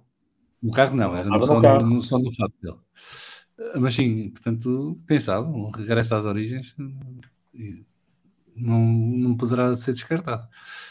Uh, o SR está a dizer que para grupos muito grandes, grupos financeiros muito grandes, mais vale estruturar de uma forma em que subempresas tenham planos independentes. Torna-se muito complexo coordenar e pode ser mais ágil dar essa independência. Uh, e diz que este tipo de projetos, até para treino de engenheiros, são úteis. Uh, o F. Martins a relembrar que a Audi e a Porsche ainda há poucos anos se, se no WEC o Carlos Lopes acha que a joga da Porsche é fazer motor para a Fórmula 1 e o EC. Isso pode ser para gerir a questão do teto orçamental. Não, os motores serão completamente diferentes, até porque o motor do EC é um 8 cilindros. Aliás, o documento que saiu hoje é bastante explícito, é para construir um motor de propulsão para a Fórmula 1. Não para fala mais nenhum objetivo da empresa. O Vitor Geral a dizer que a Audi após consolidam nas contas do grupo que está cotado na Alemanha, é verdade, mas isso não, não implica que não tenham orçamentos separados e, e que gastem de forma separada o, o, as verbas que têm alocadas no seu, nos seus orçamentos. Oh, oh, João, deixa-me só completar a informação, porque é assim, um, ehm, todas as marcas que não apostem nos hipercar e sim nos LMDH, o LMDH tem um sistema híbrido próprio, pequenino, e por isso os motores a combustão terão de ser hum, diferentes daquilo que será o projeto hipercar. Por sua vez, o motor, o motor da Fórmula 1 para um hipercar será demasiado oneroso na perspectiva que depois levará com os BOPs, os AOTs, os AOTs, é, todos. Não, não, tem lógica nenhuma. Não tem lógica nenhuma. Só que o José Manela explicar que a Ferrari não tem nada a ver com a Stellantis, fez o spin-off antes da fusão, depois explicou tanto o José Manela como o Alexandre que o que acontece é que têm acionistas comuns, nomeadamente a família Agnelli e, e outros, uh, mas que são separados uh, entre si. Portanto, não há nenhuma ligação direta entre Stellantis e Ferrari. Um, e só então repetir aqui o comentário do João Amaral, que o Alonso discorda, acha que isto é a fórmula elétrica, nos manda um abraço, que eu devolvo, e a dizer que, queridos amigos, vocês hoje parecem o Conselho de Administração do Vamos Falar de Fundo. Só não recebemos essa senhas de presença. Muito bem, vamos então aqui às irritações do Vasco. Então,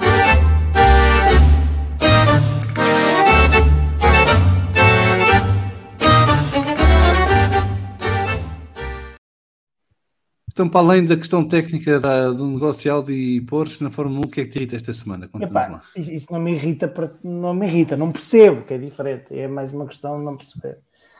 Ora bem, eh, eu não tive cá na semana passada, portanto não tive a oportunidade de me irritar com o Toto Wolff, quando ele veio dizer que era uma grande chatice este ano, porque a Ferrari e a Red Bull dominavam uh, o campeonato, e era, era uma grande chatice.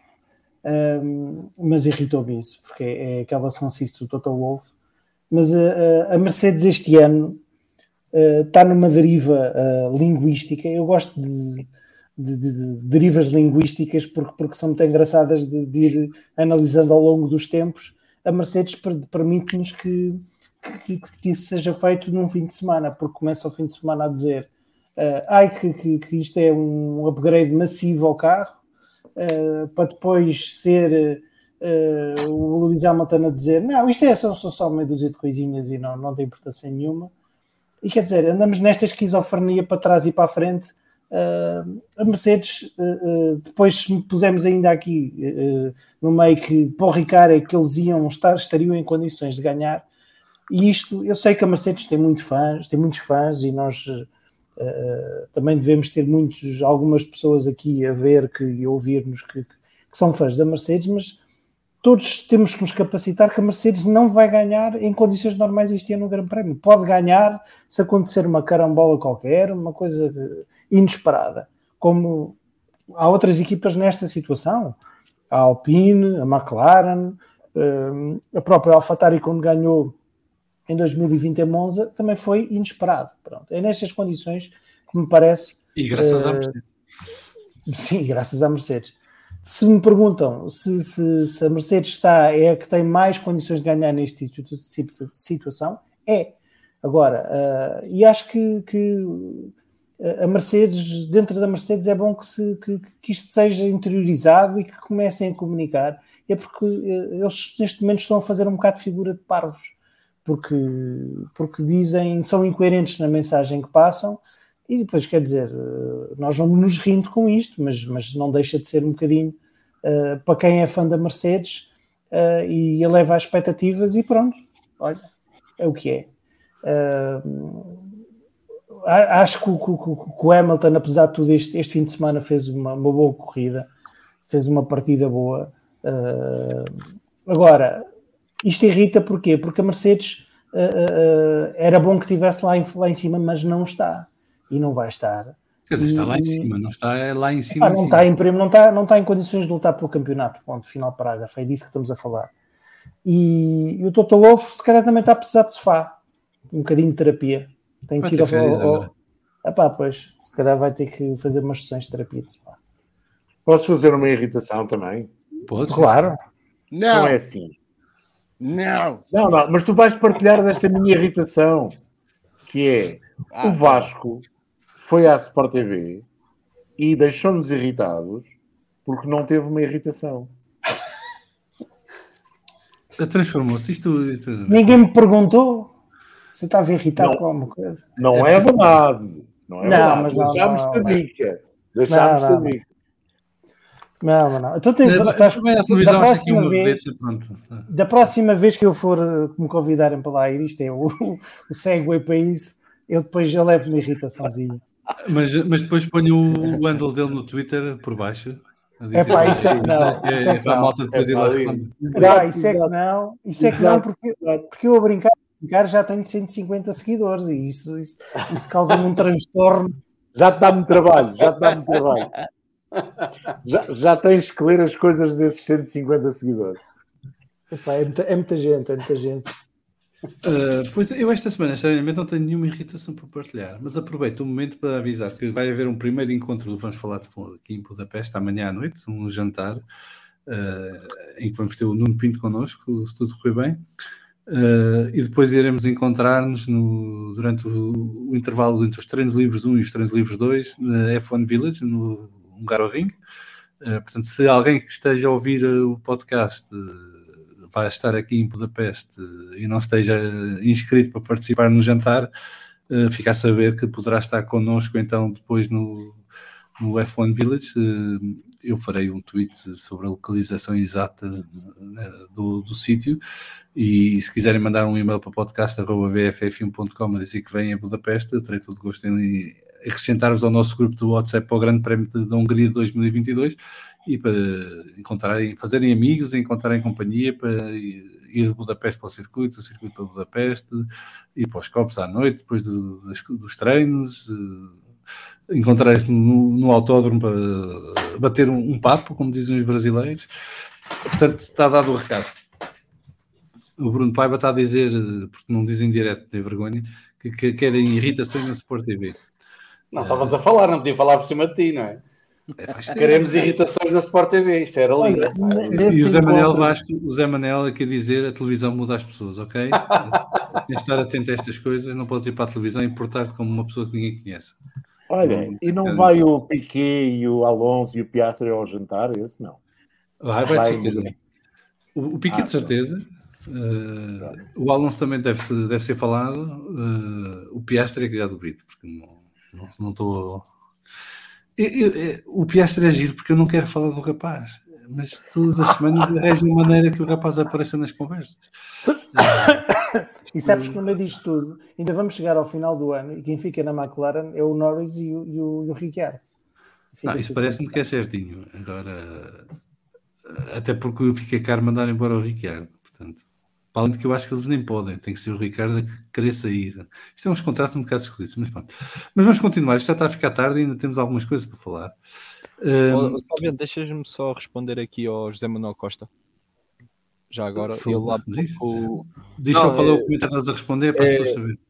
é, ele aqui há pouco perguntou e bem, e, e é algo que não falámos, que foi, sabem quem, sabem quem dentro do Volkswagen Group, quem controla o pool das marcas premium do grupo, eu posso estar errado, mas se, se me recordo é o Marcos Dussmann, que foi só um dos responsáveis do grupo, ou da investida da Mercedes nos anos 2000 na, do projeto Fórmula 1 da Mercedes e passado algum tempo, posso estar também errado, mas creio que ele teve algum papel também no grupo BMW, na altura da Fórmula 1, no projeto de Fórmula 1 da BMW. Estão aqui dois senhores que facilmente vão me dizer que eu disse uma mentira completa e que estou todo errado. Não tenho ideia. Hum, reconheço o meu total desconhecimento. Zé Manel, estás à vontade para corrigir o Ozzy, é sempre bom vê-lo levar nas orelhas. Faz Eh, parte. Vamos então continuar. Um outro tema que eu queria trazer, mas isto vai ser um tema tipo. Vocês só dizem sim ou não, e uma frase se quiserem, não é para estarmos aqui a perder muito tempo. Mas eh, saiu esta semana uma conversa do Michel Schmidt do Automotor Sport, eh, em que ele revela uma conversa que teve com o Sr. Binotto em Paul Ricard, a propósito da introdução do, da Diretiva 39 eh, em Spa, e em que o Sr. Binotto diz que a FIA devia estar quieta, eh, ainda para mais quando a Diretiva 39 é exatamente o que a Mercedes tinha pedido. E em relação às alterações do próximo ano, se já estamos a corrigir agora por questão de segurança, porque é que é preciso mexer nos carros do próximo ano e que a Ferrari está a considerar apresentar um protesto. Eu não sei se eles ainda têm poder de veto, mas têm, podem apresentar um protesto à vontade. Uh, a minha pergunta é: a Ferrari vai chegar ali a Spa e vai dizer, meus senhores, nós estamos a considerar seriamente ir fazer corridas para a América? Sim ou não? Ou seja, apresenta protesto. Pois mais novos. João, Não.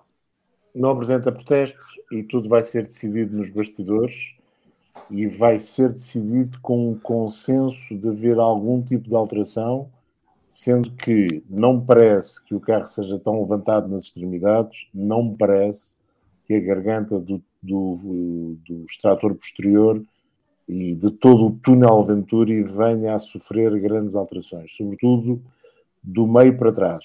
É interessante, poderá haver algumas alterações do meio para a frente.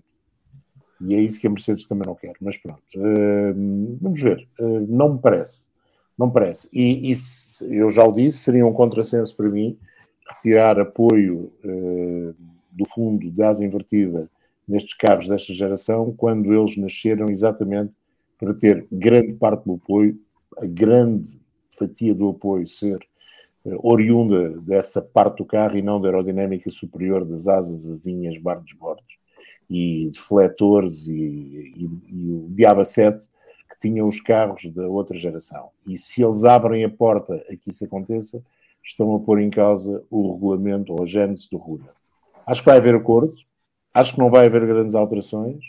Começo a acreditar que em SPA, eh, a partir de SPA, haverá de facto maior monitorização eh, dos, eh, digamos, do saltitar dos carros e do, do bater no chão do carro, que vai resultar em absolutamente nada, porque nesta altura nenhuma equipa deverá estar a fazer 10 Gs, que será em princípio o limite. Mas sabes que ali uma coisa que também tinha piada, que era, alguém dizia, ou alguém estava a citar um engenheiro da Fórmula 1 que dizia que o problema do proposing neste momento não é nas retas, que é onde a FIA é nas curvas, medir. É nas, é nas curvas, curvas rápidas, e aí é continua e eles não vão medir.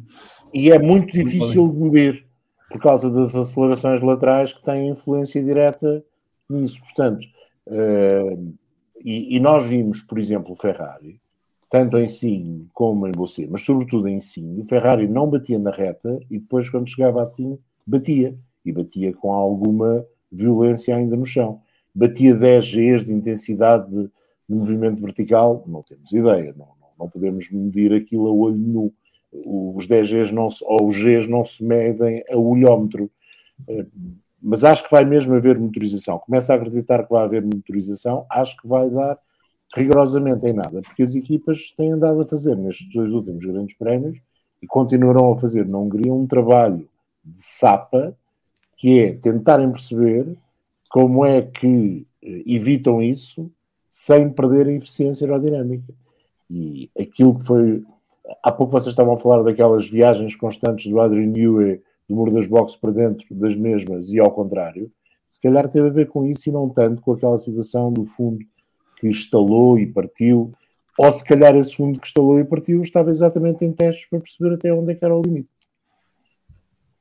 Bem, Só que dizem que o Zé Manuel portanto, já veio dizer que Zé Manuel, estou muito desiludido contigo porque era para dar nas orelhas, não era para, para dar moral ao rapaz.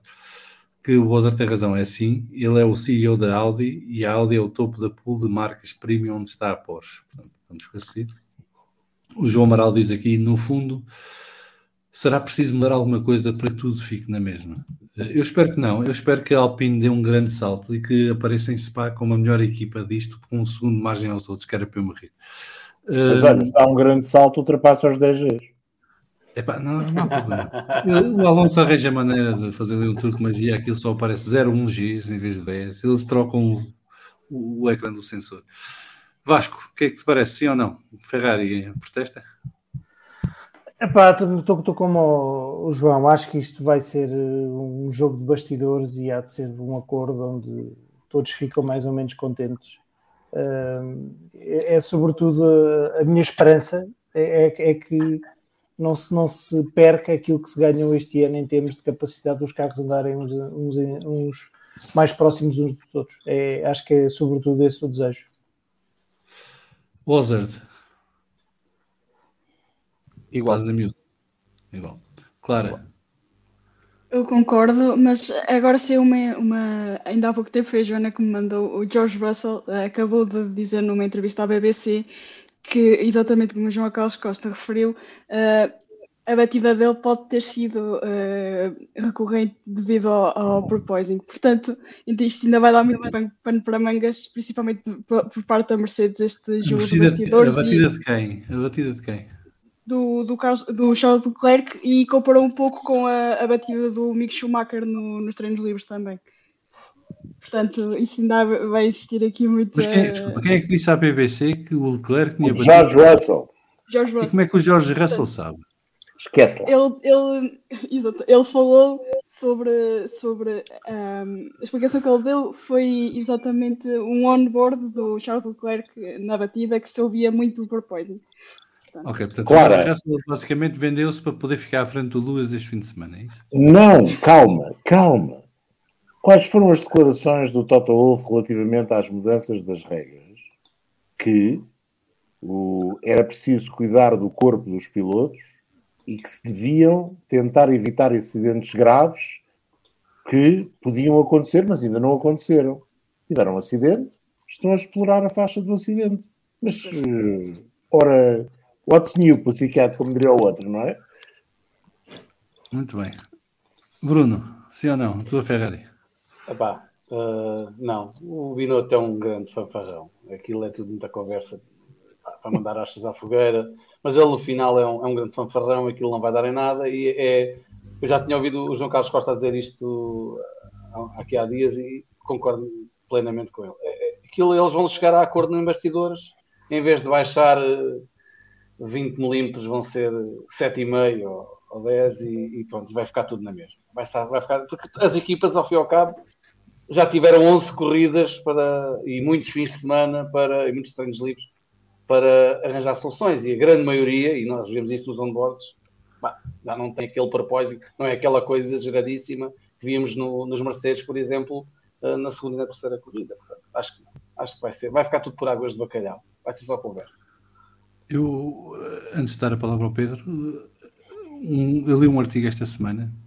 Já não lembro quem. Eu esta semana li coisas e depois não lembro quem é que, que escreveu. Se calhar você, algum de vocês leu e pode dizer quem foi que levantava uma questão interessante. Para mim, é se calhar a questão mais interessante que puder, para impedir que haja alteração dos regulamentos. Que é, neste momento, a responsabilidade recai nas equipas sobre a questão da segurança.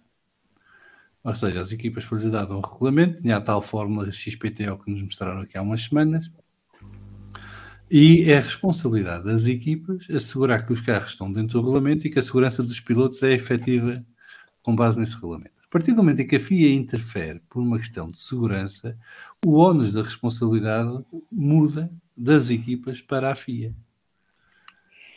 E parece-me que vai ser por aí que as equipas vão impedir que esta mudança de regulamento de 2023 venha a, ter, venha a entrar em vigor.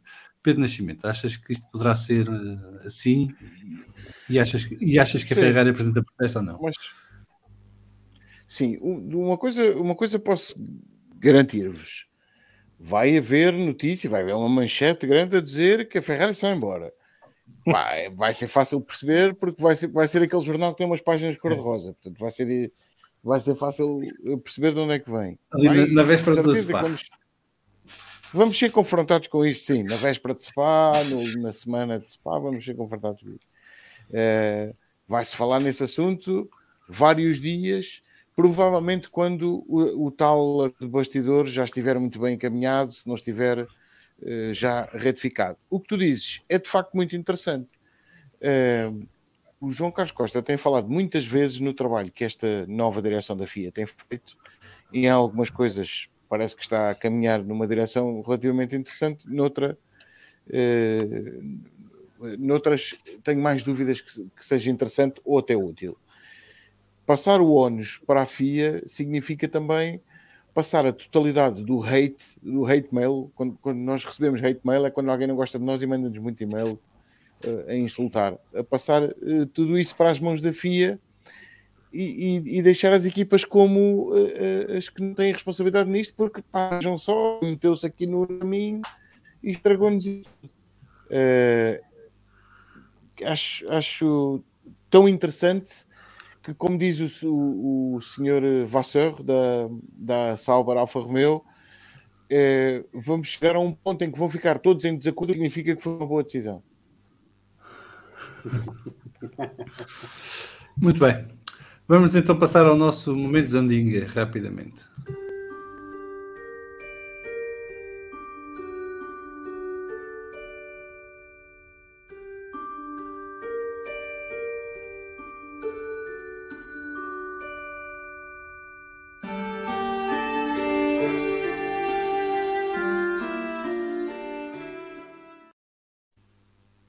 Ora, então, o nosso momento de andinha desta semana, Grande Prémio da Hungria. A primeira pergunta é quem faz a pole position em Magyarország. Ora, Magyarország é conhecido no mundo inteiro por ser o sítio onde há o Grande Prémio de Fórmula 1 da Hungria. Aqui é conhecido por ser um parque aquático do caraças. Um, Exato. e a escolha de, de, dos nossos participantes nesta sondagem. Oh, João Salviano, João, João Salviano, quando começou o Grande Prémio era conhecido a mesma zona por outras razões. Então, isso eu não sei, isso é mais antigo que eu. Tinham, tinha um par de campismo onde havia negócio. Ah, Era exatamente. Ah, Negócio de, carne. liberais. Negócio de carne. Agora, agora tem um parque aquático do Caraças. eh, que quem vier a Budapeste vai ver anúncios ao parque aquático em todo lado e não vê quase anúncio nenhum ao Grande Prémio da Hungria porque este tem de vender os bilhetes todos em, em tempo recorde. E vê-se e, e o, hum, a Fórmula 1 do Parque Aquático. Dá para ver? Dá. É, Não tinha ideia. é, é. Não tinha ideia. Vê-se. Dá para ver a curva 1, dá para ver a curva 4, 5, até à chicane. E depois é que já deixa de ver porque tem árvores. E ainda são capazes de ver um bocadinho a seguir à curva 11, a descer para a curva 12. Hum, mas o- e depois depende, se estiveres nos colegas até vês mais, porque lá em cima. Então compras um bilhete para o, para o parque aquático e vais ver a Fórmula 1. ou não? Fica Mais ou menos todo. isso. Sim. Mas o Parque Aquático também não é, não é assim tão barato, se calhar compensa mais o bilhete para a Fórmula 1. Um, Momentos antigos, Grande Prémio da Hungria. Quem faz a pole position Magyarország? Ora, Charles Leclerc é o grande vencedor, 63,7% das preferências, seguido de Max Verstappen com 27,8%, Carlos Sainz recolhe 8% das preferências, Sérgio Pérez está condenado a 0,5% das opções. Nem sei como é que dá 0,5%, mas é o que há. Um, em relação ao vencedor do Grande Prémio, Max Verstappen recolhe 47,5%, esta moda é muito cínica. 41% acredita em Charles Leclerc, 10,8% em Carlos Sainz e 0,7% de Sérgio Pérez. Melhor do resto, 71,3% acha que vai ser a Mercedes, Alpine recolhe 17,1%, McLaren 7%, Alfa Romeo 4,7% e ainda houve aqui alguém que sugeriu pole position Lewis Hamilton, vitória Lewis Hamilton. E não é fã do Lewis Hamilton, fez questão de avisar. Vamos fazer então rapidamente uma ronda aqui pelo painel para ver quais são as vossas previsões. Começo por ti, Bruno da Paiva. Bruno da Mind Machine Paiva. é, é tal e qual como está ali no Mendes Andiga. É pole position de Charles Leclerc. Eh, acho que o Max eh, irá ter vantagem eh, depois na corrida, mas não acho que a Mercedes seja a melhor neste grande prémio. Eu acho que vai ser a Alpine. Melhor do resto. Sim. Ok, muito bem. Clara, o que é que te parece? É, Eu acho que se Max Verstappen ficar com a pole, ganha Charles Leclerc. Se, Max Ver- se Charles Leclerc ficar com a pole, ganha Max Verstappen. É a minha, é a minha, é a minha aposta. E é, é a melhor do resto. Gostava que fosse, que fosse a Alpine, honestamente também gostava de ver eh, uma sequência depois do, do Grande Prémio de França a terem uma, uma nova eh, exibição eh, que chamasse ao olho. Muito bem. Wozard? Ora, o- para mim, a pole position eh, faz o Max Verstappen. Quanto ao melhor do resto, eu vou dizer que é Alpine, porque eu não consigo ainda considerar a Mercedes como melhor do resto ou pertencente ao, ao resto.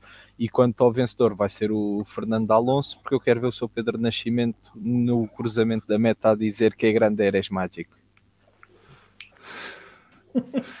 Vasco? Epá, acho que fazer previsões eh, para este grande prémio é quase tão. Aliás, como, como tem vindo a ser este ano, é, é, é tão, tão fácil como acertar no Euro Milhões. Portanto, vou apelar ao- ao- à minha hispanidade e, e dizer que quem vai fazer a pole, ganhar a corrida e fazer a volta mais rápida é o Carlos Sainz, sem nenhum facciosismo.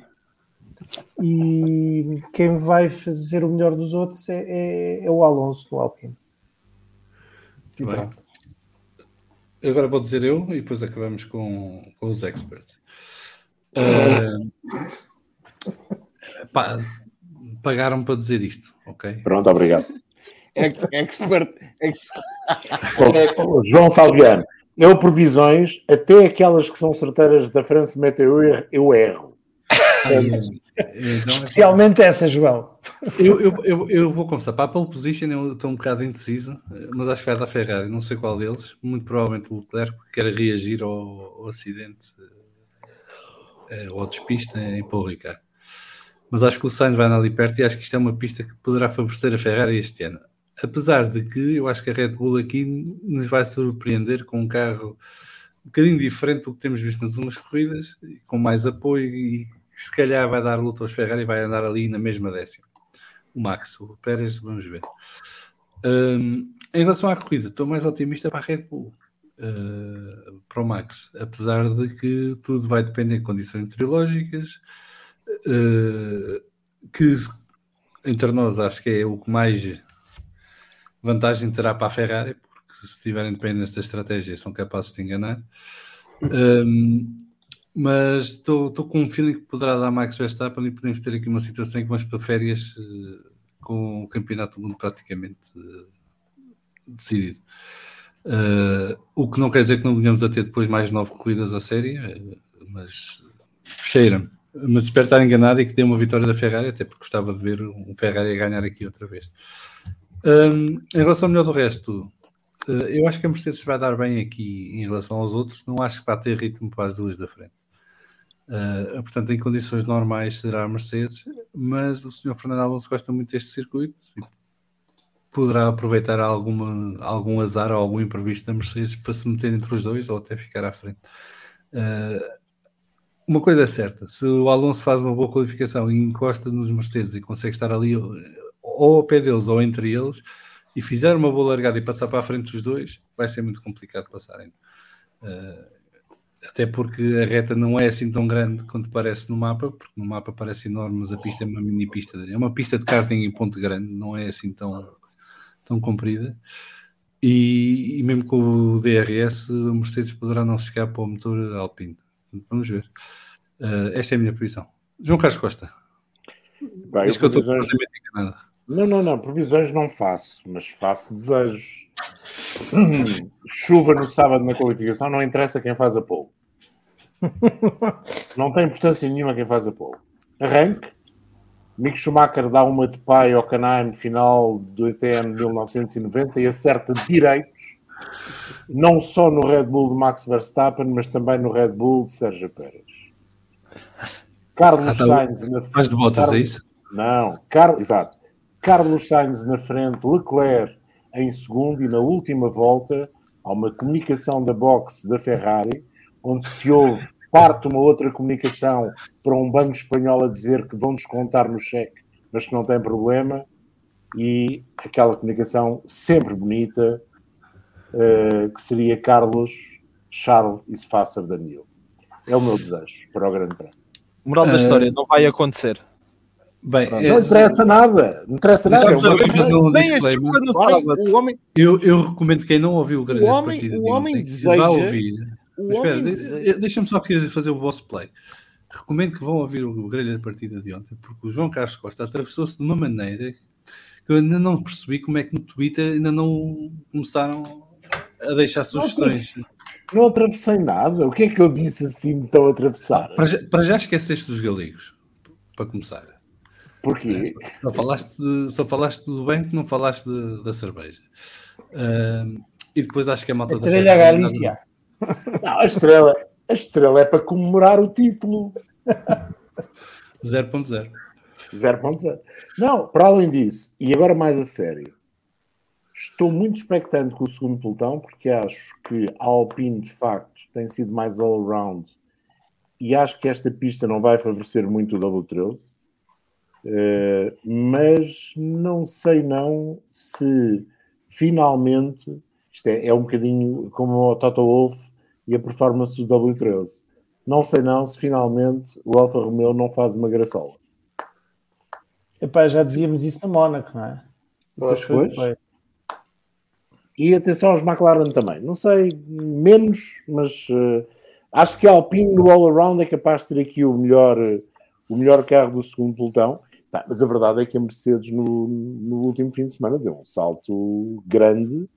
Relativo, aliás, vamos lá ver, a Mercedes desapareceu do segundo pelotão mais do que se aproximou de facto do primeiro pelotão. Ainda tenha feito segundo e terceiro. Agora, isso é para continuar? Não sei. Não sei. Não sei eu, se é. eu, em relação ao Alpine aqui, a única coisa que, que me baralha as contas é o Alonso, porque o Alonso aqui de facto consegue performar extraordinários, mesmo com o McLaren na onda, o McLatas, não é? Ele conseguia fazer boas qualificações ali nos 5, 6 primeiros e depois conseguia arrancar bons resultados em, em, corrida. Portanto, é a única coisa que me faz pender mais para a Alpine aqui. Uh, mas isso de facto, a Alfa Romeo poderá ser um fator. Uh, Pedro Nascimento, aqui o João Amaral está a dizer que se o Alonso ganhar, tens que fazer a tua imitação de filme castelhano. Não sei o que é que isto quer dizer, mas podes pegar e fazer a tua é, não, Podes dar uma amostra. Pois não sei. No se puede, cariño. No se puede. Esse tipo, esse tipo de filme. Bom, isto, isto, valeu a pena esperar 3 horas e 38 minutos. Só para ouvir isto, só para ouvir isto. Eu não sabia que era desses filmes castelhanos que estava a falar. Eu. Pensei mais no pai da noiva e dessas coisas. Acho que isto pode ser. Vamos, pode vamos, Pode ser o segmento de, de promoção, a promo do, do, do, deste episódio. Desculpa. Eu acho que devemos, devemos manter alguma devemos manter alguma elevação uh, no Vamos Falar de Fundo, sobretudo uh, na sequência de, de, de, um expert ter acabado de sugerir. Aliás, ele não sugeriu, ele disse com as letras todas que desejava que a Ferrari voltasse a bater no fundo e tivesse que pedir ao Felipe Massa para deixar passar o Fernando Alonso. Portanto, não, vamos, vamos manter as coisas com algum nível.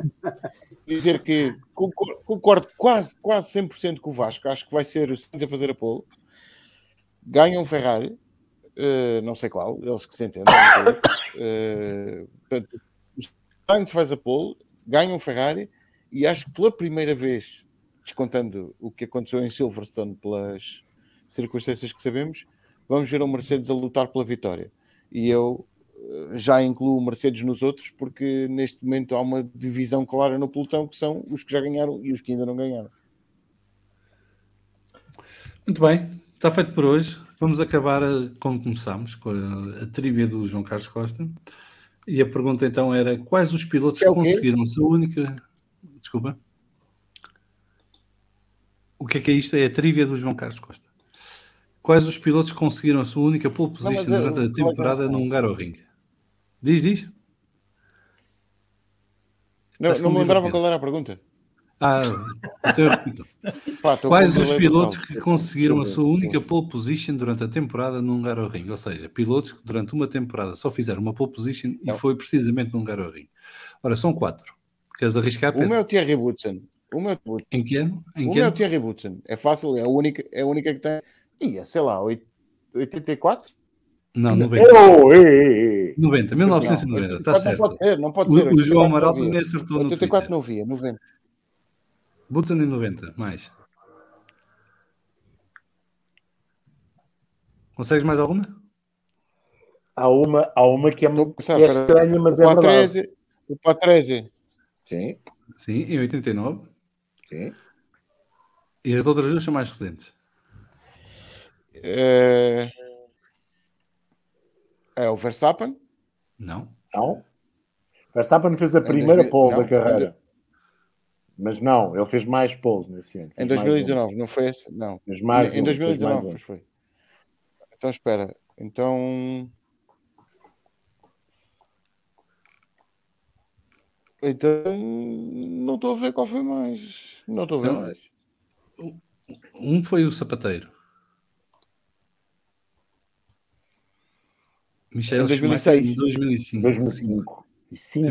2005. E 5. E a última, a última, estava lá eu, e via eu, e foi num dia que até foi triste, porque foi o dia do acidente do Filipe Massa. Foi o Fernando Alonso em 2009, com o Renault. Pois é. Com o Renault. Pois é. E ficámos todos boca aberta no circuito porque aquele Renault não dava para aquilo. Uh, mas a verdade é que com a confusão do, do, do Massa e do Barrichello. E a última pole do Fernando com o Renault. É verdade. Uh, e depois no dia a seguir, na corrida, foi fantástico porque se esqueceram de apertar uma roda e ele Exatamente. ficou de três rodas e acabou ali a corrida. Uh, muito bem, está feito por hoje. Muito obrigado a todos e, e à Clara, que esteve aqui connosco, e as melhoras para ela. Espero que recupere. Uh, que este fim de semana a série W, portanto vais ter muito que debitar. Uh, eu vou ver ali os Calhambeques a passar num, num lugar ao ringue. Eu não consigo gostar dos carros da série W. Não tenho nada contra as raparigas, acho que elas dão boas Ah, corridas. deixa- Deixa-me não- lavrar aqui um protesto também. Força, Vou lavrar um protesto. Pá, isto de favorecerem as comentadoras não pode ser, porque acabaram de retirar uma prova que ela tinha de fazer de madrugada e deram-lhe uma prova que ela vai fazer a horas normais. Acho isso, acho isso injusto. É injusto. Acho, Acho mal. Muito mal. triste. Acho muito mal, porque era uma experiência. Fazer corridas de madrugada é sempre uma muito boa Mas experiência. espera aí, a série W seria de madrugada mesmo? Sim. seria, seria. Acho que até bastante de Não, não madrugada. é. Ia ser no Japão. Já não é, agora é, agora é em mas- Singapura. Portanto, Sim, é mas estava a pensar normal. que fosse tipo uma, duas da manhã, não, não fosse mais tarde. Agora é em Singapura. Não, eu, eu acho que a corrida era, claro, entre o, a corrida era entre o primeiro treino e o segundo, aliás, entre o, eh, o terceiro treino e a qualificação, não era? Sim, sim. Eu, se não me Ah, então era engano, 4, 5 da manhã. 4, 5, sim. Sim, sim, sim. Sim. Também pensei que era mais cedo.